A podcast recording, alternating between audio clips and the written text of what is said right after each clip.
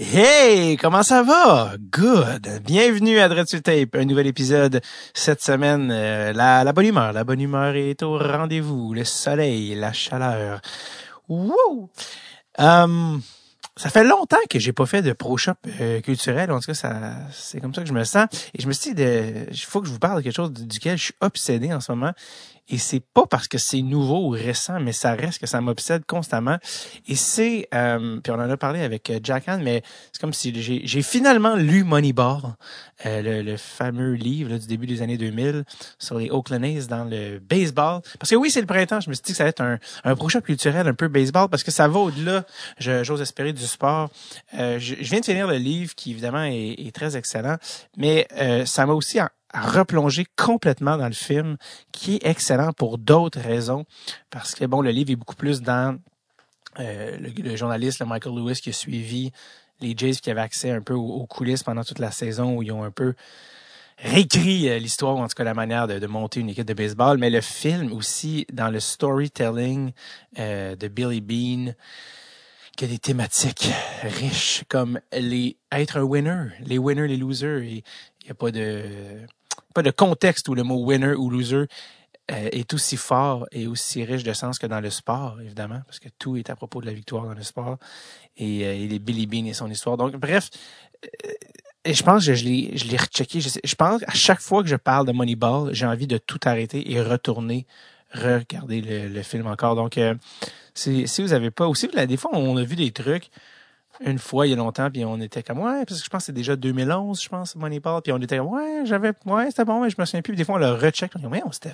c'était vraiment bon cette affaire-là. Je j'avais pas autant euh, absorbé la première fois, mais en tout cas, si vous avez la chance, il y a tellement de bonnes putains de scènes dans ce film-là. Euh, avec Jonah Hill également qui euh, euh qui, qui, joue l'espèce de, d'assistant là. Euh, et donc en lisant le livre là, tu comprends de qui le personnage est inspiré tout ça l'assistant de Billy Bean dans la vraie vie euh, Paul De Podesta, je pense son vrai nom.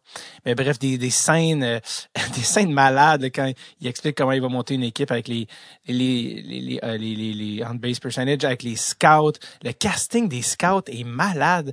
Euh, la, la scène dans le parking, la scène où il l'appelle. Il y a tellement de bonnes scènes. La scène où il fait appeler le propriétaire parce qu'il a besoin de 200 000, mais il met ça. Il y a Moneyball, quel putain de film, sans oublier bien sûr la scène où Billy Bean pète un note dans le vestiaire en disant je vais vous, je vais vous montrer qu'est-ce c'est quoi le son de la défaite.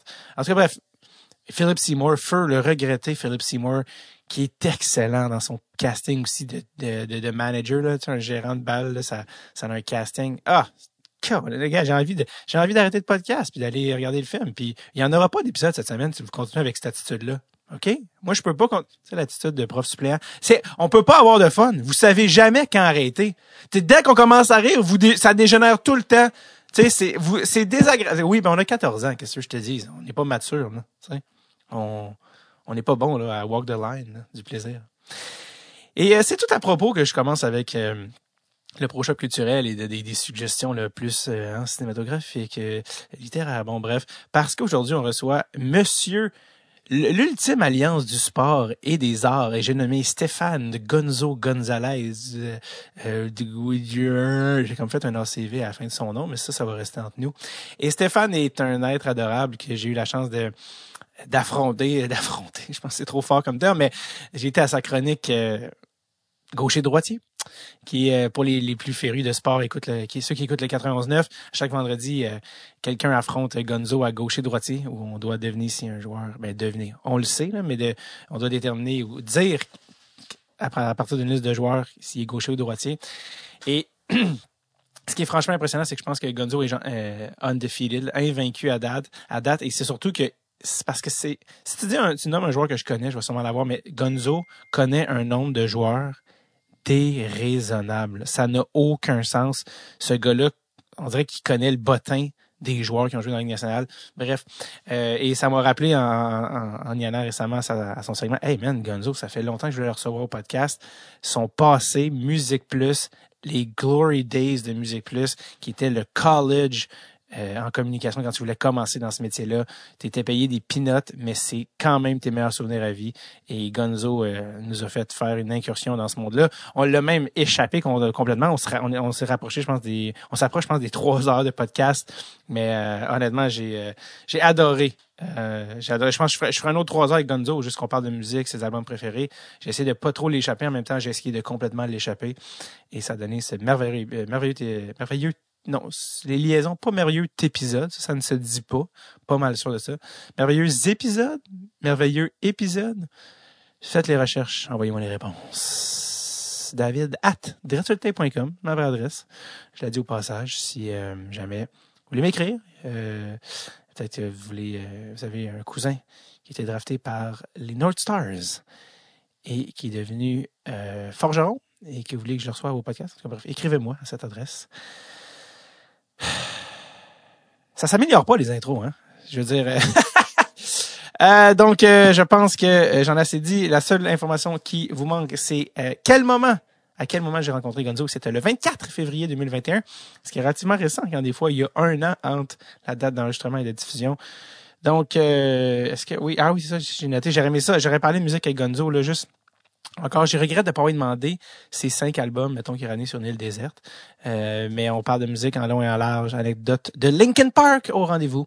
Donc, euh, voici l'adorable Stéphane Gonzo Gonzalez.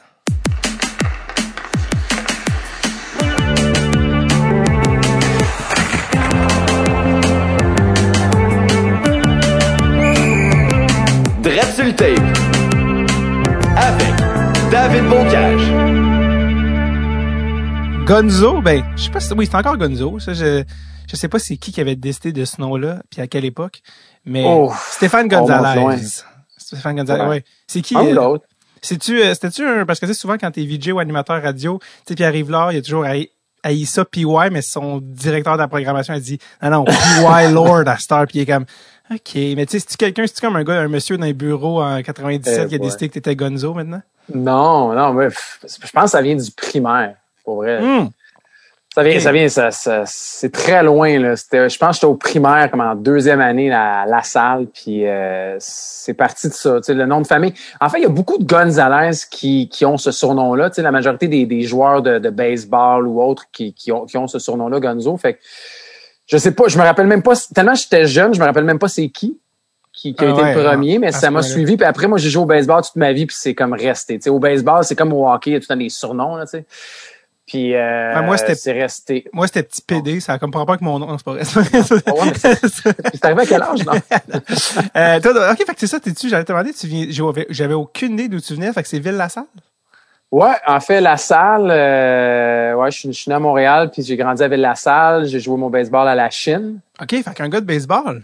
Puis ouais, moi j'ai j'ai euh, le seul sport organisé auquel j'ai joué dans ma vie, c'est le baseball. J'ai jamais joué au hockey organisé. J'ai tout le temps joué au hockey, mais j'ai jamais joué au hockey organisé parce que c'était, comme trop. T'es un joueur de parc qu'on appelle? Ouais. Fait que je jouais, je jouais à, à la patinoire en bas de chez nous tout le temps. Puis, euh, mais attends, attends, attends. Baseball, ta position? Premier but lanceur. Quand même deux positions très différentes. Un où tu reçois avec, la, avec la jambe écartée, puis l'autre où tu es euh, au cœur de l'action. Je suis gaucher. Fait, oh, lanceur gaucher t'es gaucher au baseball, tu, vas jouer soit dans le champ, soit au premier but, puis c'est sûr que tu lances. Puis, que j'ai, euh, joué au, premier but, puis j'ai lancé. T'as joué jusqu'à quel calibre, quel niveau? Euh, junior. OK, c'est, mais ça, c'est bon. Je connais, je suis pas le plus calé. C'est-tu quand même fort? Ouais, ben, j'ai joué, j'ai joué junior, euh, jusqu'à junior 2A. Fait que, c'est comme au hockey, c'était, correct. J'ai lâché, j'ai lâché, en fait, euh, je devais avoir, je pense, comme, peut-être 17, là. Là où j'ai commencé à, à découvrir, les drogues dures. Là. la musique. c'est à peu près à ce temps-là. Ouais. Ah J'ai lâché le baseball. Non, non, mais l'adolescence. Ouais, ouais, tu fais des fois, puis finalement, le baseball était plus important. Puis je savais que j'allais pas faire une carrière de toute mm-hmm. façon. Fait que finalement, je me suis dit euh, que qu'il y avait pas vraiment de, de de suite à ça, mis à part jouer senior, fait que j'ai euh, j'ai arrêté. Mais mais encore aujourd'hui, j'ai recommencé à jouer. Mais euh, j'ai recommencé à jouer dans une ligue de balle molle. Puis là, cet été, j'aimerais ça recommencer à jouer au, vrai baseball. Ça, existe-tu des... Euh, des ligues de garage de baseball? Parce que c'est tellement balle molle récréative tout le temps partout. Mais baseball, ça existe. Ça existe. Ouais. Moi, j'ai embarqué dans une ligue de balle molle récréative, là, un peu, euh, c'est quoi, ça fait 3-4 ans, une ligue mixte. C'est mm-hmm. super cool. C'est une ligue de bière là, où tu, tu vas jouer, puis c'est, c'est, c'est mini balle donnée. C'est un peu compétitif, mais pas tant que ça. Puis euh, l'été dernier, euh, j'ai un, ami, en fait, un ami d'université qui m'a rappelé puis il m'a dit hey, je, me rappelle du show au baseball, ça, ça tente de jouer pour nous. Puis je suis allé jouer avec eux, puis le calibre est vraiment solide. Là. C'est tous des anciens gars qui ont joué, j'imagine, pas mal toute leur vie aussi. Puis ça m'a ça m'a un peu comme redonné la piqûre. J'ai goût de. En tout cas, cet été j'ai un peu de temps, j'aimerais ça rembarquer là-dedans. Puis euh, je sais pas si tu connais Hugo Moody aussi du Poudza Fest. Ouais, qui j'ai joué au hockey avec lui, en fait. Ouais, il joue au hockey, Hugo, il, joue, il, joue, au baseball aussi. Puis euh, tu vois, lui, au Poudza, à chaque année, il y a un tournoi de balle au Poudza Fest. Fait que je vais jouer au tournoi avec Hugo aussi à chaque année. je pense qu'il a son propre podcast de sport, si je me trompe pas. Ouais.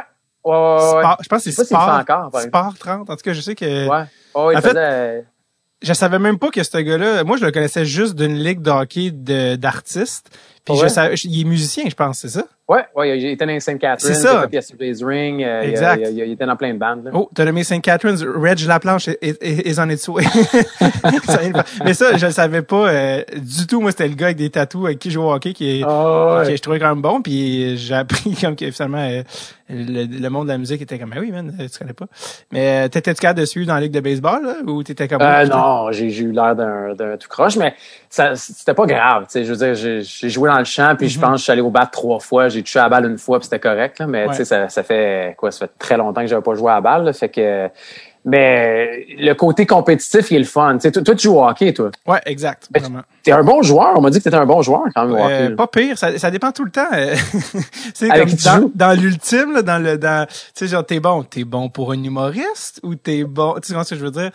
Mais, les humoristes sont bons au hockey, pour vrai. Majoritairement, vous êtes pas pire au, hockey. Et honnêtement, il y en a quand même beaucoup euh, qui ont quand même joué pas pire. Puis c'est drôle parce que c'est beaucoup de notre gang de mon âge. Puis on, est, on est en train de se faire une équipe pour aller faire des tournois. Mais tu sais, ah Jay du Temple, euh, athlète naturel. Tu sais, Jay, je veux dire, pas juste le hockey, là, c'est comme, il est dans le gym tous les jours, c'était le football, c'était, euh, euh il, a, il a fait des trials de, de prep school au hockey, Jay. Ah ouais, ok, je savais pas qu'il y avait vraiment, comme, fait des, des camps pour des ça. Des camps, ouais, mais tu sais, euh, si c'était pas du fait que ça coûtait 50 000 par année, il aurait peut-être été, euh, Charles Pellerin jouait junior 2A, euh, euh, Pierre-Yves Desmarais, c'est un, bon petit joueur. Euh, Sam Boisvert, il joue Midget Espoir. Euh, Charlot Saint-Cyr, c'est un bon goaler. Il y a tout on est toute une petite gang qu'on va aller faire des tournois à l'extérieur. À l'extérieur, puis je pense que celui de monstre, de, à ce que je sache, là, qui a joué le plus haut calibre per se, ça serait Philippe Bond, qui aurait joué Junior 3. Ah ouais, ok. Philippe Bond aurait joué Junior 3. Il était passé au podcast, d'ailleurs, en parler il y a une couple d'années, lui, de ça, mais donc, dans cette gang-là, euh, ouais. Non, mais là, c'est du sérieux. Vous allez faire des tournois. Ouais, euh... mais on veut aller faire des tournois justement à l'extérieur, justement, de Québec, euh, Canada. Tu sais, aller vraiment. Oh, aller planter des humoristes à New York, mettons. aller planter des... Ils sont comme, c'est qui les Frenchies? honnêtement, c'est drôle parce que j'ai reçu mes chandails juste avant la pandémie, qui prennent la moitié de mon appart, les gaines rouges. On a les deux couleurs, c'est euh, les vieux rétro Jets, mais avec notre logo à nous. Oh. Puis on a on allait faire notre premier tournoi au printemps. Ça fait genre trois ans qu'on est là-dessus les jerseys puis qu'on ah mais ça s'en vient ça s'en vient. Puis comme les gars j'ai les jerseys c'est c'est ce printemps. Qu'est-ce que vous voulez qui arrive? Une pandémie mondiale. Et voilà. Donc euh, bref donc euh, ouais je, je suis pas pire mais euh, si tu veux un moment donné je vais pas la répéter ici parce que je l'ai déjà compté mais si tu veux un moment donné parce que c'est ça qui est le fun avec la radio parler vous avez du temps en ondes mais si tu veux que je te vienne je viens de te raconter une anecdote impliquant Jay moi et Simon Gagné qui est une anecdote de genre 10, 12, 15 minutes, je vais venir te raconter en ondes avec plaisir. Ça va faire plaisir. Mais euh, justement, c'est une anecdote qui me fait bien paraître parce qu'on est allé dans la Ligue Simon Gagné, mais euh, qui, était, qui était une ligue toute d'anciens la, la, ligue sur glace ou la ligue, le tournoi de hockey-ball qu'ils font à Québec à chaque année? Non, non, la ligue sur glace avec toutes des glace. que des anciens pros. Puis moi, puis on s'est réveillé ce matin-là en Gaspésie. Il y avait beaucoup d'adrénaline cette journée-là. OK. mais c'est okay, Mais euh, tu m'inviteras. La prochaine fois que j'irai à ah gaucher droitier, on prendra plus que 15 secondes puis euh, je te raconterai en même temps. Ouais, c'est La euh, première fois que tu es venu l'année passée, on avait eu un peu plus de temps. La gaucher droitier, c'était un peu précipité là, mais ouais, j'étais au Saguenay. On, on fera ça quand ce sera quand ce sera légal de vous réinviter en studio, on pourra s'installer. Exact. Euh, de toutes les journées qu'on aurait pu faire ce podcast-là. Puis en plus, on était supposé le faire la semaine passée, dans la semaine off du Canadien. De toutes les journées, ça pouvait... Écoute, quand tu dis l'expression arranger avec le gars des vues, fallait évidemment, évidemment que ça allait tomber la journée de l'année la plus hot pour un, pour un, en tout cas pour un gars qui, qui anime euh, comme toi de manière quotidienne, la journée du renvoi de Claude Julien. Ta ah journée. les, gens vont pas croire, ils vont dire, ben ouais, c'est pas vrai, là. C'est ça. Que, non, non, c'est vraiment pas arrangé. C'est du des semaines d'avance. Euh, euh, ta, ta, journée, en fait, c'est quoi qui se passe? Toi, je veux dire, tu fais de la radio pour réagir à chaud dans un marché comme Montréal, c'est exactement pour ce genre de journée-là que vous vivez ou c'est l'enfer pour toi? Euh, je, pour vrai, je suis partagé. Bien honnêtement, là, je suis partagé parce que, tu sais, j'en ai vécu quelques quelques-unes des journées comme ça, tu sais. Mm-hmm. Euh, puis euh, avec quelques médias différents aussi. Puis ça dépend t'es où ça agrée, puis c'est quoi ton poste, puis c'est quoi ton rôle dans une journée comme ça aussi. Euh, aujourd'hui, c'est bizarre comme timing, mais j'étais pas parti de la maison encore quand j'ai su la nouvelle. J'étais encore à la maison. Puis euh, c'est weird parce que j'étais au sous-sol, j'étais ici présentement, puis je, me je, m'entraînais, puis je suis monté, et c'est ma blonde qui travaille en haut qui a dit Claude Julien est congédié. J'avais pas mon cellulaire. J'avais rien. J'avais rien du tout. Et là, j'ai fait Quoi? Et, là, j'ai pris mon cellulaire, puis j'avais déjà comme 10 appels manqués. Ouais. Et, et, beaucoup de textos. Fait que c'est euh, ben, c'est des journées le fun pour ça. Pour, pour quand on fait du direct, puis que J'aurais aimé en fait que la conférence de presse soit pendant l'émission. Mm-hmm. Parce que tu peux avoir un peu plus de matière pour pouvoir réagir là-dessus, mais en même temps, je veux dire, c'est Noël pour n'importe quel fan sportif au Québec, là, d'avoir un changement de coach, un changement de DG, une transaction majeure. Euh, c'est cool. Ça nous sort un peu du, du quotidien, même si c'est jamais du quotidien parce qu'on n'a jamais la même chose à faire, puis c'est du direct, puis c'est de la radio parlée, tu l'as vu, c'est c'est une, une, super job pour vrai. Je, je peux pas, tu sais, je peux pas concevoir que les seules pauses qu'on a pendant trois heures, c'est les fameuses publicités, puis ça dure trois minutes. Tu sais. Mm-hmm. quand, quand tu, par exemple, tu vas regarder un peu, euh, je sais pas moi, la radio commerciale ou autre, c'est l'inverse. C'est que, euh, que je trouve ça cool de pouvoir faire ça, puis de pouvoir donner beaucoup de place. Comme aujourd'hui, on a fait une tribune avec les gens qui étaient pas mal plus grande, plus longue, parce que tu sais, je me disais bon, on était en émission spéciale depuis le matin, personne n'a vraiment parlé. Puis, euh, c'est ça. Fait qu'on a fait, on a fait un peu notre notre émission, puis après on est allé en tribune, mais c'est euh, ouais, c'est cool. Tu sais, l'adrénaline est vraiment un peu plus présente, je te dirais, dans les journées de même. Je me souviens que quand Piqué avait été changé, genre euh, JC était revenu de vacances, puis c'était genre tout, tout, tout avait tout avait été chamboulé parce que c'était comme Piqué Souban était ah. changé. Euh, ben euh, parlons-en dans le fond, pas, pas de Piqué, mais de Claude Julien. Euh, ta réaction à chaud, là c'est arrivé aujourd'hui, c'est arrivé ce matin. Ouais, ben, tu sais, on, a, on n'a pas été surpris. Tu sais, moi, j'ai pas été surpris tant que ça. Personnellement, je pensais qu'on allait attendre les deux matchs à Winnipeg mm-hmm. avant de procéder. Je pensais que la, la laisse était un peu plus longue.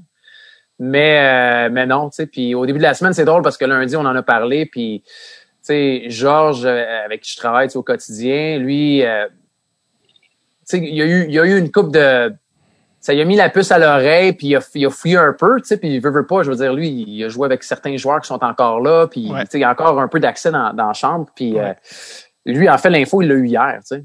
Carrément. Puis c'est pour ça qu'il a, il a fait, hier, il a fait un tweet, puis ça insinuait un peu ça, tu sais. Puis là, aujourd'hui, ben, il paraissait pour un, pour un, pour un devin mm-hmm. avec ce qu'il avait fait. Fait que, tu sais, c'est, vu que sais, après, le week-end, on dirait que là, ça a ouvert la porte. tout le monde s'est dit, OK, saison de 56 matchs, attente élevée. Euh, je pense pas qu'on va attendre les deux séries de huit défaites de l'année passée. Puis le pattern était un peu le même. Les joueurs répondaient pas. Il y avait rien. Il y avait pas d'ajustement autant de la part du coach que de la part des joueurs sur la glace. Fait que Marc Benjamin n'a pas le luxe cette année d'attendre que cette équipe-là possiblement glisse à nouveau. Il s'est dit, wow, non, fini, on freine là. Puis regarde, je suis surpris, mais en même temps, je suis je, suis content. Puis c'est rien contre Claude Julien parce que bon, c'est un, c'est un super, tu sais, c'est un, c'est un bon monsieur, Claude Julien. Puis il, il, il, était super généreux avec les, les médias, puis il était gentil. Mais euh, à chaque changement d'entraîneur, puis je pense que tu vas le comprendre en tant que partisan de hockey aussi, ça amène un, un une petite fébrilité, puis un petit de, de l'inconnu, puis de là de dire ok qu'est-ce qui va arriver, qu'est-ce qui va être différent, est-ce qu'il va y avoir des combinaisons différentes, est-ce que ça va, est-ce que ça va donner l'électrochoc recherché?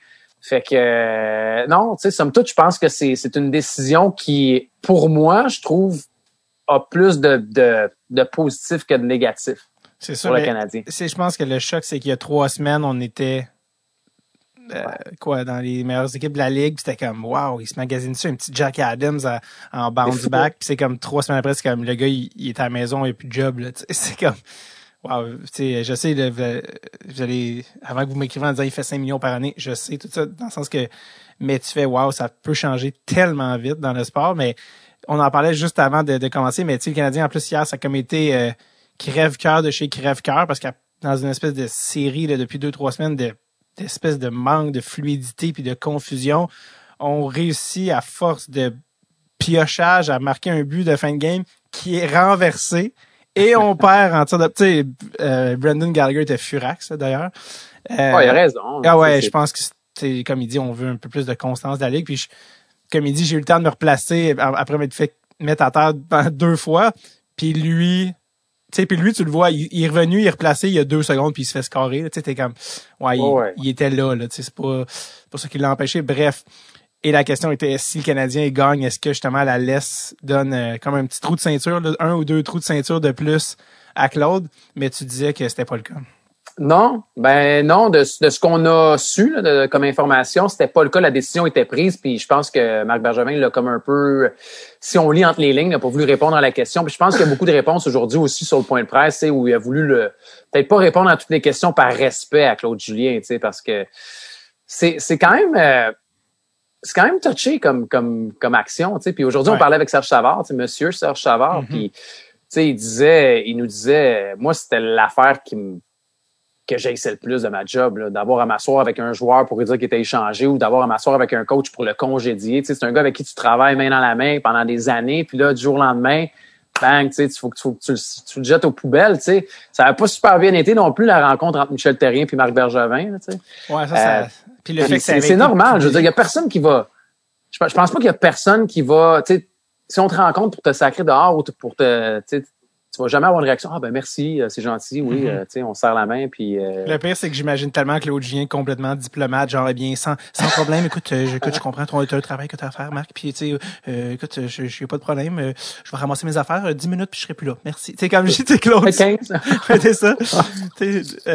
mais mais non, c'est sûr que c'est c'est poche, mais je suis pas. Mais c'est ça. En fait, si, même s'il avait gagné, je pense que ce qu'il a voulu dire aujourd'hui, c'est comme je disais, il a, il a pas voulu répondre, mais la décision était prise, puis l'historique fait en sorte que, tu sais, c'est ça. Je pense qu'il voyait les mêmes patterns se reproduire, des fameuses séquences de huit défaites de l'année passée. Puis t'as beau avoir amené plein de nouveaux joueurs, si tu vois que tes vétérans répondent pas encore, tu sais. Mais quand tu dis, euh, tu sais, euh, Georges, il connaît évidemment des joueurs, mais est-ce que tu penses que hier soir les joueurs le savaient? Hier soir, les joueurs pensent qu'ils savaient qu'ils étaient renvoyés? Je pense pas. Ben, s'il y a eu annonce, tu veux dire? Dans le sens que de la part du DG, non. Ça, c'est sûr que non, tu sais, parce qu'il peut pas le leaker, mais est-ce que tu penses que les joueurs le savent quand un coach va se faire envoyer le lendemain? Ouais. Comme tu penses-tu qu'à soir, les gars ont vu leur patin, ils font comme bon, ben ça, c'était sa dernière game? Je pense, je pense, ben, en fait, quand la défaite est arrivée, je sais pas s'il se posait la question, mais, tu sais, habituellement, puis ça, il a pas voulu y répondre aujourd'hui parce qu'il a dit qu'il avait pas eu à faire ça, il avait pas eu à rencontrer les joueurs. Mettons, pour mm-hmm. Michel Terrien, je me rappelle, ils étaient en Arizona de mémoire. Puis euh, Marc Bergevin avait supposément, parce que ça n'a jamais été confirmé de sa part, mais avait supposément rencontré les joueurs, les vétérans de l'équipe pour. Il y a eu rencontre. Fait qu'il y en a où des fois tu vas le faire. Là, Marc Bergevin a dit aujourd'hui qu'il l'avait pas fait, ça. Il n'y avait pas eu une rencontre, qu'il avait déjà assez vu par la réaction de ses joueurs sur la glace qu'il était temps de procéder à un changement parce qu'il n'aimait pas ce qu'il voyait, puis ci, puis ça. Fait que, je sais pas s'il y a eu une rencontre cette fois-ci, mais effectivement, que des fois, quand il y a une rencontre, fait que si tu es dans le groupe de vétérans puis tu te fais rencontrer, puis pas, les joueurs le savent aussi. Mm Quand ils commencent à avoir un peu de grogne, un peu de division, un peu de. Il y a des décisions qui sont pas très populaires.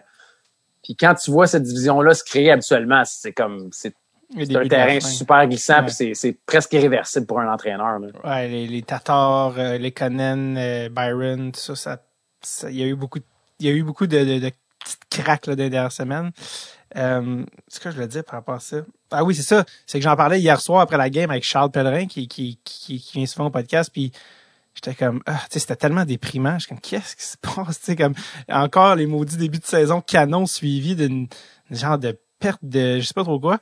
Puis, euh, on en parlait hier soir avant de se coucher puis de, de dire euh, mais c'est qui qui le remplacerait tu sais? Parce qu'on on peut pas se le cacher on le sait les coachs québécois en fait, francophone. Euh, tu dois avoir un coach francophone à Montréal, ce qui donne un edge à, plein de coachs francophones, sachant qu'ils peuvent, si, être, si on sait bon, être un jour coach canadien. Puis on était comme, ben, il y a Guy Boucher, mais je sais plus trop si c'est encore de, si encore quelque chose qui l'intéresse ou si t'as Patrick Roy qui semble attendre son tour, mais il parle pas de ça. Michel Terrien et Alain Vigneault sont à Philly, puis Michel vient d'être, tu il y a pas tant. Tu sais, Joël Bouchard, comme on dirait qu'on sent qu'il est à Laval pour développer, puis ça a été confirmé que Bergevin l'a jamais considéré dans le sens pour cette année, que c'est vraiment un gars de développement, puis il est encore assez jeune. T'as Dominique Ducharme sur les rangs qui avait été amené, bon, évidemment, c'était assez évident que c'était pour un éventuel... Euh, mais les options sont quand même limitées.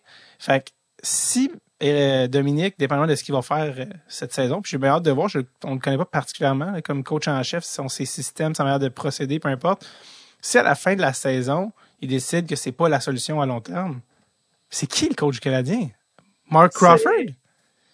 ça va être Mark Crawford. Non, mais non je pense pas. Ben, ben, moi, il y a quelque chose qui m'a qui m'a vraiment qui m'a un peu frappé aujourd'hui dans la conférence de Bergevin, puis c'est quand il a dit que j'avais moi Dominique était mon homme, c'était son homme parce qu'il avait le goût d'avoir un peu de de fraîcheur, tu sais, d'avoir un, un coach d'une nouvelle génération. Puis ça, c'est crime, c'est rare. Ça fait longtemps qu'on n'a pas vu ça à Montréal quand même. D'avoir comme un coach qui a, tu sais, c'est sa première expérience de, d'entraîneur, puis dans, dans le pro, là, dans, dans, le dans nationale de hockey. Mais je, trouve ça cool, de un, qu'on, qu'on lui donne sa chance à Dominique Duchamp. C'est un gars qui a gagné partout où il a passé. C'est une bonne tête de hockey. Puis je pense que c'est un style que s'il amène un peu son empreinte sur cette équipe-là, euh, c'est un style que les gens vont aimer. C'est un style qui est axé sur la possession de rondelles, c'est un style qui est axé sur la vitesse. Je pense que ça va générer un peu plus d'offensive que le système de jeu qui était là par, par Claude Julien. Euh, mais après la saison, est-ce que parce que le groupe du Canadien de Montréal, tu as plein de vétérans qui sont arrivés, tu sais, Allen, Edmondson, Perry, des gars qui ont gagné la Coupe de Foley. Fait que moi, je pensais qu'on allait y aller avec un vétéran parce que je me disais, il y a quand même un bon groupe de vétérans qui sont arrivés, puis on voudra peut-être pas, mais en même temps, est-ce que aussi la COVID, la quarantaine et tout le reste, ça, ça fait en sorte que cette année, c'est une, année qui, qui, est weird, c'est une année qui est mm-hmm. super bizarre. Fait que je pense que les résultats de cette année vont dicter la suite, oui, parce qu'il a dit qu'il allait avoir sa chance, mais après, si ça marche pas et qu'il est remplacé, j'imagine qu'on va vouloir possiblement y aller avec un vétéran. Ou est-ce qu'on va vouloir y aller avec... Parce que des jeunes, ben des jeunes, des entraîneurs sans expérience Ligue nationale de hockey, il y en a plein, tu sais, la nouvelle génération des coachs francophones avec euh, Pascal Vincent, Benoît Groux, Dominique Ducharme, il est là aussi. Euh, tu sais, André Tourigny, il y en a plein pour, vers qui on pourrait se tourner, mais est-ce qu'on va y aller plus pour un Bob Hartley, pour un Patrick Roy, pour des gars d'expérience? Comme tu mhm. dis, la liste est quand même relativement courte. Là, il y en a comme 5-6. Ouais. Mais si tu vas avec les, les plus jeunes, ben là, tu vas peut-être pouvoir aller avec une liste un peu plus grande. Est-ce qu'un gars, tu sais, euh, Gérard Galland, est-ce que c'est, possible ou en raison du fait francophone, ça marche pas? Tu sais, c'est. Faut-tu juste que le nom soit francophone? Parce que Galland, ouais, c'est ça. Ouais, ouais, c'est ça. Mais, le nom francophone, il peut, il peut y aller. Ouais, c'est ça. tant que c'est pas lui qui parle, non. Mais euh, il y a quelque chose aussi avec le fait que Dominique est déjà assistant. C'est aussi, il y a une dynamique, je sais pas c'est comment pour les joueurs, tu sais, que le gars qui court. Tu sais, d'habitude, quand c'est comme out, tout le monde, quelqu'un arrive de nouveau, c'est comme, t'as pas le choix d'être un peu genre ses talons de OK, attends, c'est qui lui, il, s'apprivoise, tout ça. Mais c'est comme OK, c'est le gars qui était assistant, qui là monte en chef. Le changement dynamique, là, c'est lui qui est Je sais pas comment ça se passe, pour une équipe, quand c'est pas complètement une nouvelle personne, mais le gars qui était assistant, tu sais, ça, je suis quand même curieux de savoir. Puis lui, de son côté aussi, comment il gère ça, faire Hey, c'est moi, Star. Euh, OK, euh, c'était pas ça. Entraîneurs adjoints, souvent, sont plus proches des joueurs. Il y a un petit côté ah un peu plus complice, un peu plus chumé, de faire le pont. sais Kirk Muller, on se disait souvent que c'était sa force. Euh, là, je suis assez curieux là, de voir. Puis c'est sa première fois, en plus. En plus. Mais tu sais, il disait, bon, il disait qu'elle n'allait pas changer, qu'elle allait rester le même et tout ça. Puis je pense que c'est ce qui a fait son succès aussi. Mais en fait, c'est à voir comment ça va se dessiner parce que c'est vraiment tout nouveau. Mais ce que, ce que moi j'ai su, en tout cas, de l'interne, c'est un gars qui est très apprécié. Bon, c'est un gars qui est très apprécié, Dominique Ducharme, de joueurs présents et de joueurs passés, là, parce qu'aujourd'hui, on a, on a fouillé un peu, puis on a, mm-hmm. on a, quand même contacté une couple de joueurs, puis c'est des, c'est un gars qui a beaucoup de crédibilité. Ouais. c'est un gars qui s'est bâti une belle relation avec la majorité des joueurs qui étaient là. Puis comme tu dis, Kirk Muller, c'était un peu ça aussi. Lui, c'était le gars, tu sais, le, le chumé un peu plus proche des joueurs. Fait que trouve ça le fun aussi qu'on ait amené Alex Burrows, tu sais, qui a ce mandat-là. Alex qui vient, de prendre sa retraite à peu près. Un, puis Alex, c'est un bon gars, là, tu sais, c'est un, c'est un bon coéquipier, c'est un bon gars d'équipe. Fait que, tu sais, c'est le gars vers qui j'imagine aussi que, tu sais, des gars euh, comme Corey Perry et autres vont être facilement liés. Ils ont, tu sais, ils ont, pratiquement le même âge. Fait que, je suis curieux de voir. Je trouve c'est un, une... En tout cas, moi, je suis content des nominations aujourd'hui parce que je trouve que ça amène un peu de 109. Puis Dominique Duchamp, je suis content qu'il ait sa chance. Alex Burrows, euh, il vient d'arriver, là. Il vient de prendre sa retraite, sa deuxième année en tant qu'entraîneur adjoint, puis bang, il débarque avec le Canadien de Montréal. Euh, je trouve ça super cool pour lui. Là, c'est, euh, c'est drôle parce que lui puis Perry, il y a pas longtemps, c'était un grand coup de cross-check dans le dos. Là, puis tu sais, ah. dire, dans sa côte ouest, Anaheim, Vancouver, puis là, 15 minutes après, tu sais, puis il se pognait souvent dans les séries, puis puis là, ah. qui, qui soit, euh, ben, soit dans la même chambre, puis en plus, un dans une position d'autorité, je trouve ça crampant. Euh, mais bref, c'est oui, c'est vrai que la synergie est, assez... Euh, j'ai hâte de voir, très hâte de voir. Euh, C'était la, une des une rare portion d'actualité dans le podcast, parce que le, podcast, le podcast est vraiment généralement intemporel, on se rend compte, puis c'est une discussion, mais là, c'est comme, écoute, c'est tellement, tellement relié à la journée, on peut pas, pas en parler, mais nous, on avait déjà commencé à entamer ton histoire, c'est-à-dire Phil Lassalle, baseball. D'ailleurs, euh, parlant de baseball, tu venant de Montréal, toi, je, je, sais pas ton lien par rapport aux expos. Moi, je viens de, je viens de pas très loin du stade. J'étais, euh, euh, ah Donc, je sais pas si t'étais, t'étais-tu un, un, gros fan des expos? Ah ouais, c'était régulièrement. Je prenais le métro, on avait nos mythes, puis avec avec les gars avec qui je joue au baseball, on allait passer nos week-ends au stade olympique. On amenait notre petit lunch, on arrivait avant, on regardait la pratique au, pratique au bâton, on amenait des cartes de baseball à faire mhm. signer aussi. C'était qui tes joueurs? C'était qui tes gros... Euh... Ah, moi, quand j'étais vraiment plus jeune, euh, c'était, tu sais, j'ai tripé sur Tim Raines comme au début. C'est une vedette. Vraiment, je me rappelle des premiers contacts là, avec le, les expos, c'était Tim Raines. Puis après, ça a été Andrés Galarraga parce que moi, je jouais au premier but. Ouais. Puis j'étais un peu plus corpulent, fait Galarraga, son surnom, c'était le gros chat. Fait c'était comme je jouais au premier but, j'étais un peu plus gros, fait que j'étais le gros chat. Tu sais. je me suis identifié à ce joueur là. On t'imagine tellement comme longiligne. Ah non. Ah non, j'étais lourd. T'étais un, étais un enfant plus gras, c'est ce que tu dis? Ah ouais, ouais, ouais pour rester poli. Là. un petit gros. un petit gros.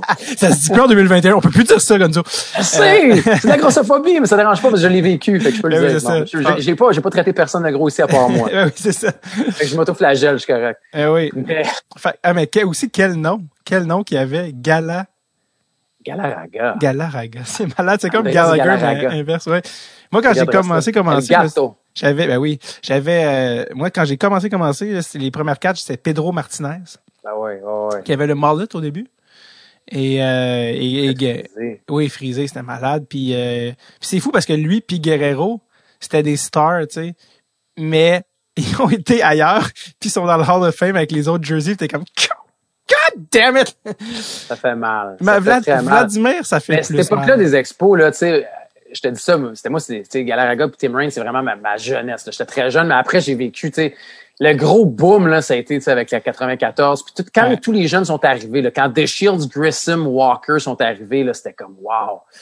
sais, mais on n'avait pas, on pas de cash. Puis après, il y a eu Rondell White, puis Cliff Floyd. Puis on avait des, on avait des bons jeunes qui grandissaient dans l'organisation. Puis même, je me rappelle quand The Shields a été tradé pour Pedro Martinez, c'était comme, voyons donc, on s'est fait fourrer. Puis c'était comme, tu sais, mais Pedro, Pedro est arrivé, puis après, il est devenu Pedro, puis c'était gros, là, mais j'aimerais j'aimerais ça qu'un jour ça, ça revienne pour le pour le baseball à Montréal. Il y a encore beaucoup d'étapes, je pense, mais euh, mais oui, ce serait cool. Moi, le baseball, c'est encore une grande place dans ma vie.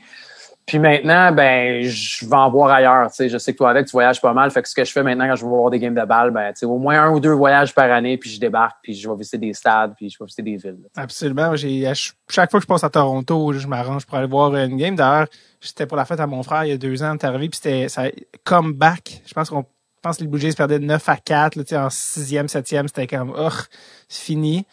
Puis ma grand-mère est une fan finie. Euh, ma grand-mère qui, a, qui a eu 93 cet été. Wow.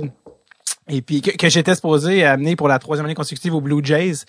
Puis qu'il a fallu que j'explique, non, il y a une pandémie mondiale. Puis elle est comme, ouais, mais ça va-tu vraiment nous empêcher d'aller voir les Blue Jays? Je suis comme, oui. Puis elle est comme, God, Puis dans ma carte de Noël, j'ai hâte de retourner voir les Blue Jays. C'est ça que. Bref. Et quand les Jays pour vrai? Ben en fait, c'était les expos. Puis quand ils sont partis, ouais. était comme. ma grand-mère était comme est, est, ultra canadienne. Elle, elle dit pas, elle va jamais dire québécoise, elle va dire canadienne française parce que c'est son époque. Fait qu'elle est comme, ben il reste juste une équipe canadienne, c'est les Jays.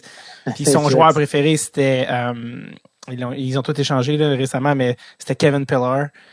Euh, okay. Après ça, tu sais, elle aimait beaucoup Osuna, tout ça. Puis euh, quand elle allait au stade, elle avait son petit pad avec les noms, elle notait, c'est quoi le nom? Non. ouais, je te dis, euh, cute à mort. Puis quand on était à Toronto, je fais, ah, là, ça marche pas. Ce game-là marche pas, puis je l'ai appelé. Je fais, on est, hey, grand-mère, j'étais avec moi, j'étais avec François, mon frère, on est, euh, on, on, est à Toronto, on est à game. OK, ben là, ça, elle check toutes les games, elle dit, ça marche-tu? Non, ça marche pas. Elle, attends, parce que, parce que ma game, si elle peut pas les regarder live, elle les enregistre. Puis elle dit, elle les regarde après. Yes. Juste s'ils gagnent. Si, si euh, elle la regarde pas live puis qu'ils perdent, elle peut pas se faire s'auto-flageller, fait qu'elle ne check pas. Ou elle, check regarde les résultats avant de regarder la reprise. Non, ben, dans... généralement, elle check live, mais si elle peut pas, puis elle enregistre, puis elle voit qu'ils ont perdu, elle est comme, ah, ça a fait, ça fait trop mal, tu sais. Fait que là, elle dit, attends, attends, bouge pas, je vais le checker sa télé. Elle ouvre sa télé. Un, un circuit. C'est le fun, un petit peu pour le show. Deuxième circuit. Bon, deuxième point, un petit momentum. Un gars, c'est but. Deux gars, c'est but. Je pense Guerrero Junior se pointe. Il sort. Il égalise la game. Ça a été, je pense, ont 12 manches, puis les Blue Jays ont gagné. la veille, il y a une game de 0-0 qui à chier. Puis nous, cette journée-là, man, genre la game de, euh, de, de, de l'année, ensuite pour les Blue Jays. À cause de ta grand-mère. Exactement, qui a été le point tournant de ça. Puis j'ai ramené des balles de, de à chaque fois, j'ai ah. ramené Guerrero Junior, tout ça. Puis comme, yes, j'essaie les gars sont tellement échangés tout le temps à Toronto. Ce qui est comme, mais là, c'est cool avec Bichette, on a beaucoup de jeunes. Ouais. Mais, euh, mais oui, c'est malade. Puis parlant de, on parlait du baseball à Montréal, mais ça passerait apparemment, c'est sûr que t'en as entendu parler, mais par le bassin Peel. Ils construire un stade. Euh, la joke, c'est que si une équipe qui revient euh, en premier, c'est les expos par-dessus les Nordiques. Puis ça, ouais. ça c'est autant weird que c'est vrai. C'est ça qui est, qui est fucked up. Que... Je sais. Puis, je, je tu sais, on, on, se pose la question parce que aussi le retour, s'il si y a un retour puis que c'est une garde partagée, je sais qu'il y a plein de monde qui chialait aussi, là, puis qui n'était pas intéressé d'avoir une, une, équipe à garde partagée. Il ouais. faudrait que c'est c'est un peu weird aussi ouais. comme euh, comme euh, dire ok on ramène une équipe à Montréal mais ça va être en garde partagée puis ça sera pas les expos. Plein... Mm-hmm. Non, puis ben si, si on divise les Rays là, de Tampa Bay hein, à cause du bail puis tout ça puis euh, je veux dire il y a plein de défis puis l'association des joueurs là-dedans puis les joueurs es-tu capable d'attirer des joueurs en disant ok vous allez avoir deux domiciles puis comment tu fais pour c'est vraiment complexe là, comme dossier? Mais si c'est la seule façon d'avoir une équipe pour un retour, puis que c'est la première porte d'entrée pour, tu sais, qu'éventuellement, j'imagine qu'une équipe soit là à temps plein, possiblement. C'est beaucoup d'argent pour vrai. C'est énormément d'argent avec un stade, comme tu dis. Puis autant qu'on a, tu sais, les, les, gens qui sont impliqués là-dedans, c'est des gens qui ont les poches profondes, on va se le dire. Mm -hmm.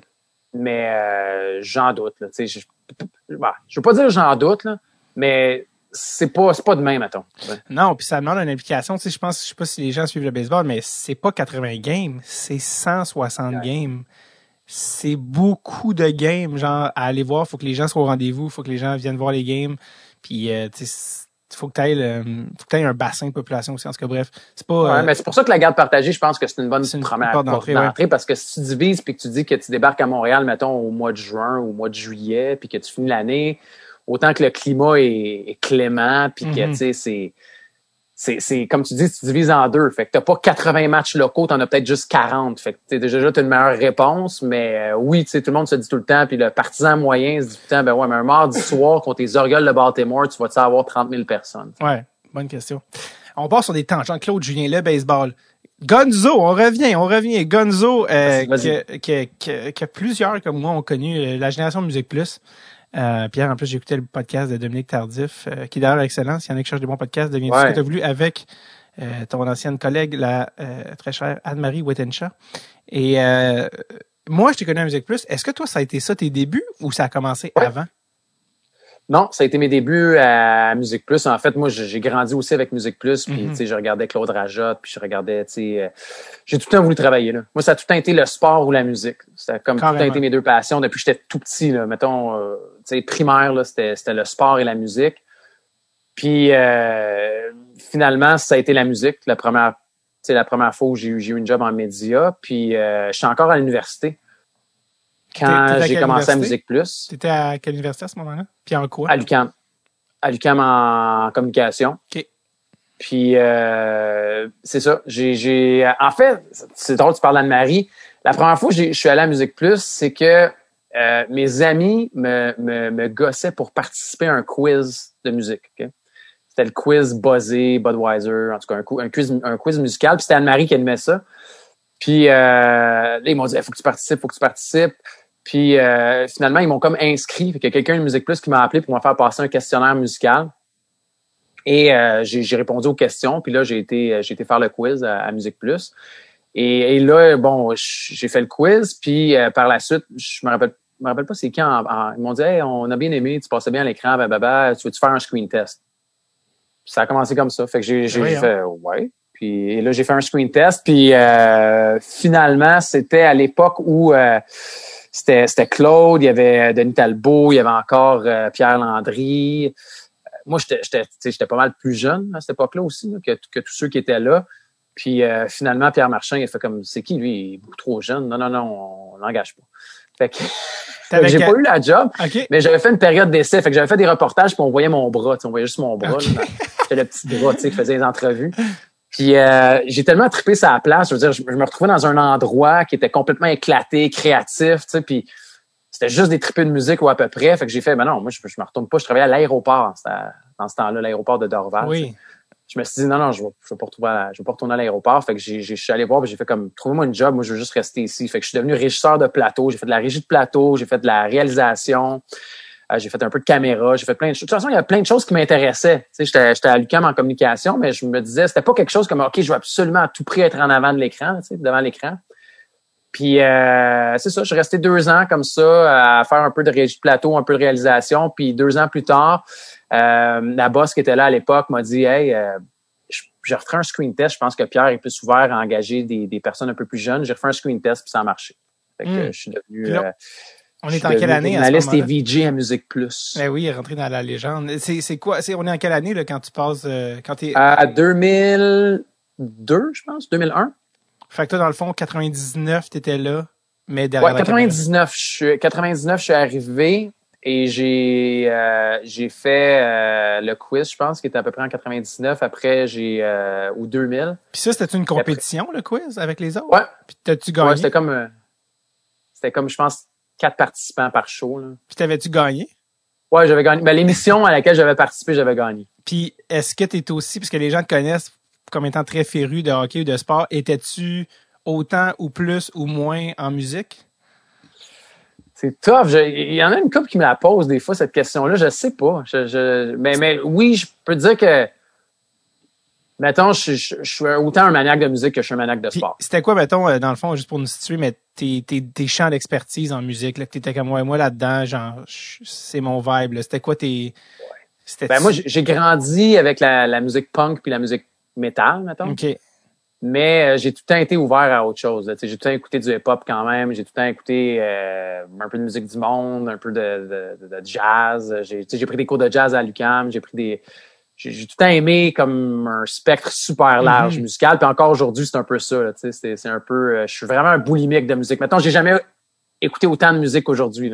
Ah ouais, avec Parce que l'accès est pas mal plus facile. La musique, plus je voulais quelque chose, il fallait que j'écrive un courriel à compagnie de disques, mettons au Nebraska, qui m'envoyait un clip en Betacam avec euh, un CD. Puis c'était compliqué, mais j'aimais ça, faire ça, faire des démarches, mettons, pour jouer telle bande qu'on n'avait pas on n'avait pas le clip à musique plus. C'était comme c'était pas genre un, lien euh, tu sais qu'on nous envoyait pour euh, télécharger le clip et le faire jouer c'était comme un peu plus compliqué pareil te souviens-tu de band précis que tu dis j'ai fait des pieds et des mains pour faire passer ce clip là que personne connaît?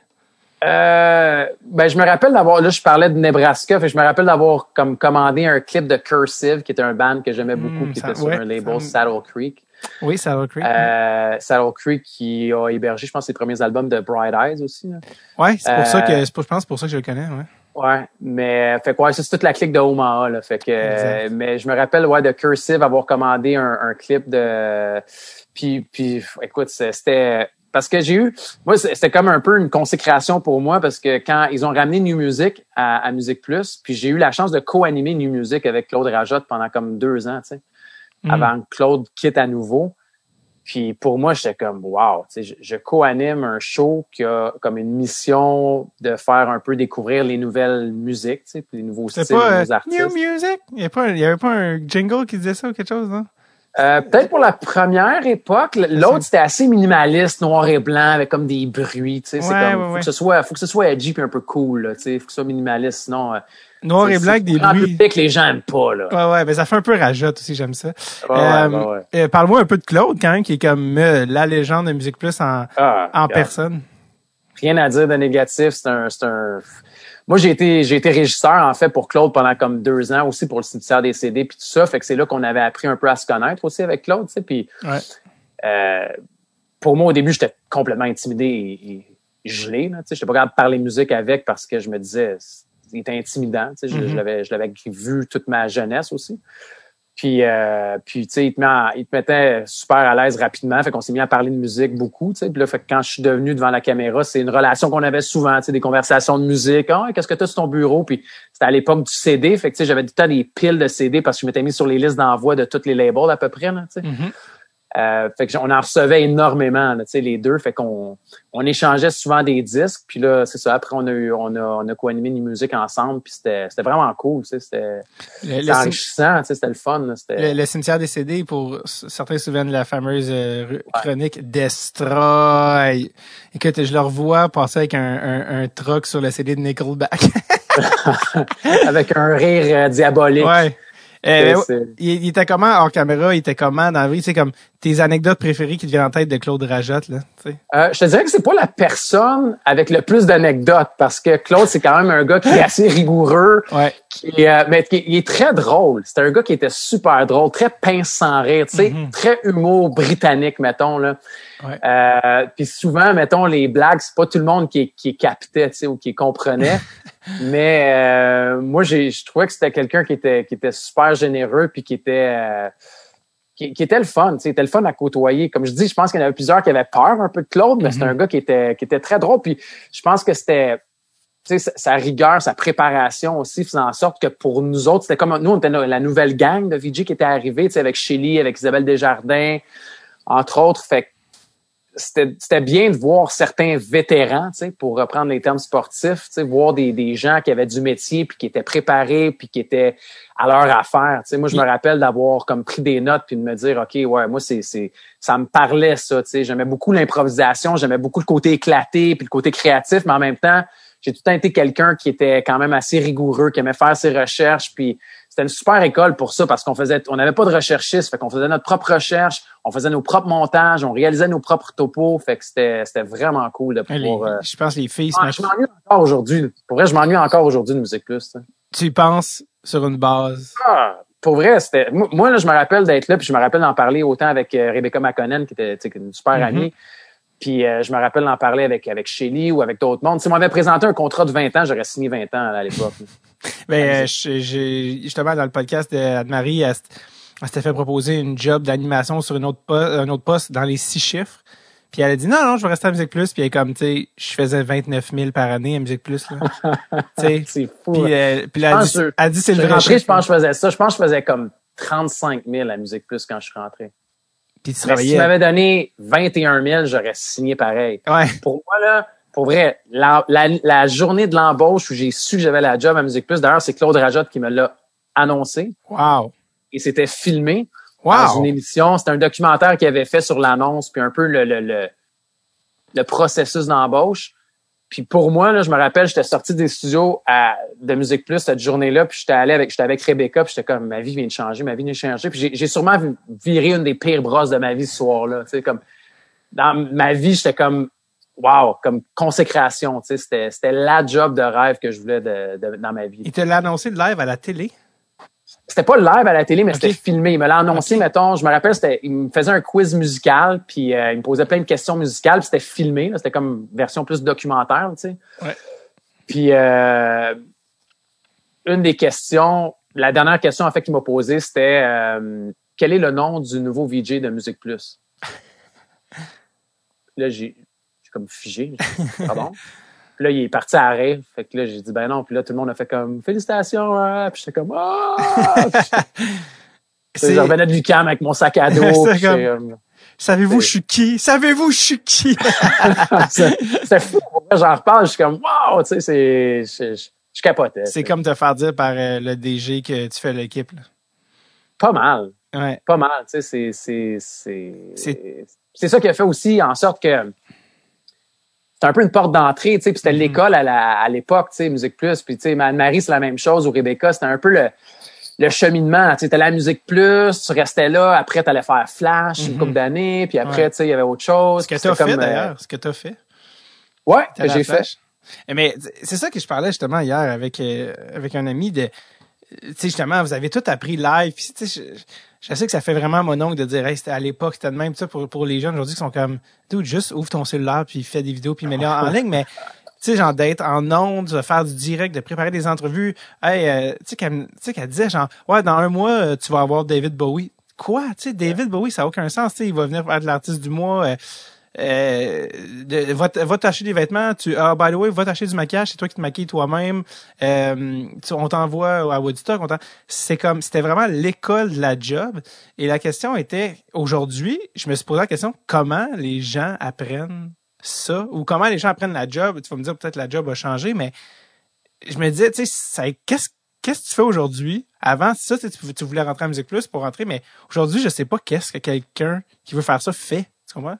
Ben, je pense que, tu sais. Il devient YouTuber, tu vas me dire. Il se part une chaîne YouTube, il va faire, euh, tu sais, il va faire quelque chose. Mais c'est pas pareil. C'est pas pareil. Non, mais. C'est pas dans le même contexte. C'est pas encadré, mettons, ou c'est pas encadré comme nous, on pouvait l'avoir. Tu sais, moi, je trouvais que c'était une plateforme qui était super le fun aussi parce que, tu sais, j'ai dit le mot créatif, mais c'était ça, là, c'était pété, là. Puis, de d'œuvrer dans un environnement un peu comme ça, c'était super inspirant, là, au niveau, au niveau artistique, ben, tu sais. Je sais pas.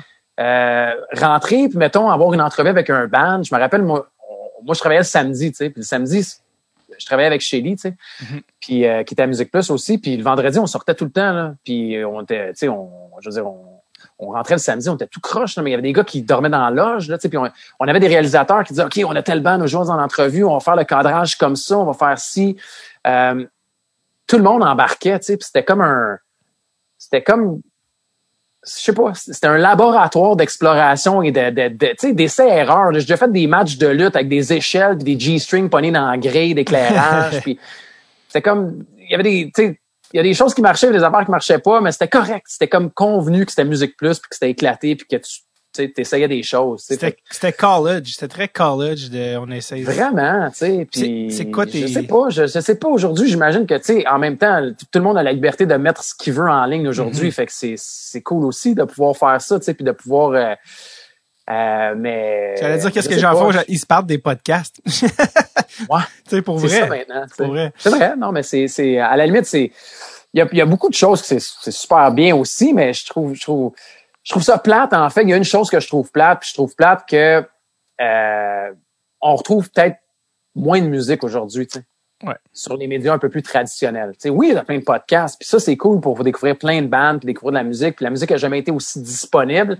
Mais euh, pour les artistes, c'est plus difficile, tu sais, je trouve aussi. Puis des perfos, tu sais, des vrais perfos, d'avoir du temps, une perfo complète, des entrevues complètes, tout ça dans la même émission c'est fou, mais ça, ça, ça semble un peu euh, ancestral. Juste en parler, c'est comme, ben non, il n'y a plus de, hein? il y a plus de ça. Ah ouais, tu sais, de voir Radiohead débarquer à Musique Plus puis faire une, une heure, mettons, là, tu sais, devant toi, ou tu parlais de David Bowie ou ben Blur. Ou... Il y en a eu plein de bandes qui sont venues puis qui ont fait des shows comme mémorables, là, tu sais, à Musique Plus. L'artiste du mois, récemment, je, je, je, je me souviens plus pourquoi, mais j'ai YouTubé Daniel Bélanger puis je tombais sur l'artiste du mois, ah. duquel ton nom était au générique, mais pas devant la caméra. J'étais régisseur. Exactement. régisseur pour Daniel Bélanger Rêver mieux. Exactement. Avec euh, Ariane Moffat qui était là aussi sur le band, oui. euh, JF Lemieux qui jouait de la basse, euh, Carl ah. Bastien au clavier. En fait, en fait c'est pour ça, je pense, c'est que je pense j'ai lu quelque chose comme quoi c'était les 20 ans ou 20 c'était quelque chose par rapport je pense aux 20 ou 21 ans de de de, de, de l'album puis là ça m'a comme replongé dans l'album puis j'ai fait puis là je suis retombé là-dessus puis il était là puis c'était un long set puis les entreprises justement c'était Anne-Marie qui animait puis toi qui régissais. Puis euh, je fais comme ah c'était malade, tu sais juste Daniel qui se met avec son band, puis la, fille qui fait les claviers, on n'est pas encore connu mais c'est Ariane Moffat, mais tout ça parce que je sais pas si oui il y a de la nostalgie mais il y avait quelque chose aussi de franchement cool qui était proposé. Euh, tu as parlé justement un peu de, tes souvenirs qui te revenaient. Tu sais tes meilleurs souvenirs de Musique Plus, tes tes tu sais je sais que c'est chargé mais tes anecdotes, tes souvenirs que tu fais oh my god, je pourrais jamais oublier. Euh, ben, tu sais, pour vrai, la, la, la, la, chose qui stand out, c'est vraiment le monde que j'ai rencontré là-bas. Mm. Plus que, mettons, les rencontres de band, tu sais, marquantes. Il y en a plein, les anecdotes, mais sais, c'est du monde qui ont été longtemps dans ma vie, qui sont encore dans ma vie pour certains, certaines personnes. Je veux dire, ma blonde, je l'ai rencontrée là, dans mhm. mon deuxième passage à Musique Plus, fait qu'on a des enfants à Musique Plus. c'est pas euh, peut-être les. C'est quand même fou. Hein? Il y en a pas, il doit pas en avoir tant que ça, dans le sens que tu sais, des enfants à Musique Plus, il doit y avoir quelques-uns. C'est pas, je, je, me suis jamais posé la question pour vrai. Tu me la poses, puis je suis comme attends un peu, il faut que je réfléchisse à ça. des, Avec deux, deux parents Musique Plusiens, je sais pas. Ben des, ouais, surtout des deux VJ, tu sais, peut-être des gens qui travaillent à la technique, mais des VJ. Euh... Je sais pas, mais mais ouais, les rencontres que ta, ta blonde qui avait je, gagné encore avec des qui avait gagné Pardon? ta blonde qui avait gagné recherché des années, des années plus tard. Ouais, c'est vrai. À mon deuxième euh, passage, c'est euh, je suis retourné là en 2010 pendant un an. Non, 2009. 2009 de mémoire, je pense. Ouais. Pendant un an. Mais ben oui, fait que, ma blonde, je veux dire, c'est sûr que c'est ton meilleur souvenir. Il faut que je le dise là, parce qu'après, je veux dire, regarder. Je, je suis comme un peu dans la merde, tu sais. Mais les euh, rencontres marquantes, tu sais, mettons, j'ai un pool de foot, j'ai un pool de hockey où, je suis avec la majorité des gars de Musique Plus, des caméramans, des réalisateurs. Euh, longtemps, on a eu une équipe de ballons chasseurs de Musique Plus aussi, dans la Ligue de ballons chasseurs du Québec. C'est qui, les, euh, c'est qui les VJ qui étaient le plus proches ou qui sont restés des amis proches aussi? ben, j'ai tout le temps été très proche de Shelly, qui était, que j'ai perdu de vue parce que maintenant elle est retournée dans son patelin à Ottawa aussi. Euh, Rebecca, Anne-Marie, Reg, euh, tu sais, D'ailleurs, qu'en est-il de ce bon vieux Reg Laplanche? Euh, Reg vient de débarquer à Québec, là. Il était, il était dans les maritimes pendant un bout. Puis là, c'est ça, il a déménagé, ça fait une couple de mois, il est à Québec. Fait que, puis il fait de la radio à Québec, je pense, maintenant. De son vrai nom, Régent Claveau, apparemment. Ouais. Ça veut dire Ouais. Claveau, la C'est qui la planche qui a décidé ça? -tu, euh... Euh, la planche, je pense que c'est un stunt parce que Reg aussi, il était pas en on il était programmateur à Musique Il faisait la programmation, puis euh, il était un, était un, fan de punk. Fait que quand, quand ils l'ont décidé de le mettre en ondes, ils l'ont décidé de le mettre avec une planche d'en face. Okay. Au début, il y avait une planche, de, il y avait un skate. Oh oui, tu regarderas, tu regarderas les débuts là, de Régent de Reg la planche. Il faisait vraiment confiance à son littéralement une planche de skate dans, dans, dans le visage avec une casquette avec un trou là, pour ses yeux, fait qu'il voyait. Wow. il faisait des entrevues avec un skate d'en face jusqu'à un moment où ils sont, ils ont dû réaliser là, que comme wow, wow peut-être qu'on pourrait te l'enlever le skate puis ça marcherait pareil. Fait qu'ils ont enlevé le skate puis il est resté puis il est devenu Reg la planche sans planche d'en face. Wow. OK, Reg la planche, ça vient de. tu sais, quand tu dis une équipe fait pas confiance à mon charisme, genre, ça, je pense que ça serait mieux que t'aies une planche d'en face. Okay, on l'écœurait un peu au début, là, c'est sûr. on disait, tu sais, ouais, quand même, toi, quand ils t'ont engagé, ils t'ont mis une planche d'en face. Ah, c'est ça. c'est malade. Euh, mais oui, euh, d'abord tes meilleurs moments aussi avec des bandes. Ouais, avec des bandes, euh, y en a quand. Ou artistes.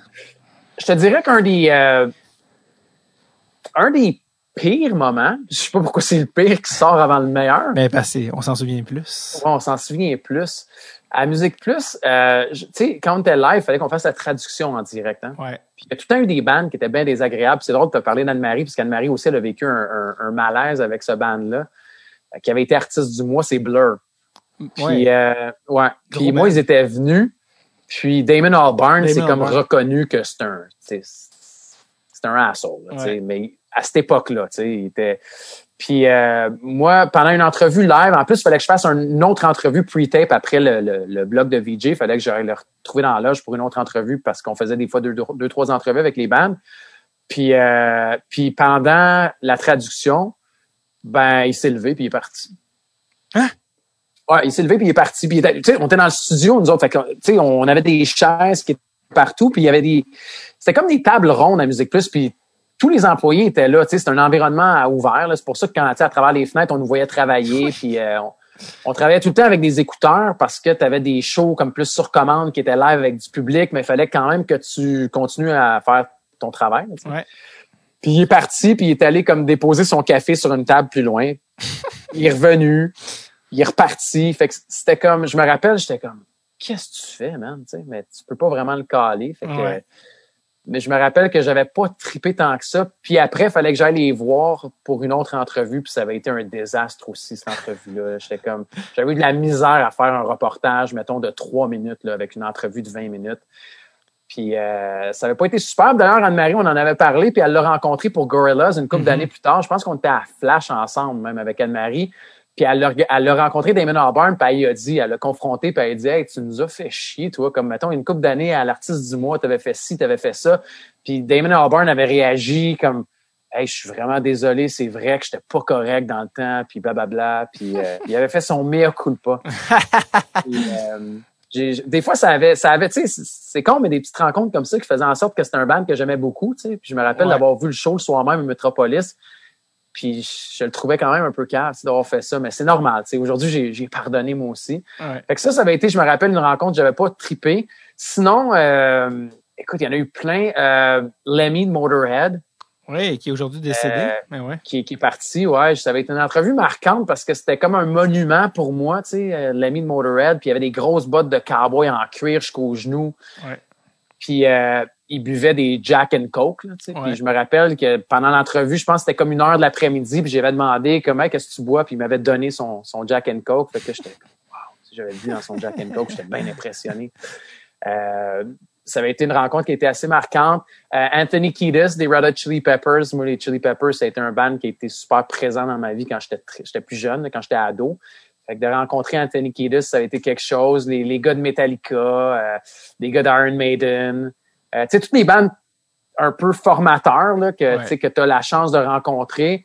Je suis pas la je suis pas la personne la plus groupie, là, tu sais. Ouais. Mais il y a une couple de bandes avec qui j'ai pris des photos là quand même, tu sais, parce que je me disais. C'était qui ceux que tu dis non, je peux pas, je peux pas passer. Euh, ouais. Je peux pas passer à côté. C'était qui ces bands là C'était que tu viens de euh, Ouais, entre autres là, tu sais, euh, les gars de Metallica, les gars de les gars de Maiden, j'avais pris, j'avais déjà pris une photo avec eux, puis Anthony Kiedis.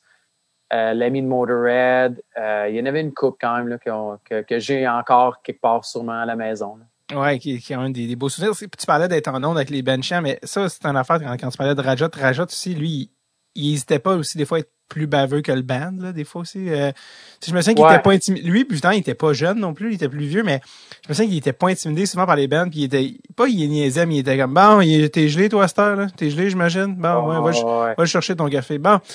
Euh, toi et ton nom. Vous regarderez, vous regarderez l'entrevue de Shannon Hoon de Blind Melon avec Denis Talbot.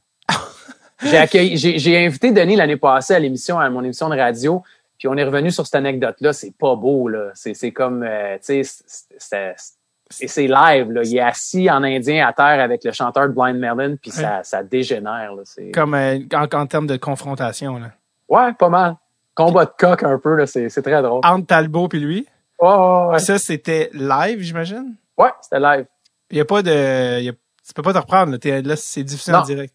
Non, non, quand t'es, quand, quand c'est live, live comme ça, il y a eu Blur. Sinon, il y a eu un genre de mauvaise prestation de Queens of the Stone Age aussi, où ça avait été comme du popcorn pendant la prestation. Puis là, moi, il fallait que j'aille faire l'entrevue après. Fait que le gars, il est juste, il est juste en crise, là, tu sais, de, de voir que la prestation a chié, que ça, ça, ça fait du popcorn dans des moniteurs, puis là, toi, t'es là, puis t'essayes okay, c'est ça, ça c'est une expression comme une expression du popcorn. Ça veut dire que ça avait que, ben, en fait, tu sais, dans le retour de son, ça, ça, ça pète comme du popcorn. Ouais, ouais, ouais je comprends.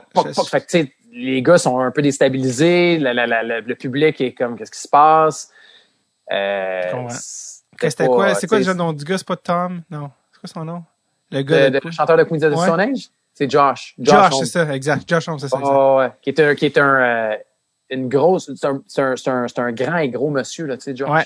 Ouais. Mais c'est un toutou, il est super cool. Ah je, l'ai fait, je l'ai fait souvent en entrevue, fait que je, je après on était, on était. C'est ça, c'est ça qui était le fun aussi. À l'époque, quand les bandes passaient par Montréal, tu venais que quand tu travaillais à Musique Plus, les gars venaient ou les, les bandes venaient puis pour deux trois albums, fait qu'ils te revoyaient, tu, mm-hmm. tu, développais presque une complicité avec certains bandes. C'est qui ceux qui t'ont laissé les meilleures impressions que tu fais ah il était cool, on dirait que j'aurais été ami avec eux. Josh, c'était vraiment quelqu'un qui était très cool, mm. très très très drôle. Euh, qui aimait beaucoup la boisson. Et souvent, non, mais c'est déjà arrivé, mettons, là, euh, tu sais, euh, je me rappelle avec Joe Bergeron, qui était le, représentant de, de disque, du label de, de, de, Queens of the Stone Age, c'était comme, si vous finissez pas ce bouteille-là, les gars, je vous laisse pas partir. Là. Lui, il disait ça au band? Ouais, ouais. Non, non, il disait ça à nous autres. OK. À nous autres. Mettons, après le show, il disait, les gars, moi, je vous laisse pas partir tant que vous finissez pas ces bouteilles-là, C'était une autre époque, hein?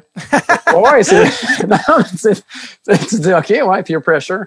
Mais euh, sinon, euh, ici, ben, tu sais, les, gars de Simple Plan, c'est sûr qu'on les voyait souvent, tu sais, c'était comme un peu des amis de la place. Fait que, tu sais, on a développé des, des liens, puis on, tu sais, souvent, il y a des voyages aussi. Ça, c'était cool, puis c'était quelque chose qui, c'était de moins en moins, mais de voyager pour ça, d'aller faire des bandes, mettons, à, à Los Angeles ou à New York ou ailleurs. Ouais, c'était quoi tes voyages les plus marquants? Anne-Marie parlait qu'elle avait travaillé au Woodstock 99, qui avait été aussi un, un, gros shit show là, à plein de niveaux.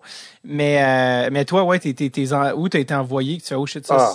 Moi, je te dirais, ben, c'est là que j'ai développé vraiment un amour pour la côte ouest américaine. Moi, hmm. moi, je, si facile, à, si facile à aimer. Hein? si facile à aimer, tu sais comme. C'est ça, c'est facile à aimer, mais faut que tu y sois allé aussi pour l'aimer. Puis j'étais jamais allé, fait que c'est là que j'ai comme développé cet amour-là pour la côte ouest. Puis c'est c'est la, la beauté, c'était que j'y allais souvent, tu sais, fait que. Où est-ce que tu avais été envoyé? Quel, événement tu avais fait? Euh?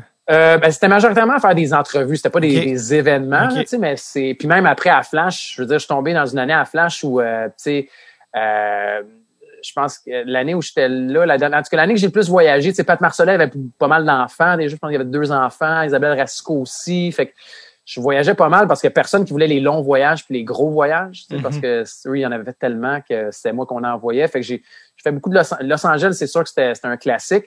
Sinon, euh, Londres, Londres que j'ai vraiment aimé. Ah euh, puis souvent, c'était des voyages éclairs là, quand on allait là-bas pour des genres de rencontres de presse ou pour des films, des trucs comme ça. Mais quand c'était des voyages en Europe, souvent, on y allait pour comme une semaine, tu sais, ou comme 8-9 jours. Fait que Londres, ça a été vraiment un coup de cœur, pour vrai, comme découverte. T'étais jamais allé? Euh, j'étais jamais allé. J'étais jamais allé. Je débarquais là-bas à Londres, puis euh, pour un press junket comme ça, je pense pour deux ou trois films. Puis euh, j'avais passé, je pense, c'était ça, le 7 ou 8 jours à Londres, là, puis c'était vraiment cool. Euh, fait que je dirais que c'est pas mal, c'est pas mal Londres et la, la, la, découverte plus approfondie de la côte ouest américaine qui ont été des, des highlights de voyage. T'as-tu déjà fait, vu que c'était en ondes live, des bourdes en ondes où tu t'es gouré, où tu t'es trompé, tu t'as fait ah fuck, je peux pas me reprendre que ce soit, je sais pas si t'es trompé ou tu tombes ou peu importe ce qui arrive, il y a des affaires qui sont arrivées live qui t'ont laissé des petits euh, syndromes post-traumatiques? Euh, pas tant, pour vrai. c'est plate, hein? J'aimerais ça te dire. Non, mais j'allais dire, des fois, tu fais comme, ah, euh, j'ai pas compris, j'ai mal traduit une affaire, j'ai, sais, j'ai appelé un gars le mauvais nom. Tu sais, des fois, tu sais, je sais pas, tu euh... C'est, c'est live, là, tu sais, il y a pas de. Non, en, non, en live, euh... non, tu sais, des micros qui marchent pas, des affaires comme ça, tu sais, des pépins plus techniques. Ouais. Mais, euh, mais non, pas de mémoire. Il y a une, affaire qui m'avait marqué, moi aussi, c'était vos, euh, vous étiez commandité au niveau du linge. Dis-moi quelle était pour qu'on se ah, ramène, on se ramène dans euh, l'époque. Parle-moi de tes marques de prédilection de l'époque. mes, mes amis m'en parlent encore, là, pour vrai, parce que c'était, euh, moi, j'étais commandité, j'étais commandité entre autres par Zoo York. Ah, ben oui. je te revois avec les, les ZY, là.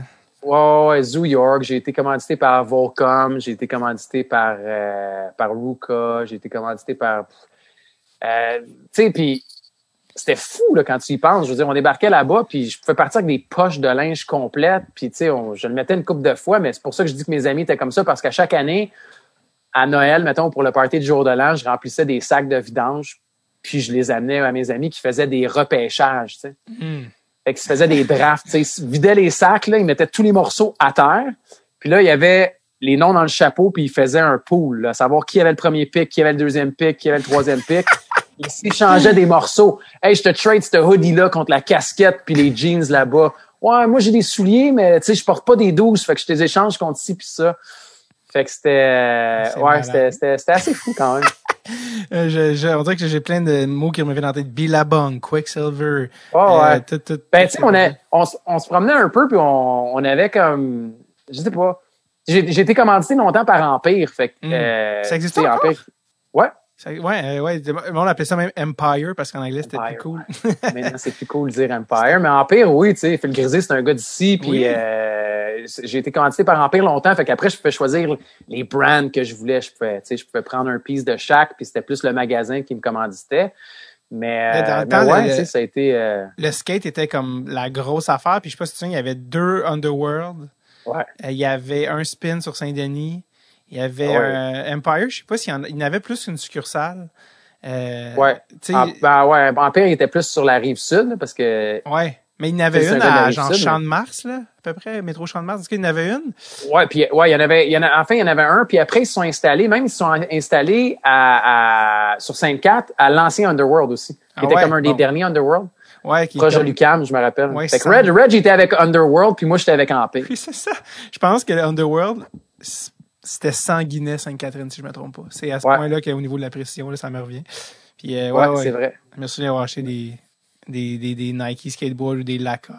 ouais. Mais tu skatais, toi? Euh, ouais, un petit peu. Ben, tu sais, honnêtement, comme, je pourrais pas, là, euh, assumer Dans le sens que, les, je suis pas un assez vrai skater pour dire, ah ouais, non, tu comprends pas comme, mais c'était vraiment le hockey. mais dans ce temps-là, c'est ça qui est malade, c'est que tout le monde skatait. Tu sais, je veux dire, tout le monde a au moins, c'est au moins acheté un board, a fait une coupe de, de, de tricks, s'est fait mal au poignet puis a arrêté. Tu comprends? ouais, Comment j'aime pas ça? Non, non, mais pour vrai, sur ma rue, il y a un gars, son père, il a fait une box qui était parfaitement deux decks de haut, qui est comme la parfaite hauteur quand t'es ado, parce que c'était comme, faut que tu sois assez badass pour la, embarquer dessus. Tu sais, c'était comme le rite de passage, tu peux tu embarquer puis euh, tu sais si tu fais un 50 sur la bord de, la box de, deux decks t'es hot tu sais fait tout le monde s'est mais c'était tellement l'époque tu sais c'était c'est ben les, fameuses ceintures de skate aussi tu sais qui se ah en tout cas bref tu sais c'était c'était ça, c'était c'était 2001, c'était les bands pop punk, c'était c'était vraiment cette époque-là, fait que c'est ultra nostalgique. Ah ouais, parce que toi, tu sais, la musique, ça a une grande place dans ta oui, vie. Oui, vraiment, vraiment, vraiment, tu sais, euh, euh, tu sais, c'est à qui je parlais de ça récemment? Moi, je suis un humoriste, puis je regarde euh, certaines choses d'humour, mais je regarde beaucoup moins de choses d'humour que j'écoute de musique. Puis que je regarde de films. Je suis très cinéphile aussi. Moi, les, quelques années, ben ça m'a paru comme 15 minutes, mais les quelques années où j'allais à l'université, c'était en cinéma. Puis c'est beaucoup ça qui nourrit. Tu sais, puis c'est qui, qui j'ai écouté une entrevue récemment qui, ah, je pense que c'était Daniel Bélanger, qui demandait genre, si tu la musique, qui nourrit la musique, il dit personnellement, pas tant. Il dit, je suis plus dans les arts visuels, je suis plus dans... Puis moi, c'est beaucoup... Personnellement, moi, c'est beaucoup ça, tu sais, c'est la musique. J'en ai joué ma porte d'entrée vers l'humour, ça a été plus la musique. Parce que j'aurais pas été game de faire un numéro d'humour. L'humour, c'est super ingrat. Tu sais, aller prendre un micro ben, dire des jokes alors que tu es condamné à être mauvais pendant longtemps, c'est pas fair. Tu comprends ce que je veux dire? Alors qu'une tune, tu peux la pratiquer dans ta chambre, t'arrives, t'as fait, il y a comme un enveloppe musicale, il y a une côté performance qui peut un côté crémage, mais l'humour, c'est comme ta ta ta ta ta. Ah, c'est pas drôle. Mais c'est comme, tu sais, fait que le monde qui me raconte qu'ils ont fait ce roland spectacle en humour, je fais, toi, honnêtement, t'as les, t'as, t'as des balles en or. Là. Je sais pas si tu comprends ce que ça prend à faire de l'humour. C'est, fait que moi, ça a été une toune comique qui a été mon premier. Exact. Sur un, un directeur qui prenait sa retraite. Puis mon audition qui m'a fait rentrer à l'école de l'humour, c'était des liners sur euh, un riff de guide que j'avais créé. Fait que, je mets encore là, la musique a, un rôle à jouer. Fait encore aujourd'hui, je découvre bien plus euh, d'artistes musicaux, puis ça me nourrit à bien plus de niveau que il y a 8000 shows Netflix d'humour, puis il y en a j'aime j'aime les meilleurs, j'aime les pires, mais il y, a, tellement de shows dans, le, dans la moyenne que je suis comme ah je vais pas le regarder. Je, bref, fait que oui. Crée ça à un autre, tu sais. Euh, mais, mais je pense que c'est ça fait aussi que sais, comme tu dis, ça te nourrit mm-hmm. artistiquement parlant. Je veux dire, moi aussi, mes, années à l'université, c'était là où j'ai consommé, je pense, le plus de films. Je veux dire, j'allais j'allais à l'audio-vidéothèque, puis je veux dire, dans ce temps-là, on louait des films. Je me rappelle, je partais de là avec je sais pas combien de DVD, j'arrivais chez nous, puis mon coloc me disait Qu'est-ce qu'on fait à soir? On regarde quatre films, tu sais, puis c'est sûr que ça t'amène c'est super enrichissant. Mais, mais c'est pour ça, donc, moi, moi mon, la première fois que je t'ai vu, t'étais avec une guitare. Est-ce que t'as, ah! un peu ça dans le fond? Fait quand t'avais, quand t'as la guitare, c'était quoi? C'était pour camoufler une, une, une, gêne de te retrouver seul avec un micro sur scène? Je pense que oui, c'est, euh, il y avait quelque chose de l'armure, puis aussi c'est le véhicule musical, tu sais. C'est-à-dire que s'il y a pas de rire, la tune continue, tu comprends? Ah. Alors que quand il y a pas de tune, ah, c'est un silence. Puis ça, quand tu commences, t'as pas les reins. Aujourd'hui, je veux dire, un silence, euh... je peux pas dire que je l'ai, ben en fait, souvent, oui, je l'ai créé on purpose, mais d'aller me planter, euh, pas dans une plantée, ça fait un peu trop, trop trash, mais un, un gag que je rate, euh, j'ose euh, croire que c'est un, un, gars qui rate un, qui rate le net en pratique, dans le sens que, ouais, ouais, j'ai raté ce tir-là, mais comme, ça, le prochain, tu sais, dans le sens que, tu sais, quand je vais être dans le game, tu sais, c'est ça, le rodage, fait il y a quelque chose qui fait je pense que, de la patente. J'imagine, en tout cas, tu sais, de, de, de, ce que je connais de toi aussi, c'est que tu vas utiliser le, le, au pire, le gag qui ne marche pas pour pour en rire, ce qui fait que ça désamorce plein de choses, puis que tu vas l'utiliser aussi à, jouer avec ça. Tu sais. Je pense que ce qui met les gens vraiment mal à l'aise, c'est pas un gag qui marche pas, c'est de voir quelqu'un mal à l'aise. Quand tu vois quelqu'un, puis tu sais, si t'as déjà été au bordel, l'open mic, des fois je joue avant ou je joue après, tu vois quelqu'un qui se plante, puis la personne, ta voix comme angoissée, stressée, t'es comme, c'est le pire, puis les gens sont mal parce qu'ils le voient. Mais quand tu as un gars qui rate pas, et qui, qui, qui rentre pas, donc qui, qui rate, puis les gens, puis t'es comme, hey, gang, euh, c'est correct, hein? genre, moi, il y en a d'autres qui s'en viennent, puis honnêtement, ils vont marcher. Je le sais. puis il y en a d'autres que je vois qui s'en viennent, que je ne les ai pas encore essayés. Mais tu sais quoi, j'ai hâte d'essayer, ça va être le fun. Les gens font OK, OK, il est en contrôle. OK, OK, il va pas euh, se liquifier. Mais tu sais, de voir quelqu'un qui est mal sur scène, t'es comme je sais plus où me mettre. Puis quand tu commences euh, en humour, t'as pas la confiance euh, que t'es bon, ou en tout cas que t'es, capable d'être bon. Fait il y a pas de distance entre les gags et toi. Le gag ne marche pas. Ah, je suis mauvais. Mais c'est pas le toi qui était mauvais, c'était le gag ou tu l'as mal dit, tu l'as mal, tu l'as ah, escamoté. Tu sais, il y a plein de raisons alors que plus tard tu fais comme ah non ok je suis capable de faire rire. Après ça je vais voir si ça c'est drôle, ça c'est pas drôle. Ok parfait, c'est de ma faute. By the way, il faut que j'aille le travailler. Merci de votre, votre sincérité. Euh, il y a quelque chose de c'est ça la job. Mais, euh, mais oui, je pense que la, la musique m'a permis de faire comme de me tremper le pied, de faire j'ai-tu le droit d'être. OK, ah. OK, ben je reviens. Je vais chercher mes affaires. J'avais laissé mes affaires dans le char, mais je vais revenir.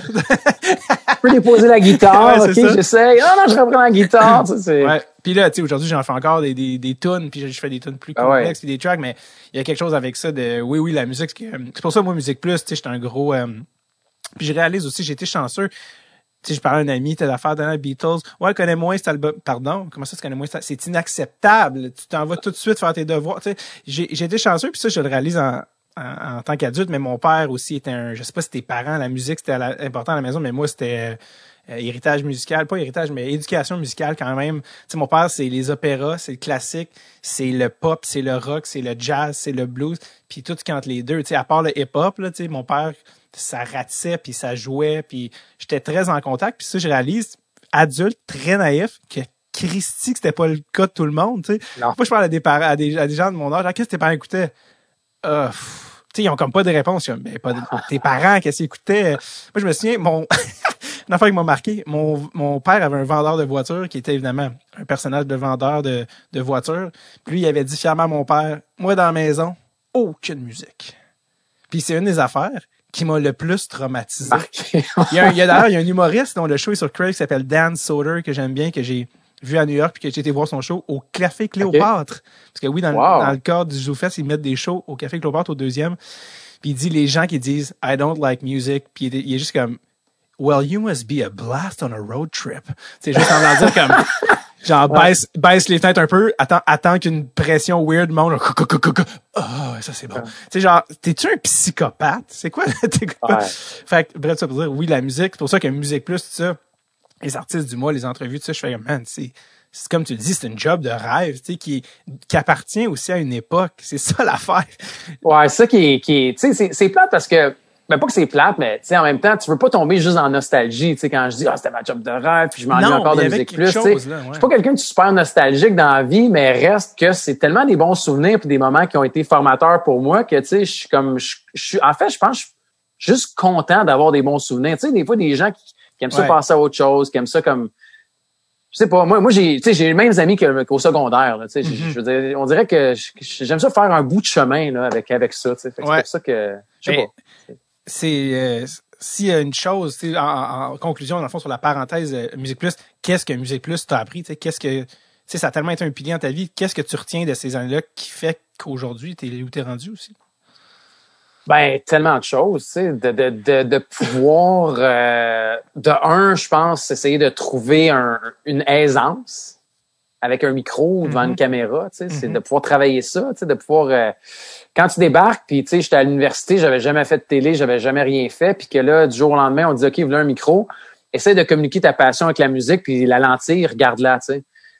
Euh, c'était comme c'est pas naturel, c'est pas naturel. Pas naturel, tu sais. Puis euh, tu sais ça, ça de, de, travailler ton aisance, de travailler le, le côté direct, tu sais de faire là je le fais à la radio, tu sais mais de de, travailler sans filet. Il y a beaucoup de monde qui aime pas ça, tu sais. Mm. Travailler en, sur du direct. J'en ai rencontré beaucoup euh, avec les années, soit en télé, qui faisaient beaucoup plus de reportages. Puis quand c'était en direct, ils, ils haïssaient ça, tu sais. Parce que tu peux pas te reprendre, tu sais. Ouais. Euh, fait de un, ça a développé complètement de mon aisance de faire du direct. Euh, de savoir communiquer, tu sais, c'est de, de, savoir synthétiser aussi, de, puis de le montage, comme je disais. Fait que il y, a, comme plein de choses. En fait, j'ai appris la majorité des choses des médias là-bas, qui après, tu vas peaufiner. J'ai peaufiné un peu à Flash ou à Salut Bonjour ou après, tu sais, dans, Puis vous, vous travaillez, tu sais, on parlait, vous n'étiez pas payé full charge, mais vous travaillez quand même assez fort. Je suis pas fou. Ouais, ouais, ouais. mais euh, c'était pas, c'était comme pas. Euh, moi, je l'ai jamais vu comme du travail. Mettons, je partais en vacances l'été, puis j'avais hâte d'y retourner, puis j'allais chercher mes disques pendant mes vacances, pareil. Puis, tu sais, le soir, on partait comme deux, trois personnes, on allait au fouf, tu sais, euh, on allait manger quelque chose, on allait voir un show. Je pouvais rentrer à 11 heures le soir, débarquer à Musique Plus, j'avais ma carte magnétique, je rentrais, je dérochais mon, mon entrevue, je faisais mes in, mes out, je savais que j'étais en montage le lendemain matin, je retournais, tu sais, c'était, c'était comme un, peu un camp de vacances. C'était, c'était, bizarre. Mais je pense que c'était pour ça aussi qui faisait que la, une bonne partie des personnes qui étaient là, pour eux, c'était pas une job non plus, fait qu'on calculait pas les heures. Non, c'est ça. T'as-tu déjà vécu le, le rite, euh, je sais pas si on peut appeler le rite de passage, mais une entrevue de Jean Leloup? As-tu déjà interviewé Jean Ouais, ouais. Puis comment? Ouais. la première est surprenante, là, tu sais. tu dis tout le temps, ben non, tu sais, ça n'a pas de sens. Puis après, quand tu acceptes dans le fond, qu'il faut que tu embarques dans le jeu, tu sais, c'est là mhm. où ça devient vraiment cool, tu sais. Ouais. Parce que moi, je, en fait, j'adorais faire des entrevues avec Jean Leloup parce que tu débarques dans son monde puis tu sais pas trop où ça va aller. Puis le côté imprévisible, c'est là où ça devient un peu de l'impro, puis ça devient un peu un jeu. Puis, euh, tu sais, à Musique Plus, c'était correct. Quand j'ai fait une entrevue, mettons, avec Jean Leloup pour Salut Bonjour, il y avait pas grand-chose qui était diffusable après, tu sais. Ouais. Parce que, tu sais, c'est pas le même public. Fait que c'est ça qui est un petit peu différent, mais non, j'ai tout le temps trouvé ça très cool, tu sais, de, de pouvoir rencontrer Jean Leloup que j'ai vu dernièrement, d'ailleurs, euh, j'allais voir ma mère à la Chine, puis euh, il était comme dans le stationnement des galeries La Chine à prendre des photos. C'est la chose la plus Jean Leloup que j'ai entendue de ma vie, tu sais, comme ouais. prendre... J'ai baissé ma fenêtre, j'ai dit, Jean, qu'est-ce que tu fais? Puis là, il m'a dit, je prends des photos. j'ai dit, j'ai dit, ben, bonne journée, Jean, puis je suis parti. T'as dit, j'ai-tu deux heures de jamais, tu sais. Il me replaçait jamais, là, quand tu le rencontrais. Fait que c'est pas comme s'il me connaissait, mais tu sais, euh, j'étais juste, je trouvais ça drôle qu'il soit là. Tu sais, c'est un, c'est un, c'est un centre d'achat. Centre d'achat, c'est déjà trop. C'est tellement un endroit miteux que je me disais, qu'est-ce que tu fais là, tu sais? Jean Leloup qui prend des photos dans un parking à la Chine. Ça ouais, sonne. Galerie La Chine, tu sais, l'attraction du Galerie La Chine, c'est le pique-nique, là, tu sais. c'est pas. Euh, c'est Croiser Jean Leloup est la chose la plus montréalaise au monde. Ouais. T'es pas montréalais si t'as pas croisé Jean Leloup qui était comme en train de marcher ou tout le monde a une anecdote. De, il, était ouais, mais à la Chine. Mais oui, mais c'est ça. Ça, c'est fucked Qu'est-ce que tu fais là? T'es à la Chine. Ça, c'est fucked up. Ça, c'est, mais ça, c'est, Honnêtement, en ce moment, j'ai comme un frisson de j'aurais voulu être là, là. Tu comprends? C'est comme, je trouve ça tellement malade. C'est comme, oui, évidemment, qu'il est parti sur une bulle. Euh, de quelque chose. Anyway. Euh, il y a quelque chose. Moi, j'ai un ami qui a travaillé, qui a, fait une coupe d'albums de Jean Leloup. Fait que j'ai, j'ai, beaucoup d'anecdotes de Jean Leloup que je pourrais pas partager malheureusement c'est ça. avec toi, mais, mais c'est un, un, un méchant personnage. J'ai beaucoup de respect. Ben moi, j'adore, puis j'imagine que toi aussi, là, mais tu sais, c'est, ben, pour moi, c'est un de mes tops quand même. Ouais, au Québec, là, tu sais. Oh, ouais. Sais, lui, Daniel Bélanger, tu sais, dans les années 90, ils ont été une gang ah, à, un peu sauver la mise, tu sais, fait fin, ce gars-là? Il est-tu fin, Gonzo? Non, mais il est-tu fin? T'es-tu sarcastique parce que c'est un vrai fin? Puis que je te vois avec cette attitude-là? Gonzo, c'est un fin. Oui, oui, c'est un vrai, oui, c'est un vrai fin. Oui, oui. Bon. Vas-tu te battre? Ouais, ouais. Lâche-moi, là! Eh oui, les effets sonores. J'ai pas le budget à Pérus, ni son expérience. Euh, je vais faire ce cours, guys. Très, très, la, la plus courte. Je vais essayer la plus courte euh, le plus court message de milieu d'épisode. Si tu aimes l'épisode, ça sonnait comme si tu aimes l'épisode, tape de... Alright! Si t'aimes l'épisode, t'aimerais tu le tape, tu nous écoutes assidûment tu te dis, hey, il faut que ça continue cette affaire-là. Not very complicated, buddy. Direct. Il y a une manière de plugger ça direct dans la pompe. C'est pas d'affaire de, tu passes par Shawi, Shawi Sud. Shawinigan Sud, il y a un gars, Denis, lui, t'amène à une fille, Monique, elle à Louise, donne ça à un gars sur une petite motocyclette qui part dans le bois. Non, plus simple que ça direct sa pompe. Drette sur le tape, patreon.com slash dreadsultape. Je dire dreadsultape.com, ça c'est notre site. Il y a de la merch. Tu veux aussi nous encourager de la merch. Mais patreon.com slash dreadsultape, c'est la seule manière. Et il n'y a pas d'intermédiaire. Direct, échange. Salut, merci. Hey, bon, continuez, lâchez pas, les gars. Puis il y en a qui disent, regarde, ça fait une, je t'entends, je, t'entends, David. Ça fait une couple de fois. J'ai les messages. Là, à chaque fois, je peux, on peut-tu régler ça d'une shot? Oui. Tu peux régler ça d'une shot pour l'année avec même 5% de rabais. Tu le fais d'une shot, tu as 5% de rabais au final sur l'année. Euh, c'est réglé, n'entends plus parler. Regarde, parce c'est pas c'est pas toujours obligé d'être compliqué la vie là. Tu sais des fois tu dis gars moi, un roteux, moutarde d'oignon, une, grosse orangeade, tu. Tu veux passer au orange julep, tu veux le prendre le, le, jus sucré, il y en a c'est c'est possible là, tu sais tout ça. Regarde, Combien? 5% Go, c'est fait. Là, le garde, à chaque fois que je vais rentrer le message, je me semi-culpabilité. Ouais, j'écoute le podcast, je devrais... Garde, d'une shot, c'est fait. Alors, tout le monde est heureux, on s'en tire, et le podcast continue. Patreon.com slash tape. Les liens sont sur nos médias sociaux. On vous attend et continuons ce beau projet de cœur qui est tape. De retour à un vrai fin, puis que j'ai envoyé le contraire! Oui! Gonzo, take it away, Gonzo mais, tu as touché justement au, sujet de ah, tu sais, à, Salut Bonjour, c'était pas diffusable. Y a-tu quelque chose aussi par rapport à l'époque où vous faisiez du live à Musique Plus, mais ben, du live, puis ce qui était aussi live tape, mais est-ce que tu trouves qu'aujourd'hui, c'est peut-être un petit peu plus formaté, il y a quelque chose d'un petit peu plus aseptisé, qu'avant c'était comme Ah, regarde, euh, il y avait quelque chose de. Il y avait quelque chose, je, je sais que le mot authenticité est très galvaudé, mais il y a quelque chose d'authentique puis de de plus, tu sais, on va, ben, le mot, moi, en fait, que j'utiliserais, puis c'est un anglicisme, c'est un mot anglais, mais c'est plus raw. C'est drôle de dire plus, cru, mais c'est pas cru. Fait que c'est, c'était plus brut. Ouais, brut, c'est le bon mot, ouais. Tu sais, c'est, euh, ouais, je trouve ça, je trouve ça dommage, mais en même temps, tu sais, c'est, c'est comme ça pourrait pas survivre ou vivre aujourd'hui. C'est quelque chose comme ça non plus. avec, contexte, ouais avec le contexte puis le chemin, oui, je trouve ça plate qu'il y ait moins de prestations à télé, je trouve ça plate qu'il y ait moins de jobs. Tu sais, j'ai plein, j'ai plein d'amis, puis surtout aussi, tu sais, là, c'est sûr qu'avec la COVID, c'est encore pire, mais je veux dire, j'ai plein d'amis qui étaient caméramans, qui étaient réels, qui étaient whatever, tu sais, qui, qui, qui ont plus de job aujourd'hui parce qu'il y a moins de prod, parce qu'il y a moins mm-hmm. ci, il y a moins ci, il y a, il y a plus de musique plus, mais il y a plus de flash non plus, il y a plus vraiment de, tu sais, il y a plus de star system, il y a plus de ci, il y a plus, il y a plein d'émissions, en fait, qui étaient plus des émissions de, de, de, culture large, là, et de mm-hmm. culture grand public aussi, là, des, qui, qui existe plus. Je pense que c'est cyclique un peu en télé, mais je trouve ça un peu plate que le médium, oui, a changé, mais en même temps, c'est. Il y a peut-être moins de risques qui sont pris, mais regarde, je trouve ça cool, l'émission de, des pop là, qui s'en va à Télé-Québec avec, avec PY, tu sais, d'ailleurs. Puis avec Baz qui réalise. Puis je sens qu'on veut comme essayer de, de de changer un peu les choses avec une réalisation peut-être un peu plus brusque, un peu plus euh, rythmée, puis euh, un peu euh, différente de ce qu'on voit en télé, avec des avec des portraits de gens qu'on n'est pas nécessairement qu'on va pas voir à la voix ou à Starac. Fait que je trouve ça cool quand il y a un diffuseur qui est game d'aller de l'avant.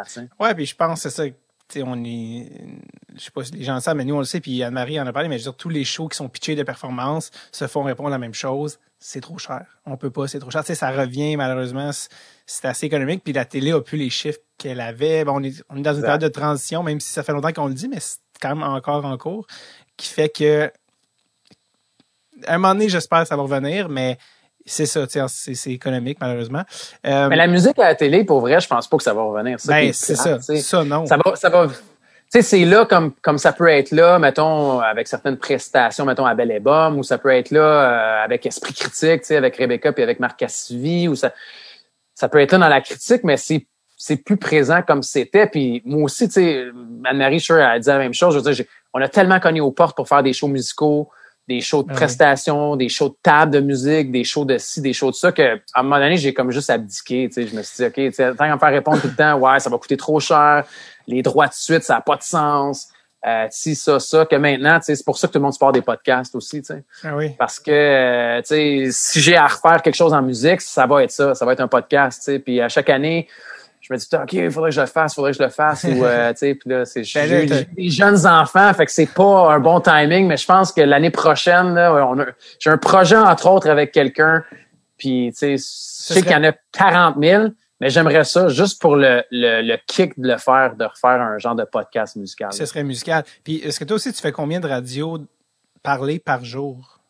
Trois heures. Fait que toi, tu as fait déjà trois heures avant le podcast d'aujourd'hui. Ouais, de midi à trois. Puis là, après, c'est ça. Fait que là, tu ferais un, podcast en, extra de side qui, là, irait chercher ta passion musicale que tu peux pas. Euh, ouais, ben, tu sais, je le fais, mettons, je le fais à job avec du monde aussi ou je le fais avec mes amis. Tu sais, j'ai des amis avec qui je, je, on, on s'en va tout le temps, OK, que j'ai écouté ou, tu ah oui, ça serait cool. Euh, moi, en fait, j'adore faire ça. Tu sais, j'ai des chums que je rencontre puis ils sont comme, OK, que j'écoute. Fait que là, je suis comme, OK, qu'est-ce que t'as le goût d'écouter? T'as le goût d'écouter ça? OK, fait que là, je leur envoie plein d'affaires. Puis là, j'aime ça qu'il y ait un feedback, par exemple. Parce que quand ils me donnent un feedback, là, je sais ce qu'ils ont aimé, ce qu'ils ont pas aimé. Fait que je peux leur envoyer un autre envoi pour mhm. moi, là, c'est comme j'adore faire ça. Ah oui, vraiment, c'est la, la, la, la, plus grosse partie du fun. Moi, je me suis amusé à la fin de l'année avec le confinement à faire un, un top de mes albums de l'année, puis d'écrire un, tu un, un, un, descriptif, ouais, vraiment un long texte avec les, les, les tonnes dégustation, puis à le poster juste pour partager avec des amis pour qu'eux te, te reviennent, puis qu'eux t'en envoient. En tout cas, bref, c'est, c'est le partage qui est le fun finalement. Ouais, ouais, ouais vraiment. Euh, la fin d'une époque, ça a été l'éventuelle et inévitable fermeture de Musique Plus. Euh, on était loin des belles années, je pense qu'on peut le dire en toute franchise, mais c'était rendu beaucoup des, euh, des shows télé-réalité traduits. Euh, c'était, ouais, c'est ça. C'est sûr que c'était un peu triste. Euh, c'est comme la carrière de Marc Messier, c'était un peu trop long pour ce que ça J'ai essayé de trouver une. Tu parles du comédien ou du. Marc, Marc Messier. Marc, Marc, Marc, Marc, Marc, est venu au podcast d'ailleurs. On a parlé de l'ancien compte, on a parlé des boys. Je le vois souvent, il va chercher du Mandy's en face de la job, puis. Euh... Oui, sur Laurier, oui. Ouais, d'ailleurs, Georges, la, la, la, dernière fois que je l'ai vu, on riait avec, avec Max Vanout et avec d'autres parce qu'on a vu euh, Marc traverser la rue et Georges traverser la rue. Et, et Georges, je connais pas grand monde, tu sais, dans la colonie artistique québécoise, là, mettons, tu sais, euh, c'est arrivé des fois qu'il me lance des noms, puis je suis comme, ça peut pas que tu le connaisses pas. Big, big, j'étais à Edmonton, big. Euh, mais là, je me suis dit, OK, on prend des paris. Est-ce qu'ils, qu'ils vont se reconnaître? Est-ce qu'ils vont le reconnaître, tu sais? quand il est revenu, je dis, puis, t'as-tu reconnu la personne? Il était comme, ouais, mais je l'ai pas reconnu au début. Fait que ça, ça a pris un peu de temps, fait que j'ai perdu mon pari. le gars, mais, mais ouais, fait qu'il il mange de la salade. 35 ans. Ouais, mais le pire, c'est que c'est le genre de gars, un peu à la chanloup, que j'ai croisé moi-même par hasard tel, plusieurs fois avant de le recevoir comme genre de gars qui joue souvent au tennis. Aussi, si tu joues au tennis, tu vas le croiser. Euh.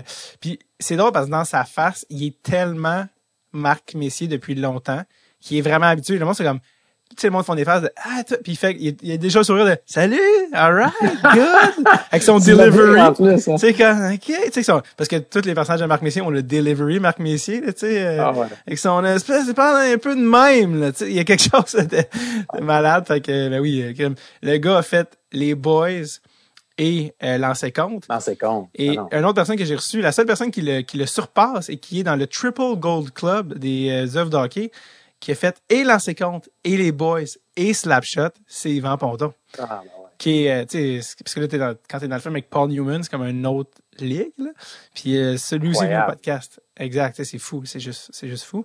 Euh, mais, mais ce, dont on parlait, c'était la fermeture de Musique Plus, qui était, qui était peut-être long overdue, mais euh, euh, qui a fini par, par, par fermer. Tu sais, c'est la fin d'une époque, même si c'était plus ce que c'était. Est-ce que ça t'a fait quelque chose quand même quand ça a fermé? Ouais, ouais, ouais. Puis euh, c'est euh, c'est drôle parce que je me rappelle d'être passé, je pense que c'est l'année passée. Ouais. Euh, on marchait sur Sainte-Cat avec ma blonde, tu sais, puis les deux, on a travaillé là. Fait Bleury Sainte-Cat. Puis en passant, c'était comme placardé, tu sais. Ouais. V n'existait plus ou V avait plus de studio là. Puis puis j'ai fait comme wow, tu sais, c'est comme on dirait que quand je passe là, je me revois tout le temps quand même avec le, tu sais, le, le, le, genre de bureau à quatre. Là. Moi, j'étais tout le mm-hmm. temps, on était quatre, puis c'était Shelly d'un côté, Rebecca de l'autre, puis la quatrième personne, c'était tout le temps un genre de rotation, mais puis on a été longtemps là, tu sais, ça a longtemps été mon bureau de voir ce coin de rue là. Fait que oui, ça me fait de quoi. Puis tu vois, euh, ma blonde est allée faire un tournage là-bas, ils ont ouvert un magasin. Maintenant, c'est un magasin. OK. Et euh, ils ont ils ont ils ont fait un tournage, fait qu'elle est allée revisiter, tu sais, est allée visiter le magasin pour un, un stunt publicitaire. Anne-Marie aussi, elle l'a fait d'ailleurs. Mm.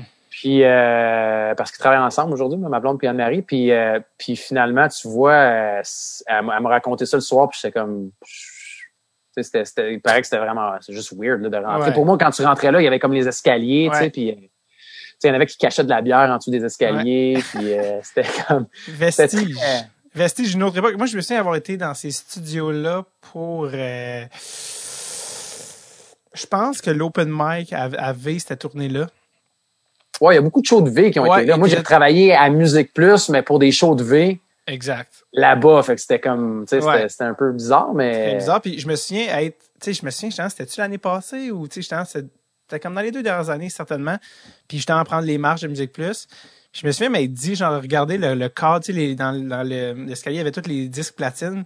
Je me souviens m'être dit, tu sais, comme, si je prends le, le CD de Let Go de Avril Lavigne en ce moment, tu sais, le, le Gold, y a-tu vraiment quelqu'un?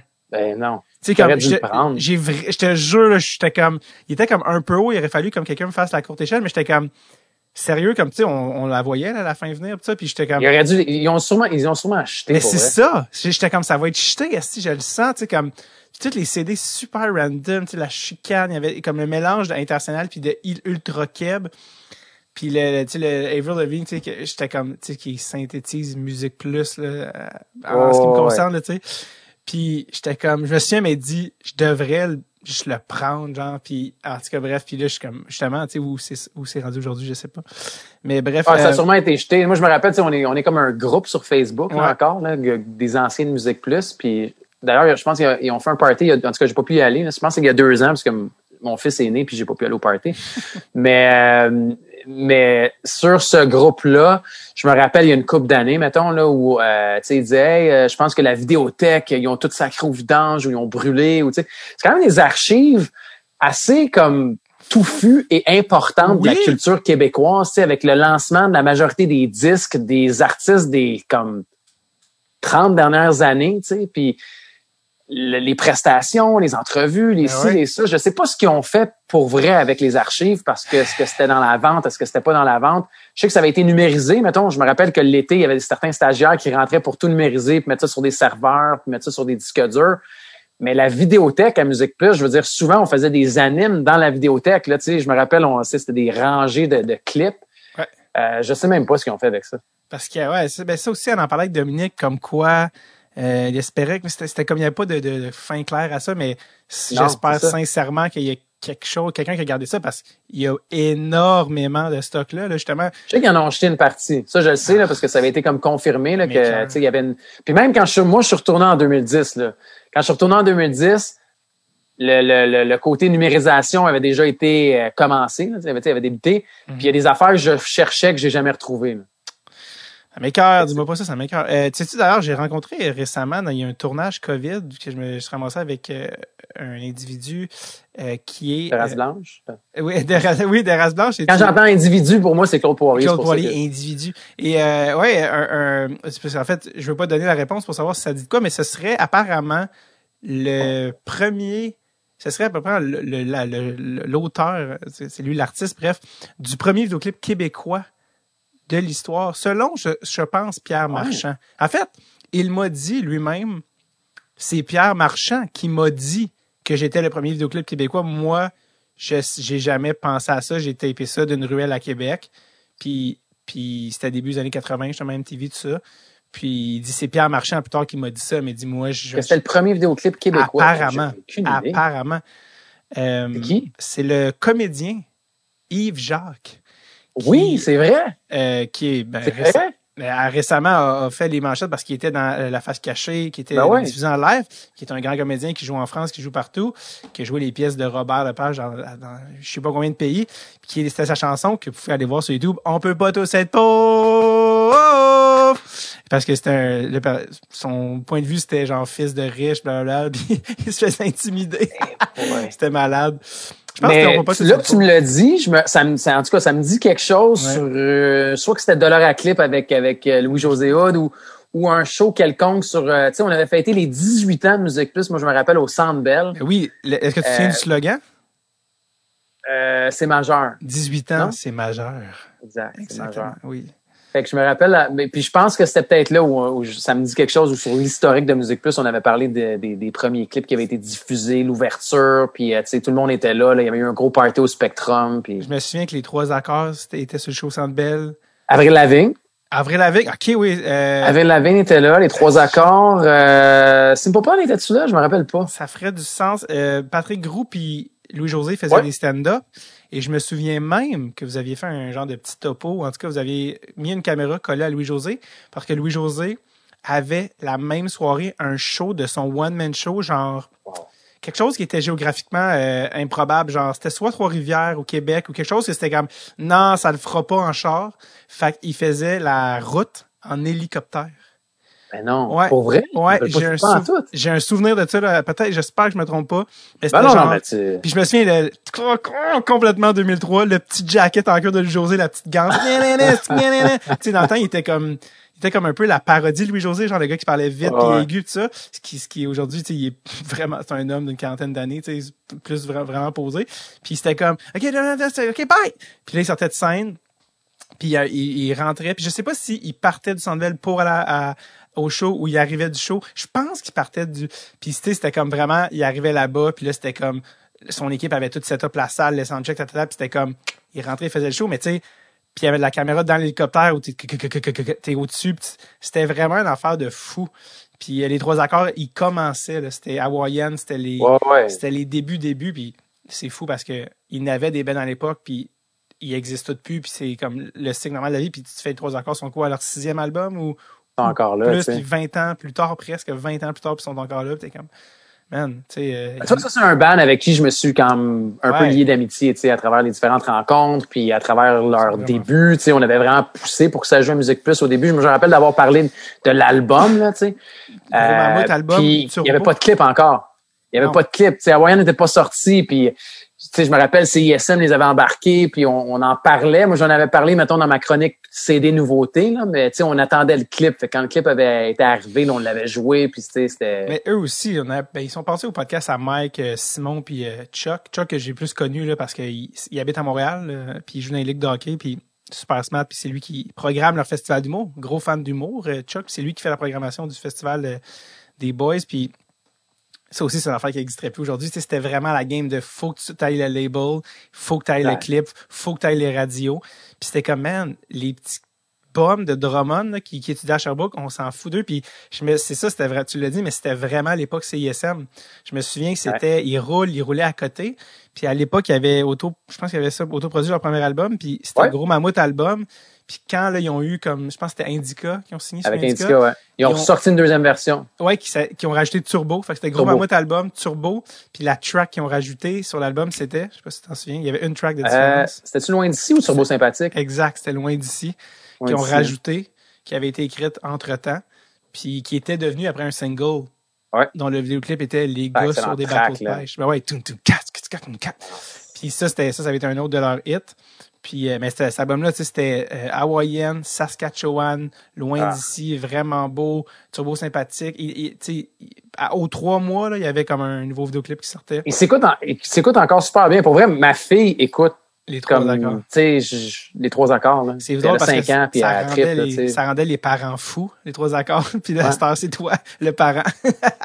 moi, je, l'assume totalement. Je me rappelle pas pourquoi je me suis retombé sur, euh, sur, euh, je me rappelle pas c'était quel track ou quel album que j'écoutais. Puis là, j'ai fait comme, je me suis rappelé qu'à l'époque, il y avait des parents, quand j'étais pas parent, mm-hmm. que, qui, qui, qui faisaient écouter ça à leurs enfants. Puis j'avais comme, moi, je vais l'essayer avec ma fille. ben puis tu vois, elle était super réceptive. Ouais, puis faut dire que les Ça marche encore. Mais ben oui, ça marche encore. Les mélodies, ça marche toujours. Euh... Ben ouais. Alors, c'est qui, c'est où récemment? Je pense que j'ai lu ça quand la chanteuse des Cranberries euh, est décédée, euh, Dolores O'Riordan. C'était comme quoi, je pense que c'était une vieille critique de quand il était revenu au Metropolis. En plus, je me souviens, j'avais failli y aller, je pense que c'était 2012.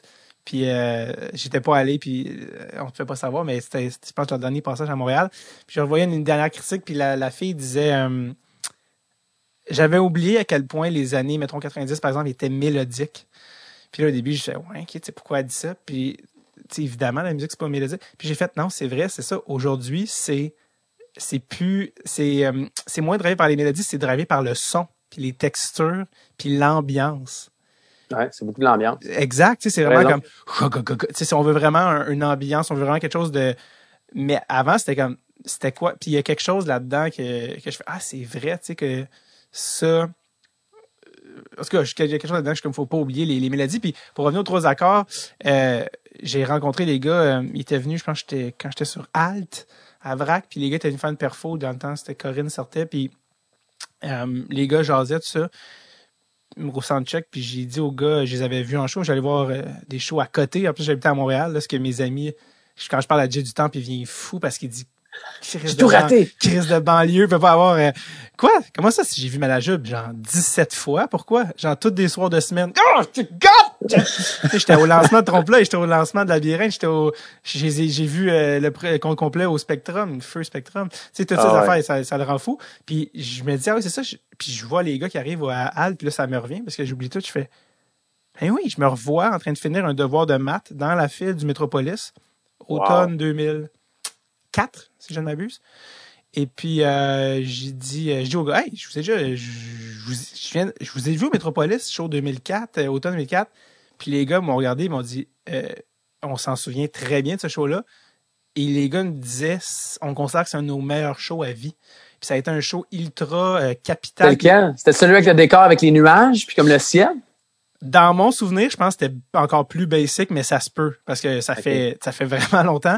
je sais pas, moi c'est le premier, je, me rappelle un show Métropolis des trois accords, mais je sais pas c'était pour quel album. Ça se peut, puis ils ont dit ce show-là, c'était ça a été un moment clé littéralement dans notre carrière. On a senti qu'il y a eu une on a pris une step ce soir-là. Il y a, il y a comme eu une conjoncture de qui on de comme là on est rendu ok là on est rendu là. Il, était plus comme en train de bref puis là ils sont comme man c'est genre nos meilleurs choix puis je suis comme ah j'ai un souvenir malade à, le guitariste avait commencé dans full ta, ta, ta. puis moi j'ai un cartable rempli chez nous de billets de show de de de pacing que le batteur des Flaming Lips m'a lancé de pics de git j'ai ouais, ouais j'ai vraiment mes affaires toutes je, gardais toutes de malajube j'ai des pacings en tout cas bref tout ce qui était dans le Je veux dire, c'est pareil chez nous. J'ai encore cette boîte-là. Exact. Exact. Contrairement à Musique Plus, on garde tout. Ouais, et, euh, et je dis au guitariste Alexandre Parr, qui ah je pense avait je pense qu'il avait laissé lui tomber la polytechnique alors que le band euh, partait. Et puis j'ai dit Hey, tu m'avais tu m'avais donné ton pic, mais clairement parce que j'avais demandé. Puis lui il était euh, OK, ouais, il m'avait donné son pic euh, puis quand il est parti du studio, je pense que c'était quoi? C'était 2018, quelque chose comme ça, 2018, 2000, ouais, 2018. Donc, 14 ans plus tard, il m'a dit, hey, puis il m'a donné son pic. Ah, ouais, c'est cool, j'ai fait comme, ah, c'est hot, man. Puis on a pris, on a pris une photo. Fait que, tu pour dire, trois accords qui, en tout cas, ça m'a rentré dans un, énorme flashback. ah, je les adore, je les adore. Pour vrai, moi. Gars très cool. Très, très cool. Une anecdote de trois accords avec, avec eux. Je me rappelle d'une fois où il avait fait la, la page frontispice du Journal de Montréal. Puis, à la place de Charles, c'était ma photo. Puis ça, fait que j'avais, j'étais batteur des trois accords pour le journal de Montréal le temps d'une journée comme ça, puis c'était très drôle. C'est tellement drôle que tu me dises ça parce que il y a quelques années, j'ai fait un, je pense que c'était encore du comédien, j'étais en show à Québec, donc journal de Montréal, journal de Québec, et je pense que le lendemain du show, je reçois des textos, je sais pas quoi, c'est comme yo, euh, grosse affaire, puis je comprends pas trop, et euh, ma face est sur le cover du journal de Québec, et c'est moi en train de faire un gag, puis il est marqué euh, La relève s'éclate au comédien, quelque chose comme ça. Puis le monde, hey, cover, cover du journal. Je suis comme, OK. Je me lève, je m'en vais acheter le journal, j'ouvre et je vais euh, à l'article, à la page 800 000, et euh, j'ai l'article, et il n'y a pas un mot sur moi. Mais t'avais la photo! Oui, la photo sur le, sur le front page. Puis c'est genre, OK, comme il, tu sais, l'article, il est pas sur moi ou rien, c'est comme sur la soirée whatever, ils vont genre, ils name drop genre les humoristes sur le show, ils les nomment tous sauf moi. C'est, je, je l'ai gardé en trip, je pense, ce journal-là, malade, là, tu sais, genre, c'était des petits moments où tu penses, ah, y a-tu un step? Non, c'est rien. Retourne te coucher. Oh. y a-tu des, y a-tu des tunes que dès que t'entends, ça te ramène à tes années Musique Plus? Des tunes précises que tu sais, oh putain. Oh, ben, il y a des bands, en fait, tu sais, euh, Linkin Park. Ouais. Et d'ailleurs, Chester incontestable. qui est décédé en plus il y a quelques années, ben oui. Il y, avait, il y avait un running gag. En fait, Rebecca disait tout le temps que j'étais le membre, le membre euh, extra de Linkin Park. parce qu'elle disait que je m'habillais pareil. Il était commandité par Zoo York, aux, eux autres aussi. Quand ils venaient, on allait à Zoo York ensemble, souvent, tu sais. T'étais chumé avec eux rendu là. Non, ben, ben, ben oui, parce qu'on les voyait souvent, mais c'était plus parce que eux, quand ils débarquaient à Montréal, ils savaient qu'ils allaient, mettons, à l'entrepôt, chercher du linge, leur commanditaire. Fait que moi, vu que j'étais commandité par Zoo York, on y allait souvent ensemble, ou, hmm. tu sais, euh, des trucs comme ça. Fait que pour moi, Linkin Park, c'est très, très année Musique Plus. Oh. Euh, je veux dire Britney Spears aussi. T'as-tu vu le documentaire? Parce que... non, je l'ai pas vu encore. Ma, ma blonde, elle l'a vu, mais j'ai, j'ai pas encore regardé, toi? Non, pas encore. Euh, mais je sais qu'il sort sur Crave, là, que j'ai vu annoncer, je pense, c'est hier. Ça. c'est, c'est, c'est, des privilégiés qui l'ont vu avant, là, qui ont eu un lien. Là, c'est pour ça. Moi, je l'ai pas, je l'ai pas regardé encore. Euh, mais ouais, je pense ça, c'est vraiment mes premières années, par contre, de Musique Plus, où je pense que j'étais encore régisseur, mais là-bas, la musique en fait des clips jouait dans le studio tout le temps. Puis on avait un bouton là, qui était sur une des colonnes de briques, puis tu allais craquer le volume quand tu voulais que ce soit ça. Là. Je me rappelle du gros System of a Down aussi, là, euh, Chop Sweep, tout ça, qui jouait à, à fort volume là, dans le studio. Ah oui. Euh, fait que c'est les trois noms qui me reviennent, je dirais. Le... Fun fact, la chanson, en fait, était intitulée à la base, Chop Sweep était intitulée euh, Self-Righteous Self -righteous Suicide, Tel, tel que mentionné dans la chanson. Puis euh, le label dit comme non, on peut pas. Euh, on a... Puis euh, Rick Rubin, il a dit aux gars, moi, je, je vous dis les gars, je m'en vais au bat avec la compagnie. Ils vont pas, c'est pas vrai qu'ils vont nous dire ta ta ta. J'y vas-tu, j'y vas-tu. Puis les gars ont fait, nah, on, va l'appeler Chop Suey. Puis là ils ont comme trouvé ça drôle là, à Chop Suey. Ok. Puis, on, puis finalement c'est comme il y a quelque chose d'encore plus catchy puis ça comme ben oui puis de moins dramatique tu sais ça comme un peu comme fait que ouais mais oui System of a Down gros band c'était Gros band, gros band que j'ai. Ah, je les ai vus une fois, en fait. Je les ai fait une fois en entrevue et euh, je me rappelle que le batteur jouait au genre PlayStation quand je suis rentré. et on avait joué une game de Madden avant l'entrevue parce qu'il disait Do you mind if I finish my game? Puis là, j'étais comme Non, non, go ahead, man. Puis là, il dit Well, you want to play? OK, man. Fait qu'on s'était assis dans le tour bus on avait joué à Madden. Dans le tour Oui, les bons boys arméniens. Moi, je les avais vus au Sandbell, la tournée Mesmerize donc peut-être 2005, quelque chose comme ça, 5, 6, les tapis arméniens. Euh, ah euh, ouais, des gros euh, gros bands live. Gros gros bands qui ont sorti un ou deux tracks là, pour une cause là, ouais. l'année passée. C'est quand? C'était genre fin de l'été ou c'était c'était fait pas longtemps? Comme ça, première track en 15 ans. Ouais. Gros band mais Darren le guitariste et Serge les chanteurs sont ont de la misère à travailler ensemble, fait que ça, ça a été la fin mais Ouais. Band euh, incroyable. Euh, je peux pas croire qu'on arrive au hockey là. J'espère que t'as pas de limite de temps. ah, il est passé 8 heures, fait que je peux plus sortir. là, je good. Euh, parce que c'est ça, en fait, comment... On, on peut, évidemment, le, bout à flash, mais je veux dire, la, la transition jusqu'au sport, avant Musique Plus, puis avant le 99, puis avant TV Sport, toi, t'avais jamais fait de média sport. C'était vraiment... En fait, j'en avais fait brièvement quand je suis allé à XM Radio qui était la hmm. radio satellite. OK. Euh, ça a duré, je pense, six mois au Québec. C'était des studios qui étaient sur la rue de l'Église à Verdun. Euh, puis, tu sais, il y a eu comme une époque, ben, il y a eu une époque, il y a eu six mois où on pensait que la radio satellite, ça allait être la nouvelle invention. Oui. Et euh, il y avait un poste, deux postes musicaux et un poste sportif. OK. Euh, il y avait une grille, là, genre, avec plein, plein de gens. Puis, j'ai un de mes amis qui s'appelle Jean-Philippe Bertrand, qui est encore à TVA Sport. Euh, JP faisait une émission. Moi, j'étais j'étais là-bas pour la musique et lui il faisait une émission week-end de sport. Et c'est une des premières fois. C'est la première fois que je suis allé, par exemple, au Centre Bell sur la galerie de presse, mm. accrédité pour un match de hockey. Fait que c'était, je pense, en 2007 de mémoire. Euh, puis là, j'ai fait comme wow, ok. La passion pour le sport était tout le temps là, mais là, j'avais comme goûté à la vivre de l'interne. La vivre de la galerie de presse, aller dans le mm-hmm. vestiaire, euh, faire un post-game. Là, j'étais comme, c'est vraiment quelque chose. Puis, euh, puis après, mais, mais c'était, c'était, c'était, une affaire de genre une ou deux fois j'étais allé. Là. Puis finalement, après, c'est, euh, c'est à l'ouverture de TVA Sport. Que tu été engagé. Que j'ai été engagé parce que j'ai fait Salut Bonjour deux ans. Puis moi, je faisais les arts et spectacles. Marc-Claude Savard faisait les sports. Puis souvent, on se retrouvait à quasiment inversé. Tu sais, Marc-Claude aimait beaucoup les arts et spectacles. Moi, j'aimais beaucoup le sport. Fait qu'on échangeait dans les discussions de groupe. Puis euh, quand c'est ça, quand ils ont ouvert TVA Sport, Serge Fortin, qui était le boss à l'époque, m'a appelé et m'a dit euh, Écoute, on ouvre une chaîne spécialisée pour faire concurrence à RDS TVA Sport, ça, ça tente de venir. T'es retourné, en plus, t'es, si je me trompe, tu retournais à TVA Sport comme récemment, ça se peut-tu? Ouais, j'ai recommencé à travailler là, ça fait euh, quoi, un mois et demi à peu près. C'est comme euh, Musique Plus, t'as des rondes. Ouais, j'ai des rondes. Tu passes, ben, je disais, tu sais, il n'y a pas, y a pas 72 euh, places où on peut aller. Non, puis, tu sais, justement, tu sais, dans, dans une carrière de médias au Québec, c'est quand même assez petit tout ça, mais tu sais, on te connaît Musique Plus, t'as fait un peu ça, mais entre Musique Plus, puis Flash, puis ce que tu fais aujourd'hui, il y a quand même des années comme comment tu sais, ça donne un peu une ouverture sur les gens qui font pas ça dans la vie, mais tu sais, t'es quand même t'es travailleur autonome, là, tu sais, je veux dire. Ouais. C'est quoi, comment tu gagnes ta vie entre ça, tu sais? Moi, j'ai, pour vrai, je, je knock on wood, là, euh, le plus long que j'ai pas eu de job depuis que j'ai commencé à Musique Plus, c'est sept mois. Puis c'était volontaire, c'est quand j'ai donné ma, ma- j'ai donné ma démission à TVA Sport. OK.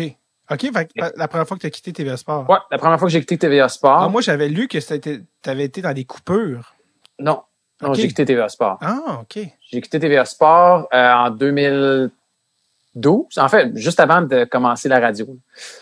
Euh, puis euh, non, j'ai quitté parce que, en fait, quand on m'a approché pour aller à TVA Sport, qui était comme pour moi, là, je m'étais mis, je mets beaucoup trop de pression des fois dans la vie, puis ça, c'était comme une décision où j'ai la misère à prendre des décisions dans la vie des fois. Mhm. Puis ça, c'était beaucoup trop gros pour moi. Je me disais, Dieu, qu'est-ce que je fais? Je- Jette-tu, pas que je jette aux poubelles 10 ans de, de, de métier, de crédibilité pour recommencer à nouveau, mais je me disais, est-ce que je vais en sport? Si je vais en sport, ben, je peux pas vraiment revenir en musique. On dirait que les gens, il y a des labels, puis t'es comme étiqueté, OK, t'es en musique ou t'es en sport. Tu peux pas faire les deux, tu tu peux pas te promener d'un à l'autre. Fait que euh, finalement, j'ai fait le saut. Je me suis dit, OK, go, j'y vais, je vais en sport, parce que si je refuse, je pense que je vais m'en vouloir toute ma vie. Puis je voyais déjà un peu à l'époque, ça se dessinait, je veux dire, la musique prenait déjà un peu moins de place. Fait que j'ai fait, OK, go, on va en sport. Puis je suis allé à TVA Sport, je suis resté trois ans. Puis après trois ans, c'était un peut-être un mandat un peu différent de celui qu'on m'avait présenté quand on est venu me chercher. Fait que, tu sais, on me faisait faire plus de salles des nouvelles, plus de quotidiens à suivre le Canadien, aller faire les vestiaires adverses, puis tout ça. Fait que c'était beaucoup plus de hard news que que d'opinion, que de d'histoire, le fun, puis tout ça. Puis, tu sais, moi, je viens d'une école où tu as des entrevues one-on-one, puis là, on me faisait faire des scrums. Fait que Ouais. c'était pas, tu sais, c'est correct que ça existe, mais pour moi, c'était, c'était pas quelque chose qui, qui me, qui me plaisait beaucoup. Fait que, fait que j'ai décidé de partir. J'ai décidé de, de, de quitter TVA Sport à, à cette époque-là. C'est les moments où tu as eu le t'as eu un 7 Ouais, mois. j'ai eu sept, sept, euh, six ou sept mois avant de, de retentir à la radio, euh, qui était pas encore de 91.9 Sport. Mais euh, qui a eu qui a changé d'identité une couple de fois avant ça.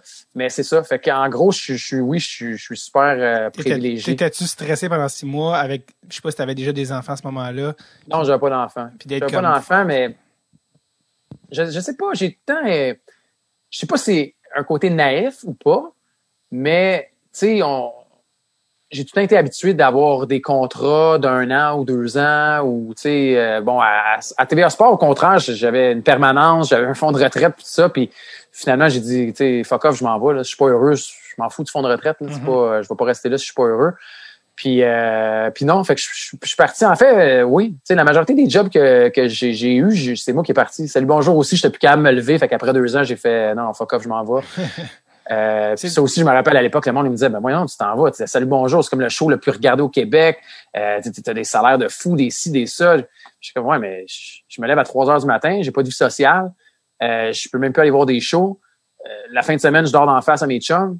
Euh, je- Pas fun. je voulais vivre un peu, tu sais, Ouais. les conditions de, de vie. Fait que, fait que oui, en gros, j'ai pu vivre depuis 20 ans parce que j'ai tout le temps eu quand même des jobs euh, steady, tu sais, puis des, des, des salaires intéressants dans le milieu qu'on dans lequel on évolue. C'est fou parce qu'en plus, tu sais, tu as parlé de TVA Sport et du 99, mais les deux ont connu leur lot de turmoil, de, de, de tourmente financière. En fait, il y a un moment donné, tu sais, sur TVA Sport, on voit les chiffres de l'argent qui sort, on se dit, mon Dieu, il, il doit en rester pour 15 minutes à chaque fois. Puis après ça, qu'à 91.9, il y a un moment où ça, ça avait été annoncé que ça fermait. Ah, On a été vendu. Ça a été vendu, puis ça a été dit, ça ferme telle date, ta, ta, ta. Là, évidemment, les gens sont montés aux barricades. Vous avez été sauvé comme un candidat d'occupation double ou, de, Presque, ouais. et, et ils avaient été ramenés. Fait que là, je fais, attends, toi, t'as pas, t'es comme les, t'as les deux pieds dans deux navires qui sont tout sauf certains. Est-ce que des fois, est-ce que tu vis avec un- une espèce de crainte constante de ça peut arrêter à tout moment, puis Euh, oui, mais, euh, mais en même temps, je, regarde, j'ai. C'est arrivé plein de fois, tu sais, où je me disais, ben, OK, tu sais, on, on essaie tous de. C'est sûr que tu peux comprendre aussi, puis les, les gens qui ont des métiers un peu plus, euh, tu sais, mettons dans les médias, c'est tout le temps comme ça, c'est des contrats de, de six mois, d'un an, de deux ans, tu sais jamais vraiment ce qui va arriver. Euh, le show revient dessus, la station revient dessus. Il y avait, tu sais, il y a tellement de, de, de, de facteurs qui font en sorte que je me suis un peu comme habitué avec le temps, on dirait.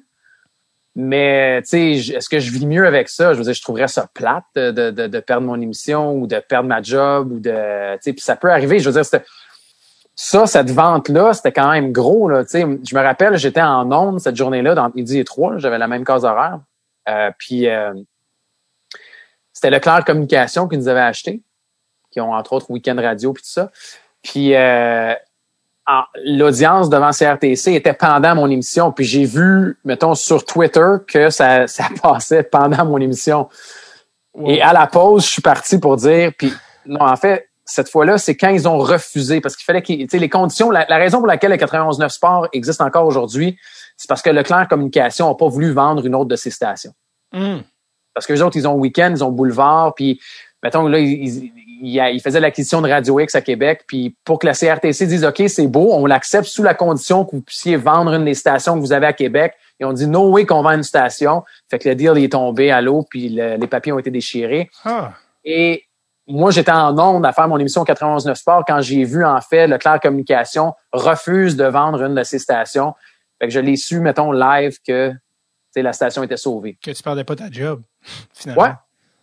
C'est ouais, fou, que, que, que, la station, tu sais, puis ça, c'était une année qui était particulière quand même au 91 Sport, quand, tu sais, quand on a su qu'on était acheté, puis il y en a beaucoup qui, qui ont voulu quitter le navire, il y en a d'autres qui, tu sais, c'était un peu... Euh, c'était une année spéciale. Je suis content que ce soit, mettons, chose du passé, là, mais, mais en même temps, tu sais, oui, on est, on est tout le temps là-dedans à, à, chaque année, je pense. Tu es dans la radio parler, qui est une affaire aussi très particulière dans le sens que, pas particulier dans le sens que c'est weird, dans le sens que c'est pas tout le monde qui a ce luxe-là.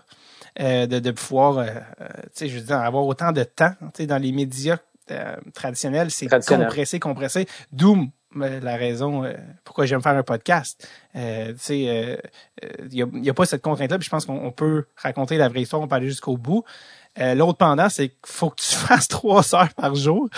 Et, et, et, ce que je voulais vraiment te demander, sincèrement, c'est sais, vous aussi, c'est ça. C'est que tu as un rapport très particulier dans le sens de très intime avec l'audience. Tu sais, tes spectateurs, tes auditeurs, euh, tu sais, justement, j'avais fait un post dans un de nos groupes là, qui s'appelle Je dors avec un casque Jofa, qui est le, le, groupe Facebook des auditeurs de Dressutape. Le monde a ah, très cool, puis le monde très émotif. C'est tellement émotif le sport. C'est ah cool, Gonzo, tu dirais qu'il est hot. Euh, euh, tu sais, il fait des analyses, euh, le fun, il est le fun à écouter. On en prendrait plus de lui, ta, ta, Puis, mais ça, ça vient aussi avec sais, un crowd tellement large qu'il y a aussi beaucoup de gens qui t'écoutent que tu te dis, mon Dieu, on serait pas amis. Puis là, il y a tout, y a tout ce spectre-là de ton auditoire. Puis je me dis, toi, faut que tu crées du contenu. Puis est-ce que des fois, tu te dis, garde, là, aujourd'hui, j'ai pas envie d'avoir d'opinion, tu sais, ou, tu sais, justement, tu sais, tout ce qui est euh, faire du temps sur des fausses rumeurs, euh, partir sur une, une, une proposition d'échange complètement de, de quoi Nathan Beaulieu pour Crosby, de, quoi on ah. parle, tu sais, de partir sur des, des tu sais, toutes des tangentes de gérants d'estrade. Il y a des fois tu dis, hey man, qu'est-ce qu'on fait? Tu sais, comme, tu vois ce que je ben veux dire? Tu sais, de, de, de, tomber dans cette affaire, tu hey man, on se drogue. Mais, ça aussi, tu sais, mettons, avec le temps, moi, je me suis tout le temps dit, puis je pense que c'est ce que les gens aiment aussi, puis, tu sais, au 91 sport, il y a vraiment une proximité, tu sais. Je pense que on, fait du sport un peu différemment, bien humblement. je pense qu'on il y, y, a un cadre très protocolaire en sport qui, qui est le veston, l'expérience, le, le, ci, le ça. Puis, on essaie de le défaire un peu en ayant de, de parler. Tu l'as dit, le sport, c'est de l'émotion. C'est moi, j'essaie de. On essaie tout le temps de faire un show comme si on prenait une bière avec le gars qui nous appelle, de le mm-hmm. rendre à l'aise, puis essayer de de le valoriser aussi. Puis des fois, il y a des gens pour qui, oui, tu sais, la chaîne débarque. Là. Le gars, il, a le goût d'avoir Nathan Beaulieu pour Sidney Crosby, puis dans sa tête, ça marche, tu sais. Mais en gros, tu sais, ça devient, ça devient un peu un, spectacle aussi. Tu sais, c'est, c'est du contenu, mais c'est de l'humeur, c'est du divertissement. Puis les auditeurs participent à ça. Puis moi, je trouve que c'est ça, c'est que ça amène du gaz énormément. Tu sais, puis j'aime ça m'amuser avec eux autres, puis aller, puis en gros, tu sais, des fois, la ligne est mince, tu sais, la ligne est très mince. OK, OK, il niaise-tu? Non, il niaise pas, non, non. tu sais, tu te promènes, puis je trouve que cette ligne-là est très... C'est challengeant, mais c'est le fun, c'est un beau défi. Puis, en gros, moi, je me dis tout le temps, tu sais, tu, te débats ou tu, tu sais, le gars, et des fois, il te sort une affaire, t'es comme, ben non, voyons donc j'essaie tout le temps de me dire, quand le gars il raccroche, il y a un sourire dans la face, puis il y a un bon moment. Mm pour que ça fasse un bon moment de radio aussi. il y en a qui l'échappent, puis des fois, tu sais, du live, t'as pas le choix. Il y a quelqu'un qui a appelé la semaine passée puis qui a dit euh, tu sais, euh, Kotkaniemi, là, ou je, je me rappelle pas s'il parlait de Kotkaniemi ou Drouin. Euh, ouais, ouais, tu sais, c'est euh, c'est euh, la fille dans le corps de gars, là, tu sais. Je suis comme... Quoi? Time out, là. Je veux dire, 2021, tu peux plus dire ça à radio, là. Ben là, non, non, tu peux plus dire ça à radio. Tu, peux pas avoir des propos comme ça à radio. Puis des fois, on n'a pas le choix d'intervenir parce que c'est tellement large, le sport. Ouais. Comme tu dis, tu sais pas à qui tu t'adresses. Il y a quelqu'un qui peut appeler, il va avoir 18 ans. Le gars d'après, il a 75 ans. Il y a du monde qui nous appelait, là, il y avait 80, en haut de 80. Tu sais, fait que ça ratisse tellement large que c'est pas tout le monde qui a, qui a, les mêmes références, c'est pas tout le monde qui a la même évolution, c'est pas tout le monde qui a, qui a vu ce qui se passe non plus, ouais. en 2021. Fait que c'est. Et des fois, tu te dis-tu, je suis un peu tanné d'être au premier degré tout le temps? Tu comprends, tu sais, de, tu comprends ce que je veux dire, tu sais? Ouais, euh, ben oui, mais il y en a plusieurs qui. En fait, ce que je remarque, je suis sûr que tu vas comprendre, c'est que des fois, quand il y en a qui, qui t'appellent puis qui ont juste le premier degré, puis que tu es capable de les amener ailleurs, en utilisant d'autres degrés, il y a bien du monde qui réalise ce que tu es en train de faire. Mm -hmm. Je suis sûr qu'il y a plein de monde qui réalise pas ce que tu es en train de faire, mais ouais. avec le contact direct, mettons, avec la messagerie texte ou avec les gens qui, qui communiquent directement avec nous, on le voit tout de suite quand ça rentre. Fait que quand il y a des moments qui deviennent plus cocasses que peut-être pas tout le monde capte, moi, c'est le genre d'affaires que j'aime, tu sais, ce genre de, de, de, de ouais. sous-couche qui devient très cool, tu sais. Puis, tu sais, il y a des auditeurs qui deviennent des, on pourrait pratiquement dire des auditeurs vedettes. Puis, il y en a ouais. un que tu, tu vas reconnaître, là, forcément, puis qui est passé au podcast avec euh, le réalisateur du documentaire en question, Louis, de, Louis de Mercier, ouais. Louis de Mercier, euh, qui, euh, qui, ouais, qui, qui, écoute, qui, qui est connu ben, des C'est toi qui as fait la présentation à son film, d'ailleurs. Oui, ah, t'étais-tu là? Non, j'ai pas pu venir, j'ai pas okay. pu être là malheureusement. C'est drôle que tu saches ça. ouais, ben non, mais ben, je me rappelle. quand, quand j'ai vu finalement que tu étais là, je me suis dit, je vais pas aller me planter là. mais, mais non, le pire, c'est qu'en fait, mais je, dans le je, me rappelle de, ben, du, parce que vu qu'on avait participé aussi là, au film et tout ça, ouais. mais euh, il y avait un conflit d'horaire ce soir-là, j'avais pas pu être là, là mais. Euh... Ouais, c'était dans le cadre du, je pense, rendez-vous Québec Cinéma. Ouais. Puis je pense justement ça c'était déjà quelques années, mais à cause du podcast, ils cherchaient comme quelqu'un pour animer la soirée après. Fait qu'on avait présenté, il y avait le film, puis après ça, il y avait une game des Habs. Fait qu'on avait fait un genre de, un genre, un genre de show avec eux pour entre les périodes, bref, animer la, euh, la patente. Ah, fait que les as tous rencontrés, là, le Père Noël, Louis, ouais. toute cette gang-là. Ouais, ouais, on avait même fait un quiz, tu sais, en tout cas, bref, on avait toute euh, la patente, mais euh, tu sais, c'est ça, il y a les auditeurs, je pense que c'est ça qui, j'imagine, qui est le fun pour eux, mais tu sais, ils font partie de ton show? Ouais, ouais, ouais. T'sais. Ouais, puis tu sais, on, on, a fait souvent, mettons avec Georges, on a fait des rassemblements. Tu sais, on a fait des des, euh, ben oui, des rassemblements pour regarder des matchs. T'sais. Georges, écoute, c'est le cœur sa main, ce gars-là. Ouais, un, il a besoin de se tenir occupé, Georges. Ça n'a pas de sens. Il a besoin, il a besoin de projets. Il a besoin de projets. Il n'y en a pas assez. Il y a tous des projets. T'sais. Ce qui est le fun là-dedans avec Georges, c'est que si j'ai besoin de quelque chose, il connaît quelqu'un qui fait ça ou il connaît quelqu'un qui peut avoir ça. Fait que c'est. Il y a comme un déficit d'attention, mais positif, genre. Il est comme toujours en train de. Ah, ouais, aujourd'hui, il avait bu deux, deux liqueurs, là, il, était, il avait un trop plein d'énergie. Il avait un rush de sucre. Là. Sugar high, ouais. Fait que là, il devient comme, tu sais, hyperactif, là. Faut, faut qu'il bouge.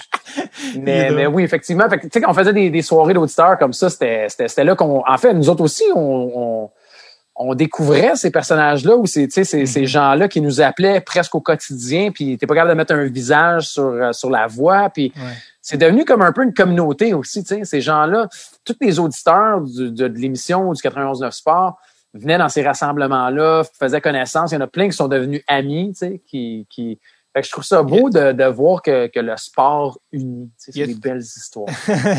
Happy ending. Y, y a-t-il hein, quelque chose avec le médium de la radio, la voix? Tu sais, c'est drôle parce que je t'ai connu à Musique Plus, fait que je me fait à ouvrir la radio et te reconnaître de voix, mais si on t'a jamais vu, il y a t'as quand même un rapport différent avec la personne de l'autre bord quand c'est seulement la voix. Que, comment tu trouves que le médium radiophonique euh, influence un peu ou est perçu, tu sais, la différence dans ta job? Puis dans Alors, ah, moi, ça a été très différent pour ah. moi. Tu sais, moi, j'étais un gars qui venait de la télé, mais j'avais jamais fait de radio. Tu sais. Fait que euh, au début, c'était euh, c'était de de pouvoir apprendre, mais de comprendre aussi, comme tu dis, tu sais, t'as que ta voix, tu sais. Moi, je suis quelqu'un qui gesticule énormément dans la vie, en plus, tu sais. Puis, euh, tu sais, j'ai des mimiques, j'ai des gros yeux, puis en tout cas. fait que la télé, c'était comme plus facile dans ma tête de pouvoir communiquer ce que je ressentais, ce que je vivais, ce que, tu sais. Il y a eu une période d'apprentissage, tu sais, j'ai appris au début euh, beaucoup aux côtés de Jean-Charles aussi, tu sais, la première année ouais. avant 91.9 euh, Sport, tu sais, c'était, c'était Radio 9 qui a duré un an, tu sais. Puis euh, Tu veux pas manquer ça.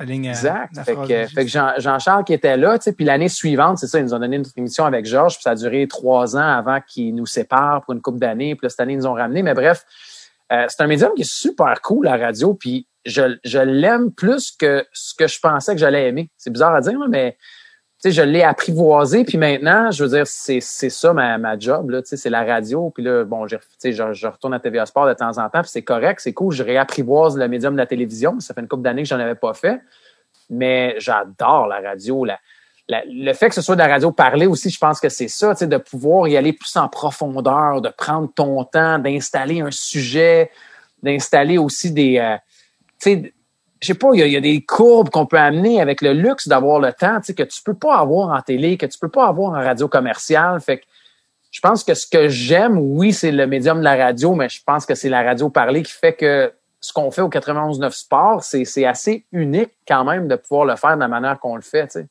Parle-moi aussi de ta relation, on a parlé un petit peu, mais de Georges, ta relation avec Georges, vous, vous connaissiez-vous avant, vous êtes, tu sais, Larac Gonzalez, c'est devenu, vous êtes un peu, euh, euh, comment dire, euh, straight man, puis, tu sais, il y, a quelque chose avec, vous avez développé une certaine dynamique, je pense. Puis, parle-moi de Georges, qui est quand même un genre de personnage à tous les niveaux, probablement, physiquement, c'est un spécimen. Ouais, c'est, c'est sûr. Ben, on se connaissait de TVA Sport, en fait, c'est là qu'on s'est connus à, TVA Sport. On a travaillé une couple d'années là-bas à TVA Sport. Puis après, euh, c'est ça, quand ils ont quand ils sont partis 91.9 Sport, euh, ils nous ont décidé, en gros, euh, de mémoire, je pense qu'on avait le choix même d'avoir un show soit ensemble ou soit, soit séparé. Puis moi, j'ai dit comme go, on va avec Georges. Je pensais que ça allait être un bon fit. Lui aussi tripait. Fait qu'on était, on était ensemble. Puis regarde, ça fait ça fait sept ans déjà. C'est la, non six ans. C'est la sixième année. Puis euh, ouais, c'est rendu ben, c'est rendu mon quotidien, Georges. On a fait plein de voyages ensemble. On est allé à Buffalo, on est allé à New York, on est allé à Vegas, on est allé à Chicago. On a fait, on, on a fait les. T'as des anecdotes de Georges, j'imagine? Non, mais là, je veux dire, euh, c'est. À l'infini. Partout, sais, un peu, euh, soit en voyage, soit en... c'est drôle, on en parlait, j'en parlais aujourd'hui un peu. J'avais jamais rencontré quelqu'un qui était capable de s'endormir pendant une pause. Live pendant l'émission, là. C'est la première année, il était, il faisait de l'apnée du sommeil puis il était en déficit de sommeil ah, solide. Là. Et s'est déjà endormi pendant une pause, assis devant son micro.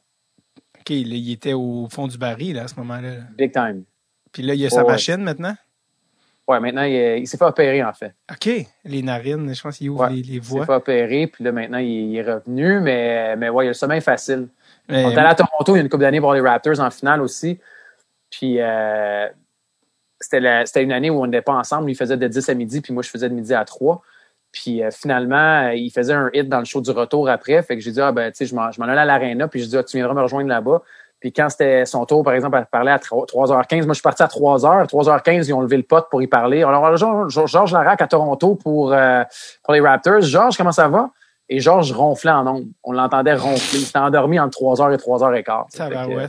Ben, le sommeil facile, ouais. Moi, je l'ai croisé, je l'ai dit l'autre jour, mais je l'ai croisé en allant voir mon frère Calgary, parce que lui, je pense que ses enfants sont à Edmonton, puis... Ouais. Man, je le vois, je fais, tu sais, de dos, tu sais que c'est lui. Bon, c'est Georges, les cheveux, les, six pieds cake, pis ça. Puis j'étais comme, ah, je vais-tu lui parler? Ah, je peux pas, pis il va, va pas marquer. Il était venu au podcast, l'épisode 2. Tu sais, on en a plus que 100. Lui, était épisode 2. Euh, un des épisodes les plus écoutés d'ailleurs euh, à l'époque. Puis je me souviens justement quand tu dis il est occupé, il, est il arrivait de la radio, il est sorti du char, je l'ai vu, il était euh, brûlé. J'ai fait fois que je me sentais mal. Il passe par Rosemont, il débarque. Puis dès que j'ai ouvert les micros, c'est comme ta ta ta ta ta ta ta ta ta ta ta ta puis comme on a busté, je me souviens, puis ah fuck non, faut que je m'en aille, j'ai un lancement de produit puis là boum, il est parti. Parce que tu sais c'était comme mais tu sais genre il y a tout le temps quelque chose, il y a tout le temps quelque chose, il y a tout le temps une nouvelle compagnie ou il y a tout le temps un nouveau projet ou il y a tout le temps tu sais c'est comme là c'est son magasin de cartes depuis un an, tu sais un magasin de cartes de hockey, puis là, Big, tu partes là-dessus. Là. Fait que là, regarde, c'est drôle, là, je suis vraiment juste à côté, là, mais j'ai un reach, là, je, me suis, je me suis acheté plein de, de, de cartes. que j'ai fait grader. On va voir Miro Ice Cannon sur le... Ouais, les Miro Ice Cannon, j'en ai acheté 58. De Ice Cannon?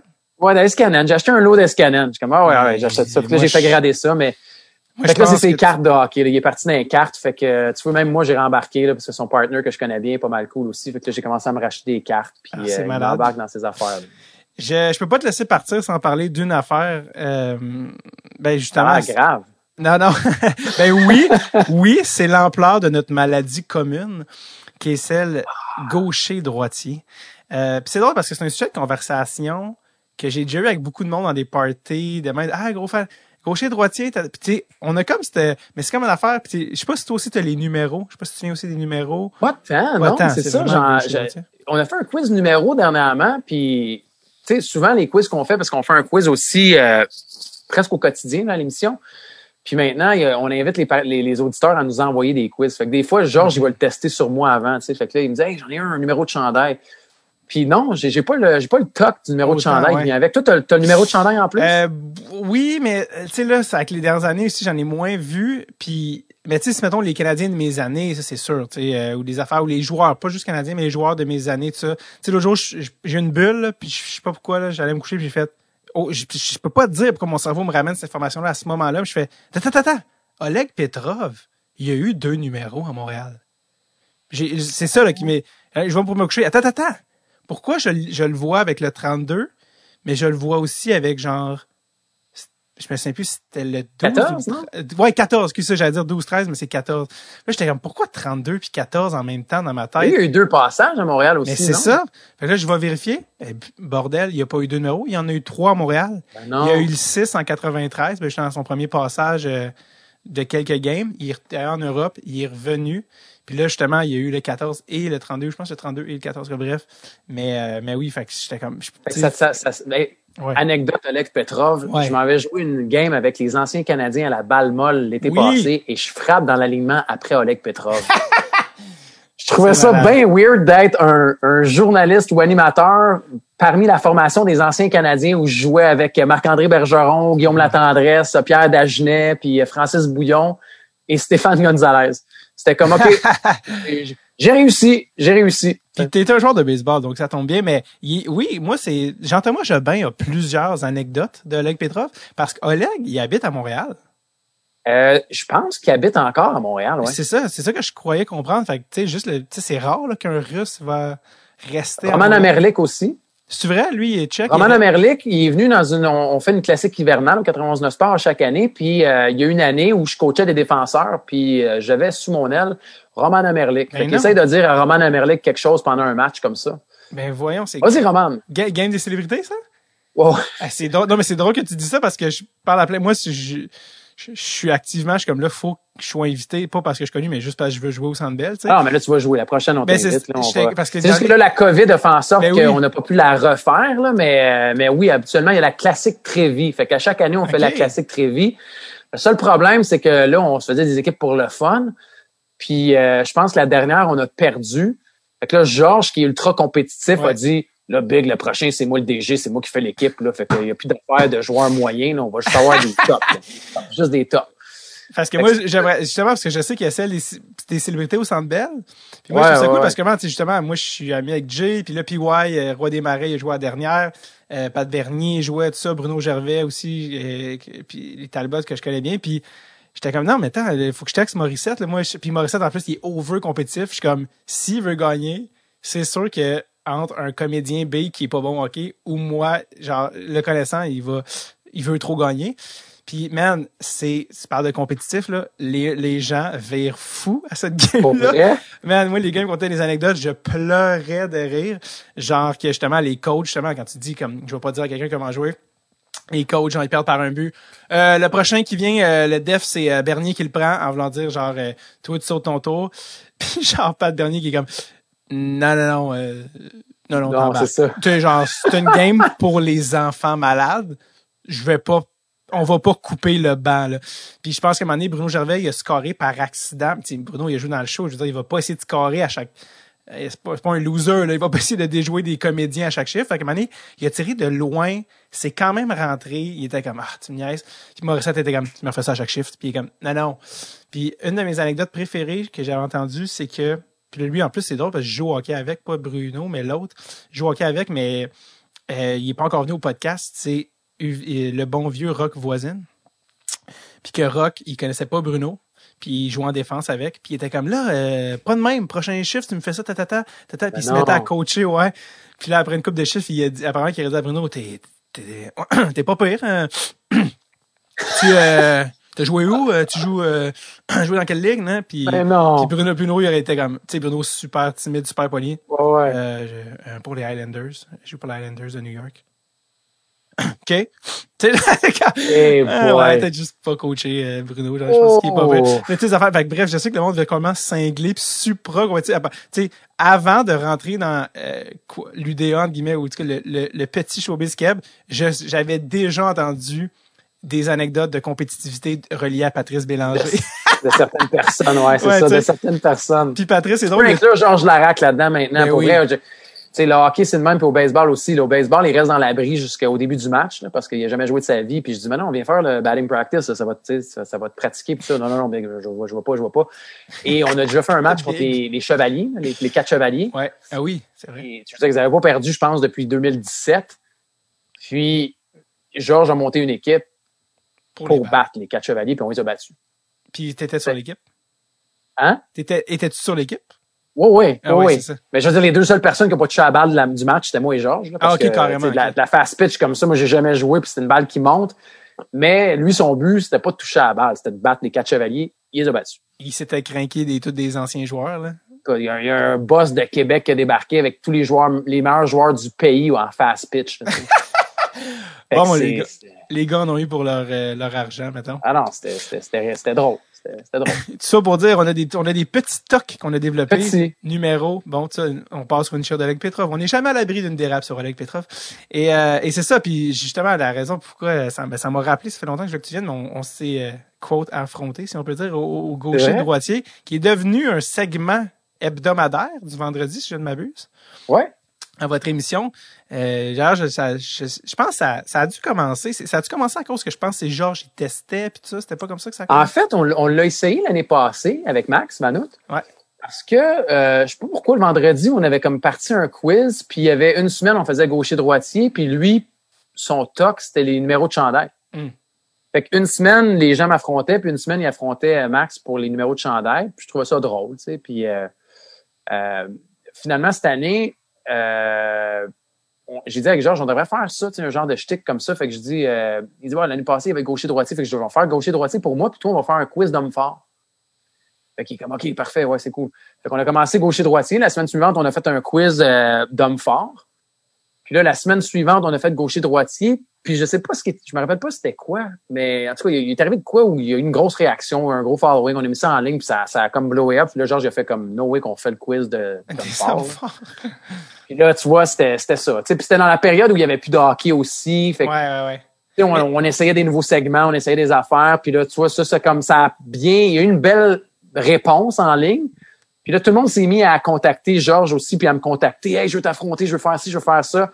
Fait que maintenant, on l'a mis à tous les vendredis, puis c'est devenu, euh, c'est devenu un segment, là, les vendredis. Ça touche à une fibre. Il y a quelque chose de, dans, les, des, dans les fans, justement, de ah, si tu l'as le virus, si tu as le virus, tu relates. et, euh, et avant que, ouais, avant qu'on continue, je veux savoir, c'est ça, parce que toi, comment, pour expliquer cette affaire-là, parce que, tu sais, moi, je, je pensais que j'en connaissais. Pour le, le record, on a fait, c'était 20 noms, puis après ça, un overtime de 5. Sur les 20, j'ai eu une erreur que j'aurais pas dû faire, parce que je le sais, c'était André Cage. Euh, D'ailleurs, le gars qui fait le quiz m'a écrit après sur Facebook, il m'a dit si c'était pas la prononciation de Georges, je l'avais dessus. il m'a écrit moi avec la même chose. J'étais comme, j'étais comme pour vrai, tu sais, Cage a joué à Anaheim, il joué à Boston. Lui, je les gars en overtime, aucun, aucune honte à dire que tu m'avais mis, il était euh, parfaitement sorti des boulamites. J'en connaissais, je pense, aucun. Il y avait tous des Ouais, noms en plus musicaux drôles. Fait que eux, je, je me mets Cage, je suis comme non, non, Cage, je, je, je, le connais. Bref, ça, je veux savoir. Parce que c'est ça, j'ai reçu aussi au, au podcast, si on veut parler de folie de mémorisation, Jerry Rochon, feu Jerry Rochon, qui était la légende, monsieur Wikipédia euh, humain. Mais, hein. Et lui, il connaissait même les lois de la mémoire, pourquoi tu retiens, tata. Comment toi, tu retiens? Et ma question est explicable, c'est que quand on nomme un gars, souvent ton participant va y penser deux secondes. André, euh, il faut qu'il pense au gars. Toi, c'est instantané. C'est genre Spurgeon droitier. Tu sais, c'est comme, il finit son mot, puis tu le dis. Moi, tu sais, il y a quelque chose de visuel, de, attends, il faut que je me rappelle, ok, ouais, non, il est droitier. Comment ta mémoire fonctionne? Est-ce que tu étudies? Est-ce que, comment? C'est photographique, c'est exactement comme C'est ça, c'est visuel, c'est ça. Quand tu nommes le joueur, c'est la photo qui, qui pop dans ma tête. C'est, l'image, ça a tout le temps été comme ça. J'ai tout le temps une mémoire très photographique, très, euh, c'est ça, très graphique dans la mémorisation. Puis, tu sais, même à l'école, mettons, à l'époque, c'était ça aussi, là, sais, quand j'étudiais ou des trucs comme ça. Fait que ça m'a tout le temps suivi. Puis, pour le hockey, en fait, tu sais, je pense que toi aussi, ça a dû être comme ça. On ne sait pas vraiment qu'on a ça jusqu'à ce qu'on débarque puis que tu t'en mettes, tu en parler avec des chums ou autres. Puis, ben là, voyons, c'est une évidence. C'est ici, c'est ça. C'est c'est pas un effort de l'apprendre, c'est quand tu vois un gars, tu le retiens. C'est juste ça, tu sais. C'est juste. Exact. Ben, tu sais, non, mais quand même, pour les gars, par exemple, dans les, dans les quiz, c'est rendu un peu poussé, là, depuis une couple de, de, semaines, mois, là, tu sais, dans les, la prolongation, d'essayer de prendre à défaut les autres. Fait que ça, c'est plus, c'est vraiment comme plus tough, je te dirais, là, mais d'avoir des images, là, tu sais, mais ça vient peut-être un peu moins rapidement. Oui, c'est ça, parce que là, ce que ça devient à un moment donné aussi, c'est que c'est plus gaucher-droitier, c'est à quel point tu connais beaucoup de joueurs. Puis c'est là, c'est là que moi ça m'impressionne parce que si je connais un joueur, je vais me souvenir s'il est gaucher droitier généralement, si le nom est bien prononcé, non c'est pas vrai. Mais euh, mais mais mais toi le fait que tu connaisses autant que ta banque de joueurs, c'est comme OK, quoi tu, toi tu check dans le fond les games, les bulletins de sport non-stop. Je veux dire, t'en as t'as pas dû en sauter beaucoup. Tu comprends ce que je veux dire? ça veut dire que toi, tu, si tu les je peux pas, mettons, je peux même pas les sauter. L'été, là, on a, on a peut-être deux mois de congé. Là je suis pas capable de, je suis pas capable de sauter, mettons, une soirée sans regarder les highlights au moins. C'est ça. Sans regarder les, les, tu sais, puis c'est, con, mais mettons, pour le gaucher droitier, là, ce qui m'a beaucoup aidé, c'est les cartes de hockey, mm. puis les ligues de hockey virtuelles. C'est ça que j'allais te dire, pool ou ligue de hockey, c'est ça. Ouais, j'ai été, j'ai été longtemps dans les ligues de hockey virtuelles. Fait que tu gères des équipes, il y a des nouveaux joueurs qui rentrent à chaque année.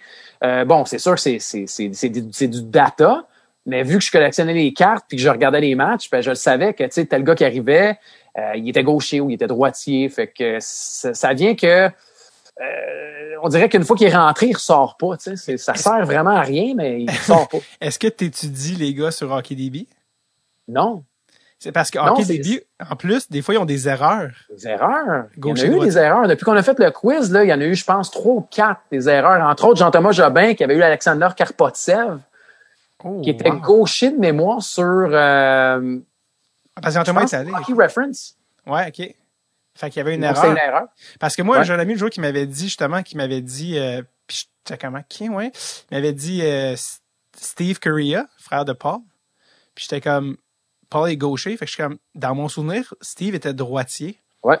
Parce que j'étais, il était pas la même, euh, du même côté. Non, gaucher. Puis là, ça faisait trop longtemps pour que je l'ostine. Puis je pense deux jours plus tard, ça m'est resté en tête. J'avais oublié, puis je suis retourné voir. Je fais, non, il était droitier. Mais il y a des erreurs comme ça. Ah, il y en a beaucoup. Il y en a beaucoup. Derek Bougard, c'était une erreur sur HockeyDB. Alexander Karpotsev, c'en est une. Marius Tchaikovsky, sur NHL.com est droitier. Bougard et Tchaikovsky sont gauchers. Si? Bougard et Tchaikovsky sont gauchers, les deux. Exact. Et les deux, euh, je pense que Bougard était droitier sur HockeyDB, puis Tchaikovsky, je pense, c'est sur NHL. Il y en a sur, autant sur DB, HockeyDB que Hockey Reference que NHL.com. Il y a des. Il faut vraiment aller euh, trouver la, la photo pour le savoir. Tchaikovsky, es-tu le premier joueur polonais? Non, il y a eu Christophe euh, Oliwa. Je sais pas. J'ai ben, failli, ben, j'ai failli mettre. a commencé avant. Ah, peut-être, oui, parce qu'avec Boston. J'ai failli mettre Christophe Oliwa dans notre quiz, mais il était trop facile. Ouais. Il était trop facile parce qu'il a joué genre 5, 6, 700 games. Ben, tu vois, la semaine passée, Georges, il a fait un quiz. Il, il, en a fait un lui-même, puis il était bien fier. Il a fait un quiz d'homme fort. Mm là, tu sais, il m'a dit, ben, ça, c'est plus, c'est plus tough. C'est plus tough, là. C'est 200, 400 games, tu vois, c'est impossible. C'est impossible que tu aies un sans faute aujourd'hui. OK, c'était Puis, euh, puis finalement, c'était ça. C'était juste des hommes forts. C'est pour les 20 premiers, là. Ouais, mais ça, je, pense que je l'ai vu sur Facebook. Il n'y avait pas comme c'est là-dedans qu'il y avait Vander Kane, non? Il y a comme ouais. quand même Kane, ouais. Ouais, ouais, puis ça, j'ai dit, j'ai dit, ben, à la fin, t'avais du Tom Wilson, t'avais du Vander ben Kane. Ouais, là, au début, j'avais des gars super tough, puis. Ceux-là, euh... ceux c'est la même affaire. C'était contre Marc-Antoine, mon petit je ouais. pense. Puis ça, je l'ai fait en live, puis les 20 premiers, je, je les avais, puis quand tombé dans, dans overtime, je fais comme, oh man. c'est, c'est là que, c'est là que ouais, mais c'est ça, c'est la petite particularité qu'on a ajoutée parce que sinon, tu sais, ça devenait, en fait, moi, je trouvais, parce que je trouve ça, je voulais les faire, les quiz. Mais oui. Je, voulais ne pas participer. Moi, mm. pour vrai, si tu me laisses le choix, j'arrête ça tout de suite. Mais là, t'es rendu à combien de semaines? Je sais pas, je pense que ça fait 10, 10 ou 11 semaines qu'on fait. Puis là, Georges a commandé une ceinture de lutte. Fait que la ceinture de lutte est arrivée. Fait que là, c'était, c'est rendu, mais moi, moi, personnellement, je, je l'arrêterais puis je ferais participer, mettons, toi contre Jean-Thomas Jobin ou d'autres, tu sais, ou des auditeurs qui veulent participer. Puis moi, mon, fun, ce serait de le faire, le quiz. Pas de le, pas d'être un participant, mais d'être celui qui va, qui va poser plus les questions. Ah, c'était cool. Ben, en terminant, euh, j'ai écrit dans le groupe Je dors avec un casque Jofa, que je répète, si vous êtes des auditeurs, vous connaissez pas encore, le groupe, c'est là que ça se passe des shares de vieilles affaires random, de c'est malade. C'est comme un grenier que juste des, des gens déviants comme nous. Fait que je dors avec un casque Jofa sur Facebook. Puis j'ai dit aux gens euh, Allez-y, guys, c'est le temps de sortir vos joueurs random. Gonzo s'en vient. Oh boy. Et donc là, j'ai sorti. J'ai sorti une liste. Je vais t'avouer, tu sais, je pense j'ai juste. Non, c'est pas vrai. C'est pas vrai. J'allais dire j'ai juste pris les gars que je connais pas, mais c'est pas vrai. Il y en a plusieurs là-dedans que je connais, mais que j'aimais le nom ou j'aimais la musicalité ou j'aimais le référent. Mais il y en a plusieurs que je connais pas. Et, euh, c'est quelle année pour le fun? Honnêtement, c'est tout, c'était tout j'ai pas mis d'année. J'ai mis tout date confondu. Fait que ça se peut s'il y en a des plus fucked up. Des vieux, là, que je, pas jugé. Ouais, non, mais il y a pas de, il y a pas d'Aurel Joliette, là, dans le sens que c'est tous des noms, je pense, 80, 90 en montant. Puis il y a des noms, c'est ça, il y en a beaucoup que, comme, moi, je le connais mieux c'est. Il y en a qui ont même marqué, en parenthèse, le nom des, le nombre de games. Euh, des fois, c'était moins que 100 games, mais des fois, il y a des raisons, je sais pour certaines raisons, tu peux savoir c'est qui quand même. Fait que, euh, fait que tu veux-tu que je te, je te dise ça? Ouais, no, no pressure, il n'y a pas de ceinture ici, c'est juste pour le fun. Ah euh, OK, encore une fois, un nom que je ne connais pas. Paul Sechura. Sechura. Ouais. Lui, lui, il est-tu, hein? Gaucher? moi, j'ai écrit droitier? droitier ici. Ça se? Il est? Moi, j'ai droitier ici. Il est droitier. Ah, ça se peut. Le nom me dit quoi, en tout cas? Moi, Paul Chechura avec un, Z, un, un, C, puis... Euh... Ouais, mais là, Colin... Ben, c'est peut-être une erreur en partant. Ouais, c'est ça. Je, je, je, parce que moi, j'ai que ceux que je ceux que je savais en pas. En fait, tu m'as dit, puis il est droitier, t'as raison. Il est, droitier? OK. Fait que je te fais confiance là-dessus. Je suis pas mal sûr qu'il est droitier. Euh, OK, il y a des noms, là. Même mon écriture, en plus, est très mauvaise. Roman Oxivita, ça se peut-tu, ça? Oxiuta. Oxiuta, OK. Oxiuta, excuse-moi, c'est un U, t'as raison. Oxiuta, il est gaucher. Exactement. Le premier, fun fact, premier letton à jouer dans la NHL, Helmut Balderis. Oh boy, j'ai aucune idée c'est qui. Non, ok, fait que ça, c'en était un bon. Euh, Helmut Balderis. Vu qu'il est letton, je vais dire qu'il est gaucher. Ouais, il est gaucher, parce que les joueurs européens n'étaient pas tous. Euh, ben, la majorité des lettons, des, des Russes également, vous pouvez voir qu'il y en a une grande majorité qui sont gauchers. Mais attends, c'est. Dis-moi son nom encore? Eh ben, écoute, je vais te dire Helmut Baldoris, mais je vais surtout te dire qu'il n'a joué que 25 matchs. Donc, c'est, c'est à, c'est à ton honneur, là, également. Euh, d'ailleurs, qui était le seul droitier du Russian Five? Parce que le Russian du Russian Five? Oui. Constantinople. Exactement, c'était le seul. Les autres étaient tous gauchers. Euh, fais, fais, tu, feras, tu feras l'inventaire des Russes dans ta tête. Là. Non, mais j'ai vu. Il y, en a, il y en a très peu de, de, de, joueurs russes qui sont. Ben, tu sais, là, tu vas me dire, OK, il y a Kovalchuk, Konstantinov, il y a Ovechkin. après, il y en a quand même, mais, faites la moyenne, vous allez voir. Et lequel des Kozlov était droitier? Victor. Et non pas Slava. Slav. Exact. Euh, oui, mais j'avais vu un documentaire, je pense, qui expliquait un peu, je pense que c'était encouragé plus d'être gaucher. J'imagine. Ça, j'ai vu un affaire là-dessus. Quand c'est avec la Russie, là, on s'entend que, tu sais, avec l'histoire Panarin, il n'y a plus rien qui nous surprend non plus. Il y a des règles. Ah oui, Panarin, oh mon Dieu. Euh, là, il y en a qui, c'est ça, je, je m'en souviens plus, mais Mathieu Descoteaux. Mathieu Descoteaux, Caroline, je le connais, il jouait à Edmonton avec, avec Georges en plus, Mathieu mm. Descoteaux. Euh, Mathieu Descoteaux, je dirais droitier. J'ai gaucher. Ah, tu vois, j'ai gaucher. Mais je peux pas te Je suis humain. Je pense, ben oui. Euh, le prochain devrait probablement dire de, que, te, devrait dire quelque chose que euh, carrière coupée courte, mais euh, frère de l'autre, Brett Lindros. Le droitier. Droitier comme son frère. Valérie Karpov. Valérie Karpov était droitier aussi. J'ai gaucher. Dave Karpov était droitier, Valérie Karpov était gaucher, excuse. Ça, ça m'arrive souvent, moi aussi. Les, ouais, les mix-up. Les mix-up, je suis comme, ah, tu attends, je pensais à tel autre gars, attends, parce que des fois, il y a des. Donc, Valérie Karpov. Jeff Brown et Jeff Norton, tu sais. Ah, c'est ça. Ah, oui. Non, mais il y en a des mêmes des fois que c'est photographique. Euh, JP Côté. JP Côté. Jean-Philippe Côté. Côté Jean-Philippe Côté était, était gaucher. Ouais. Euh, bon, lui, le prochain, tu vois, ça, c'est un que je connais, puis que je, lui, je le savais, puis c'est plus mon époque. Colton Tubert. Colton Tubert, le gros défenseur euh, des Kings de Los Angeles, était droitier. Lui, tu vois, dans la catégorie mix-up, quand je pense à lui, je suis comme, attends, attends, parce que je pense aussi à Thomas Hickey dans la catégorie top choix qui a semi-marché. Fait que là, je suis comme, attends, attends, attends, attends. Qui a, quand même su réinventer sa carrière pas si payée. Oui, puis qui lui a joué contrairement à Colton dans la NHL, puis Thomas, euh, Thomas, lui, par exemple, est gaucher. Euh, le prochain est Jason Bonsignor.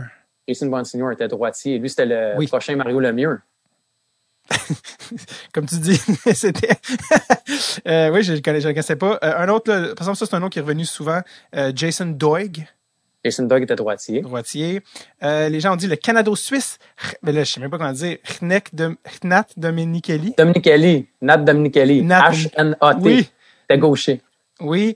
Ah ouais, ça, c'est le prochain, là, j'ai failli le mettre en dernier, mais je suis pas mal sûr que tu vas le savoir parce qu'il est tough, mais il est pas tough. Parce qu'il a juste joué une game NHL, mais il l'a joué pour les Habs. Euh, Finlandais, si je me trompe pas, choix de troisième ronde, Jonas Natinen. Jonas Natinen était, était droitier. Exactement. Euh, j'ai un nom ici, j'ai jamais entendu, Jean-Yves Leroux. Jean-Yves Leroux était gaucher. Exact. Euh, Constant, Constantin, Constantin Koltsov. Koltsov était droitier. Ah, j'ai gaucher ici. Ah ouais? J'ai gaucher. Constantin Koltsov? Crime. Faut que... Peut-être que c'était une erreur. Regarde, la, la règle russe fera en sorte que tu as sûrement raison et pas moi. Tu sais. Koltsov. Koltsov. J'essaie de le googler en même temps parce que je veux pas, euh, ouais. je veux pas dire n'importe quoi. Constant... Constantin avec un K. C'est Koltsov, il n'y a pas un S avant même dans son nom? Ouais. ou, euh, je sais qu'il ne s'écrit pas comme... euh, moi, j'ai gaucher ici. Ah, tu vois, Ouais. une autre erreur. Les photos. euh, C'est toi qui devrais faire les quiz, je pense, David. Non, non, mais c'est parce que là, on s'entend, là, j'ai eu la, la, la masse qui m'a aidé. Euh, Anver Lissine, Et gaucher. Gaucher, seulement 135 matchs. Aaron Voros, Gaucher aussi. Anne 100 Voros. 162 matchs seulement. Euh, le Gretzky British Tony Hand, Tony Hand. qui a été le meilleur joueur coupé par Glenn Sater. Il a jamais joué. Man. il a jamais joué à NHL. Je n'ai, je n'ai pas sa photo dans ma tête. Il, était droitier, mais lui, il a jamais joué. Il, il décide de retourner, puis il a genre 8000 points dans la ligue. Pas 8000. Mais son nom, j'ai déjà entendu son nom dans des, des, des trucs, mais j'ai jamais vu. Bon, quelques joueurs qui vont te faire remonter la confiance parce que celui, le prochain, j'ai failli le mettre à l'époque, mais il était trop facile. Evgeny Artyukin, Artukin était gaucher. qui avait disloqué l'épaule à Tanguay. Euh, Oscar Moller, Oscar Moller, euh, je veux dire droitier. droitier. Mémoire. Que je, ne- lui, tu vois, il faut pas que je le mélange avec Adrian Kempe, les, les gars des Ah Kings, oui? euh, qui est lui, Kempe, lui, est gaucher. Euh, Kevin Dahl, Kevin Dahl, D-A-H-L. exact.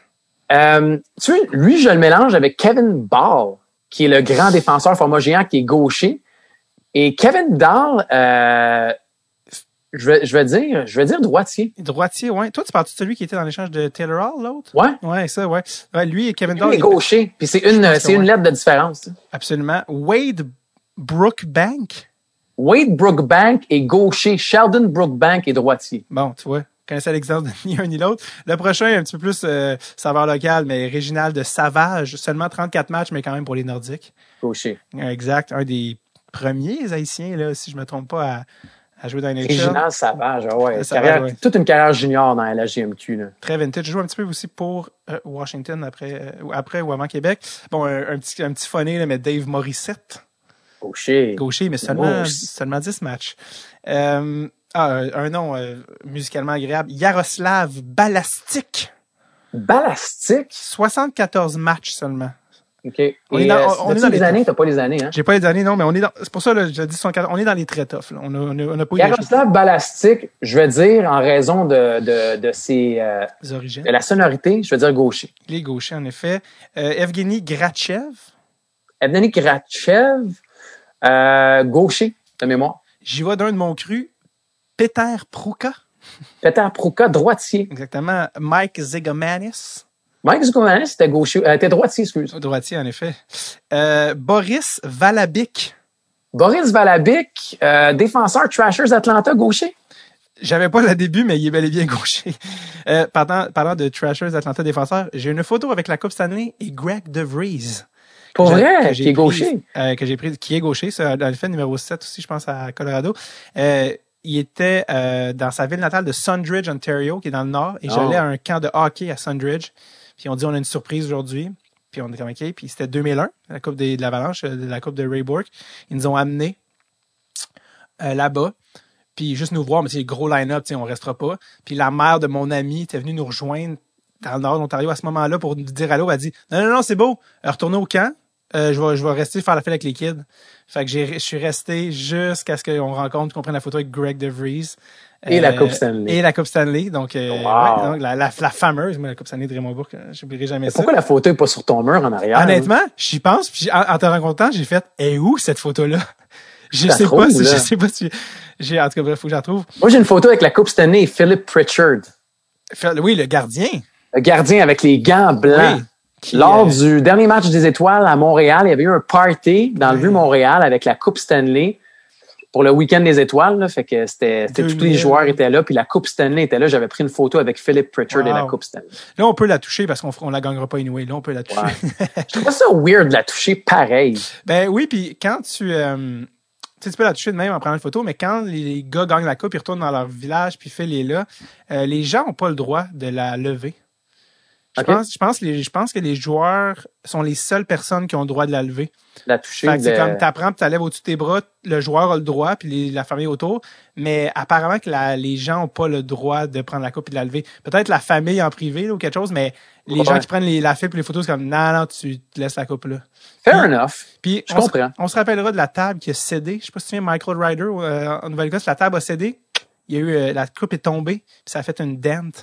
Mais Ouais, il y en a eu plusieurs. Tout le monde sait. Tout le monde sait qu'il y a deux Coupes Stanley. Ouais, et même plus, je pense. Non? Il y en a une qui est au Hall of Fame à l'année. Puis là, je sais pas si c'est elle qui donne au gars ou en tout cas, bref. Puis là, il en met une à la place. bref, il y a deux coupes. Euh, donc, c'est pas la, euh, la même. Là. Je pense qu'il y, y, en a une qui est peut-être au repair. Puis là, c'est comme... Ben, il, y a eu, il y a eu des accidents pas mal avec les années, ben c'est oui, sûr. Guy Lafleur, ça les fait voler, je ne me trompe pas. Euh, pour terminer la liste, j'ai Roman Vopat. Roman Vopat, gaucher. Gaucher. J'en ai un que j'ai barré parce que j'arrivais pas à trouver. Y a-tu un gars qui s'appelait Peter Bozek? J'ai pas trouvé. Peter Buzek. Buzek, ok, peut-être. B-U-Z-E-K. Ok, c'est ça, j'écris tellement mal, ouais. Peter Buzek, t'es gaucher, je pense.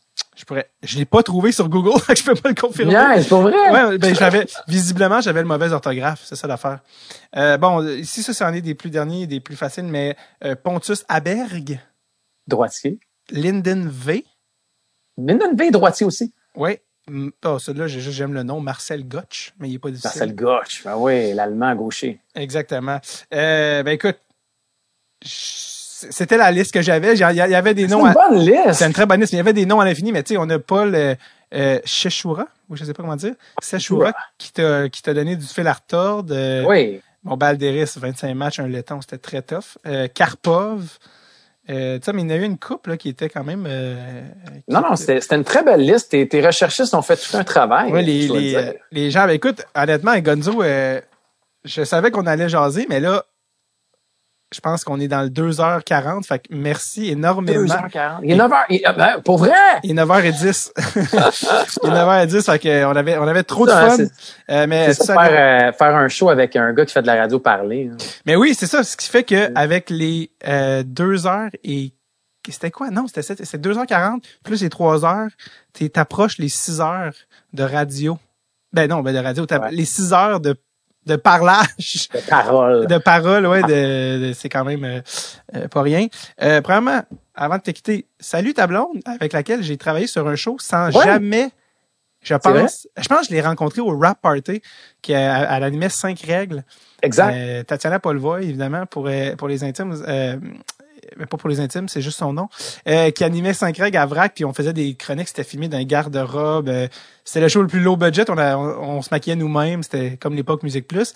Puis, euh, puis on, on se croisait jamais. On n'avait jamais à se croiser. Fait que je pense qu'on s'est croisé au rap. Genre, hey, salut. Puis c'est la seule fois qu'on s'est, qu'on s'est vu. Puis je pense qu'elle était peut-être enceinte de votre deuxième. Vous, étiez, vous étiez je pense que ouais, ouais. Vous étiez même pas encore parent du deuxième. Euh, c'est à quoi j'ai dit. Il y en a un autre après? Il m'avait dit non. Alors, euh, je peux te confirmer que la réponse est encore non aujourd'hui? Exact. Euh, je te souhaite la meilleure des chances aussi pour. Euh, j'espère euh, avoir un podcast musical avec toi.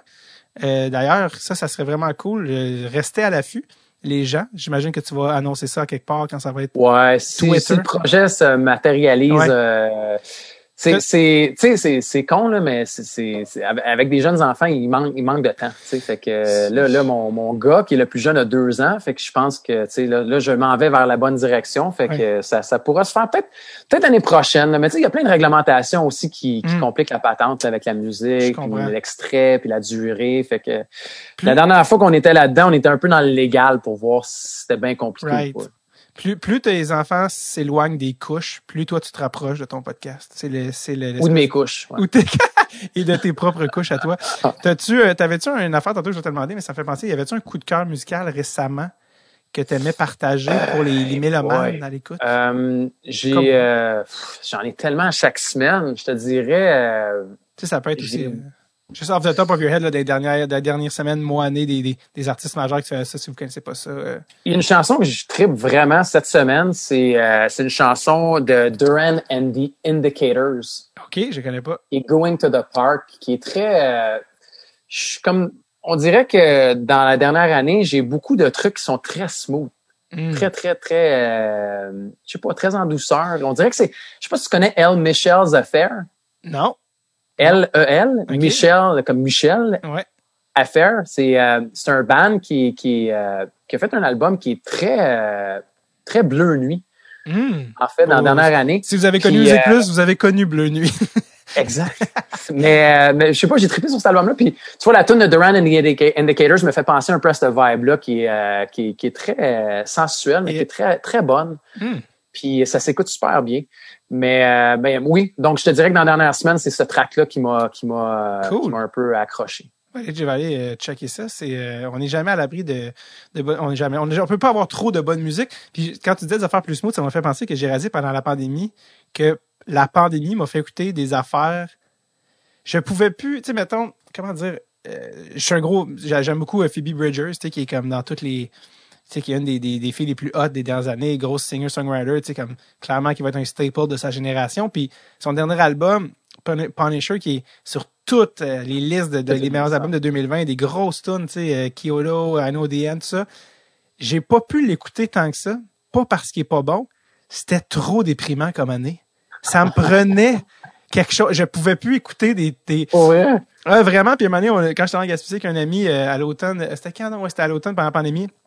À un moment donné, il a fait excuse, euh, je pense que c'est Spotify qui voulait ça. Il fait excuse parce que ça fait six heures de filles. Euh, genre, comment il m'avait dit ça? C'était comme un enchaînement de chanteuses. Euh, comment il avait dit ça? Pas euh, dépressive. Ouais, pas dépressive, c'était genre comme euh, mélancolique.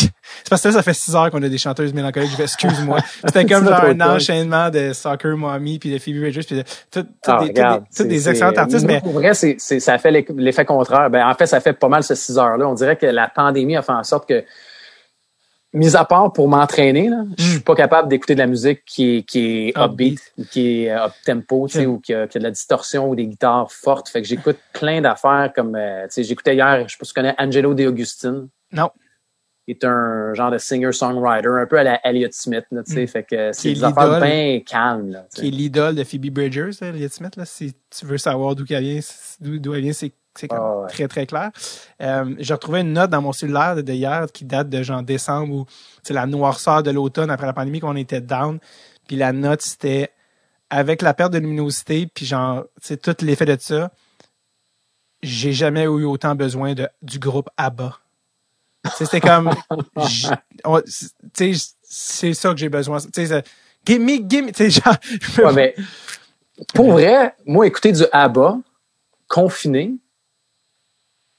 avec peu de, de, de soleil, j'ai de la misère.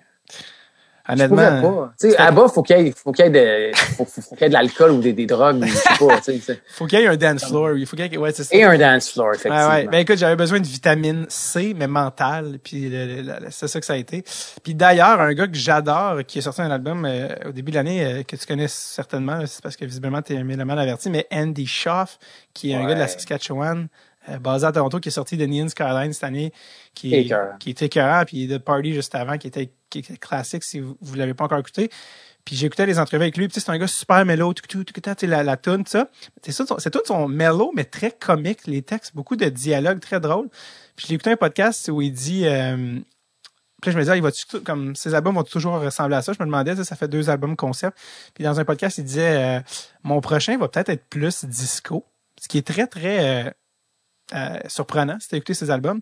Il dit, parce que j'arrête pas de me faire dire, hey, toi, t'es triste, hein, t'es un gars triste, ta musique est triste, puis il est comme, mais pour vrai, non. Tu sais, dans la vie, je suis pas triste, je suis comique, euh, tu sais, c'est pas ça ma personnalité. Puis euh, il dit quand on est en tournée avec les boys puis on fait de la route, on écoute du ABBA puis on est comme fuck, c'est tellement bon puis ça vieillit. C'est vrai que c'est bon. C'est très bon. Puis d'ailleurs quand je suis allé voir Peter Forsberg, on a eu comme 15 minutes de libre une fois puis j'ai été au musée ABBA avec avec euh, le, mon producteur. on est comme, OK, nice, on a comme une heure pour faire quelque chose en deux podcasts. Puis j'étais au musée à bas, qui est vraiment pas l'affaire la plus haute à faire à, Stockholm, mais on avait, genre, on avait tellement pas de temps. Je ferais la même chose. C'est sûr, j'irais au musée à bas. Puis, puis Andy Schaff, euh, tu l'as dit, là. Puis en plus, je l'ai vu, il est venu à Montréal pour euh, X End. Oui. Un dimanche pluvieux, on était comme 28. Je m'en souviens. Je pouvais pas y aller. Je pouvais pas y aller. C'était en dessous du viaduc. J'habite, j'habite pas super loin. J'étais en Côte des Neiges. Puis euh, j'avais d'ailleurs, donc quand Caroline est sortie, j'ai mes billets encore. J'ai encore mes billets pour le show à l'Olympia, qui était dû en avril 2020. Et il a été repoussé évidemment 17 fois depuis. Puis je sais pas quand il va venir, mais je, je pense que le show est pas annulé. Je pense que c'est vraiment euh, juste reporté. Puis je garde mon billet euh, jusqu'à là. Mais j'ai beaucoup aimé le dernier, mais comme tu dis, l'autre d'avant, c'est pour moi un classique. Ça a été comme mon meilleur album de l'année les, oui, un côté mélancolique, tout ça, mais les creeps qui viennent réchauffer, tout ça, c'est, c'est, c'est. Puis il fait tout, je pense qu'il fait toutes les, um, en tout cas, pour le dernier, je pense, là, donc probablement pour celui d'avant, mais il est vraiment control freak qui dit, puis il dit, il fait tout sur l'album. Je pense qu'il fait chaque instrument, si je me trompe pas. Je me rappelle euh, pas. Je me rappelle pas. ben, tu sais, quand il est venu à Montréal, c'était un peu bizarre de le voir aussi, euh, tu sais, dans un dimanche après-midi à deux heures, pluvieux, là, en dessous du viaduc. Ouais. Il était sur l'autre scène, fait qu'il était même pas en dessous du viaduc, il était sur l'autre scène, qui était vraiment dans un parking là, de, la, de la STM ou presque. Ouais. Puis euh, il était là après, tu sais, il fumait une smoke, genre, sur le bord de, tu sais, de, ben relax. Il avait l'air d'un, en tout cas, il avait l'air d'un loner assez mélancolique, là, tu sais. Ouais, vraiment. il est peut-être un gars de party, mais il était peut-être pas avec sa gang. Là, fait que, ouais, ouais. Ben, il est comme un genre d'humour un peu noir, puis euh, tu sais, un peu très dans, très witty, très. Euh, mais mais ces albums sont malades. Puis le dernier, au début, je l'ai écouté, j'ai fait, ah mais il pourra jamais à côté l'autre. Mais à l'usure, j'ai fait, ah il est quand même vraiment bon. le dernier. On a eu le même cheminement pour l'album. J'ai eu la même réaction au début. J'étais déçu. Je me disais, ah non, je sais pas. Je, je trouvais qu'il était plus, euh, on sentait plus les anecdotes, les rencontres mm-hmm. avec tu sais les les, euh, les personnages. Puis finalement, tu sais, pour après trois trois quatre écoutes, c'était tout les, tu sais quand on parle de mélodie là, c'était comme ancré déjà. Là. Vraiment. Puis le, le celui d'avant de Party, c'était un album. Euh, justement, comme je disais, le concept, c'est que c'est une soirée au grand complet, tu sais, puis les tunes, c'est une histoire. Mais il dit, celui de Party, il dit, parce que, tu sais, j'ai fait, OK, il fait deux fois le même concept, entre guillemets, back-à-back, tu sais, il va tout se répéter? il dit, ouais, mais The Party, dans un podcast, il disait, oui, mais non, parce que The Party, j'ai toujours eu l'impression que je l'ai triché parce que c'était pas prémédité. Ça s'est ramassé que finalement, il a fait ce concept-là, mais je pense c'est en prenant les tunes, puis ta, ta, ta, mais il a pas commencé avec cette intention-là. Fait qu'il dit, j'avais comme un peu l'impression d'avoir fraudé la patente. Fait avec Neon Sky, je fais, non, non, non, là, je le fais pour vrai. Du début, puis c'est comme intentionnel et pas je vais mettre un petit concept à la fin puis pour rapper l'album.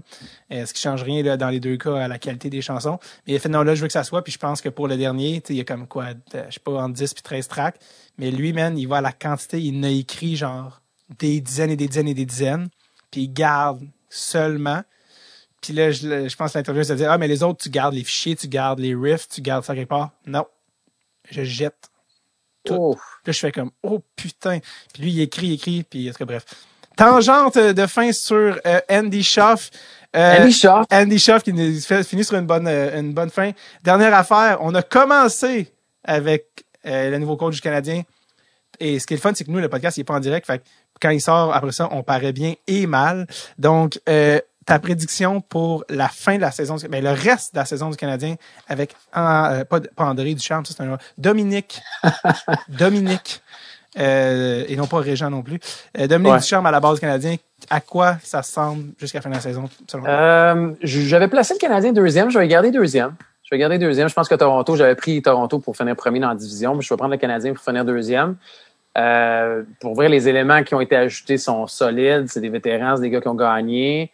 La ligne de centre, la jeunesse de la ligne de centre, pas m'inquiète, mais je me pose la question si à la date limite, ce sera pas peut-être un ajout pour le Canadien de Montréal pour la ligne de centre? Tu penses qu'on ressigne Dano? Euh, j'espère qu'il va rester.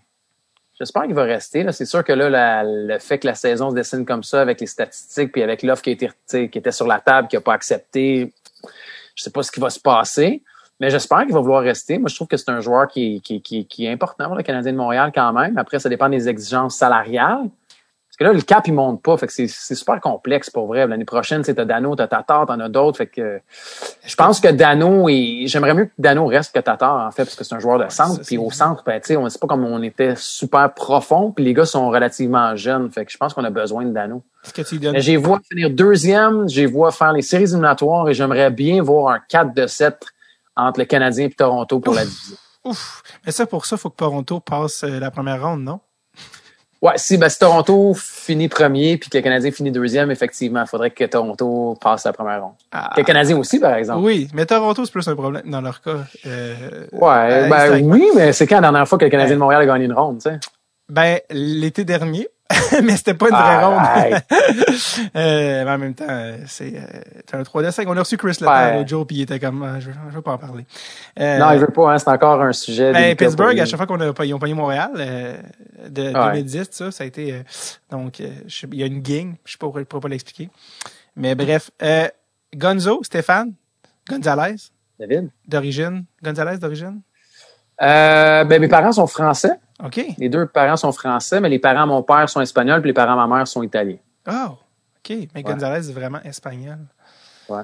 Cool. Il y a d'ailleurs un mauvais show qui s'appelait Les Gingras Gonzalez à l'époque. Ben ouais, ouais, ouais, je m'en étais fait parler, ça, je me rappelle. euh, J'ai jamais regardé, par exemple. Non, ça a duré, euh, je pense qu'ils ont retiré des ondes après littéralement genre quelques épisodes. Presque, tu complètes presque un 6 heures de, de, de je peux pas dire Radio Parler, podcast, Radio Parler, bref, de, d'interaction. Merci, honnêtement. Je, Merci, c'était cool. Je sais qu'on t'avait dit une heure, mais le plaisir, euh, le feu, le feu pogne. Le feu pogne, puis je sais qu'en ce moment, t'as, évité de coucher tes enfants, t'as tout évité les tâches qui, qui étaient tough. Et donc, ça, ça va, euh, le, crédit va à ta blonde. Effectivement. Mais tu sais que mes enfants, je les, je les couche très tôt. Fait que quand je suis descendu pour commencer le ah. podcast, ils montaient prendre le bain. Ouais, ben, Alors, euh, pas raté grand chose. Ouais, ouais, ils sont plus jeunes, fait que c'est, c'est parfait. Puis, on se revoit très bientôt avec plus de temps au 99 pour que je te conte l'anecdote de Simon Gagné. Qu'on se repogne à, à gaucher et droitier avec euh, d'autres noms euh, savants. ouais, ouais, ouais c'est ça. Ça va me prendre la liste là, pour, euh, pour essayer de me piéger au prochain quiz. Là, il y a des gars en bas de 100 Des gars en bas de 100 games là-dedans. on, était, on était deep. On était allé tout de suite dans le creux. Puis on ah non, mais j'aime ça. J'aime ça. Maintenant, c'est rendu que le monde me texte, m'a dit Hey, cet été, on prend une bière, on va faire un petit quiz gaucher-droitier. c'est la malédiction. Je veux pas que ça devienne que ça me suive partout. T'es comme je veux une, une vie, moi aussi. Euh, fait qu'on prendra une bière, enfin, cet été, on prendra une bière puis on se fera ça, OK? Oui, si, si c'est encore légal de se voir euh, à moins de... Mais on prend une bière à deux verres. Éventuellement. Yes, merci Steph, c'était malade, puis euh, on se revoit Merci David. Yes. Ciao. Salut.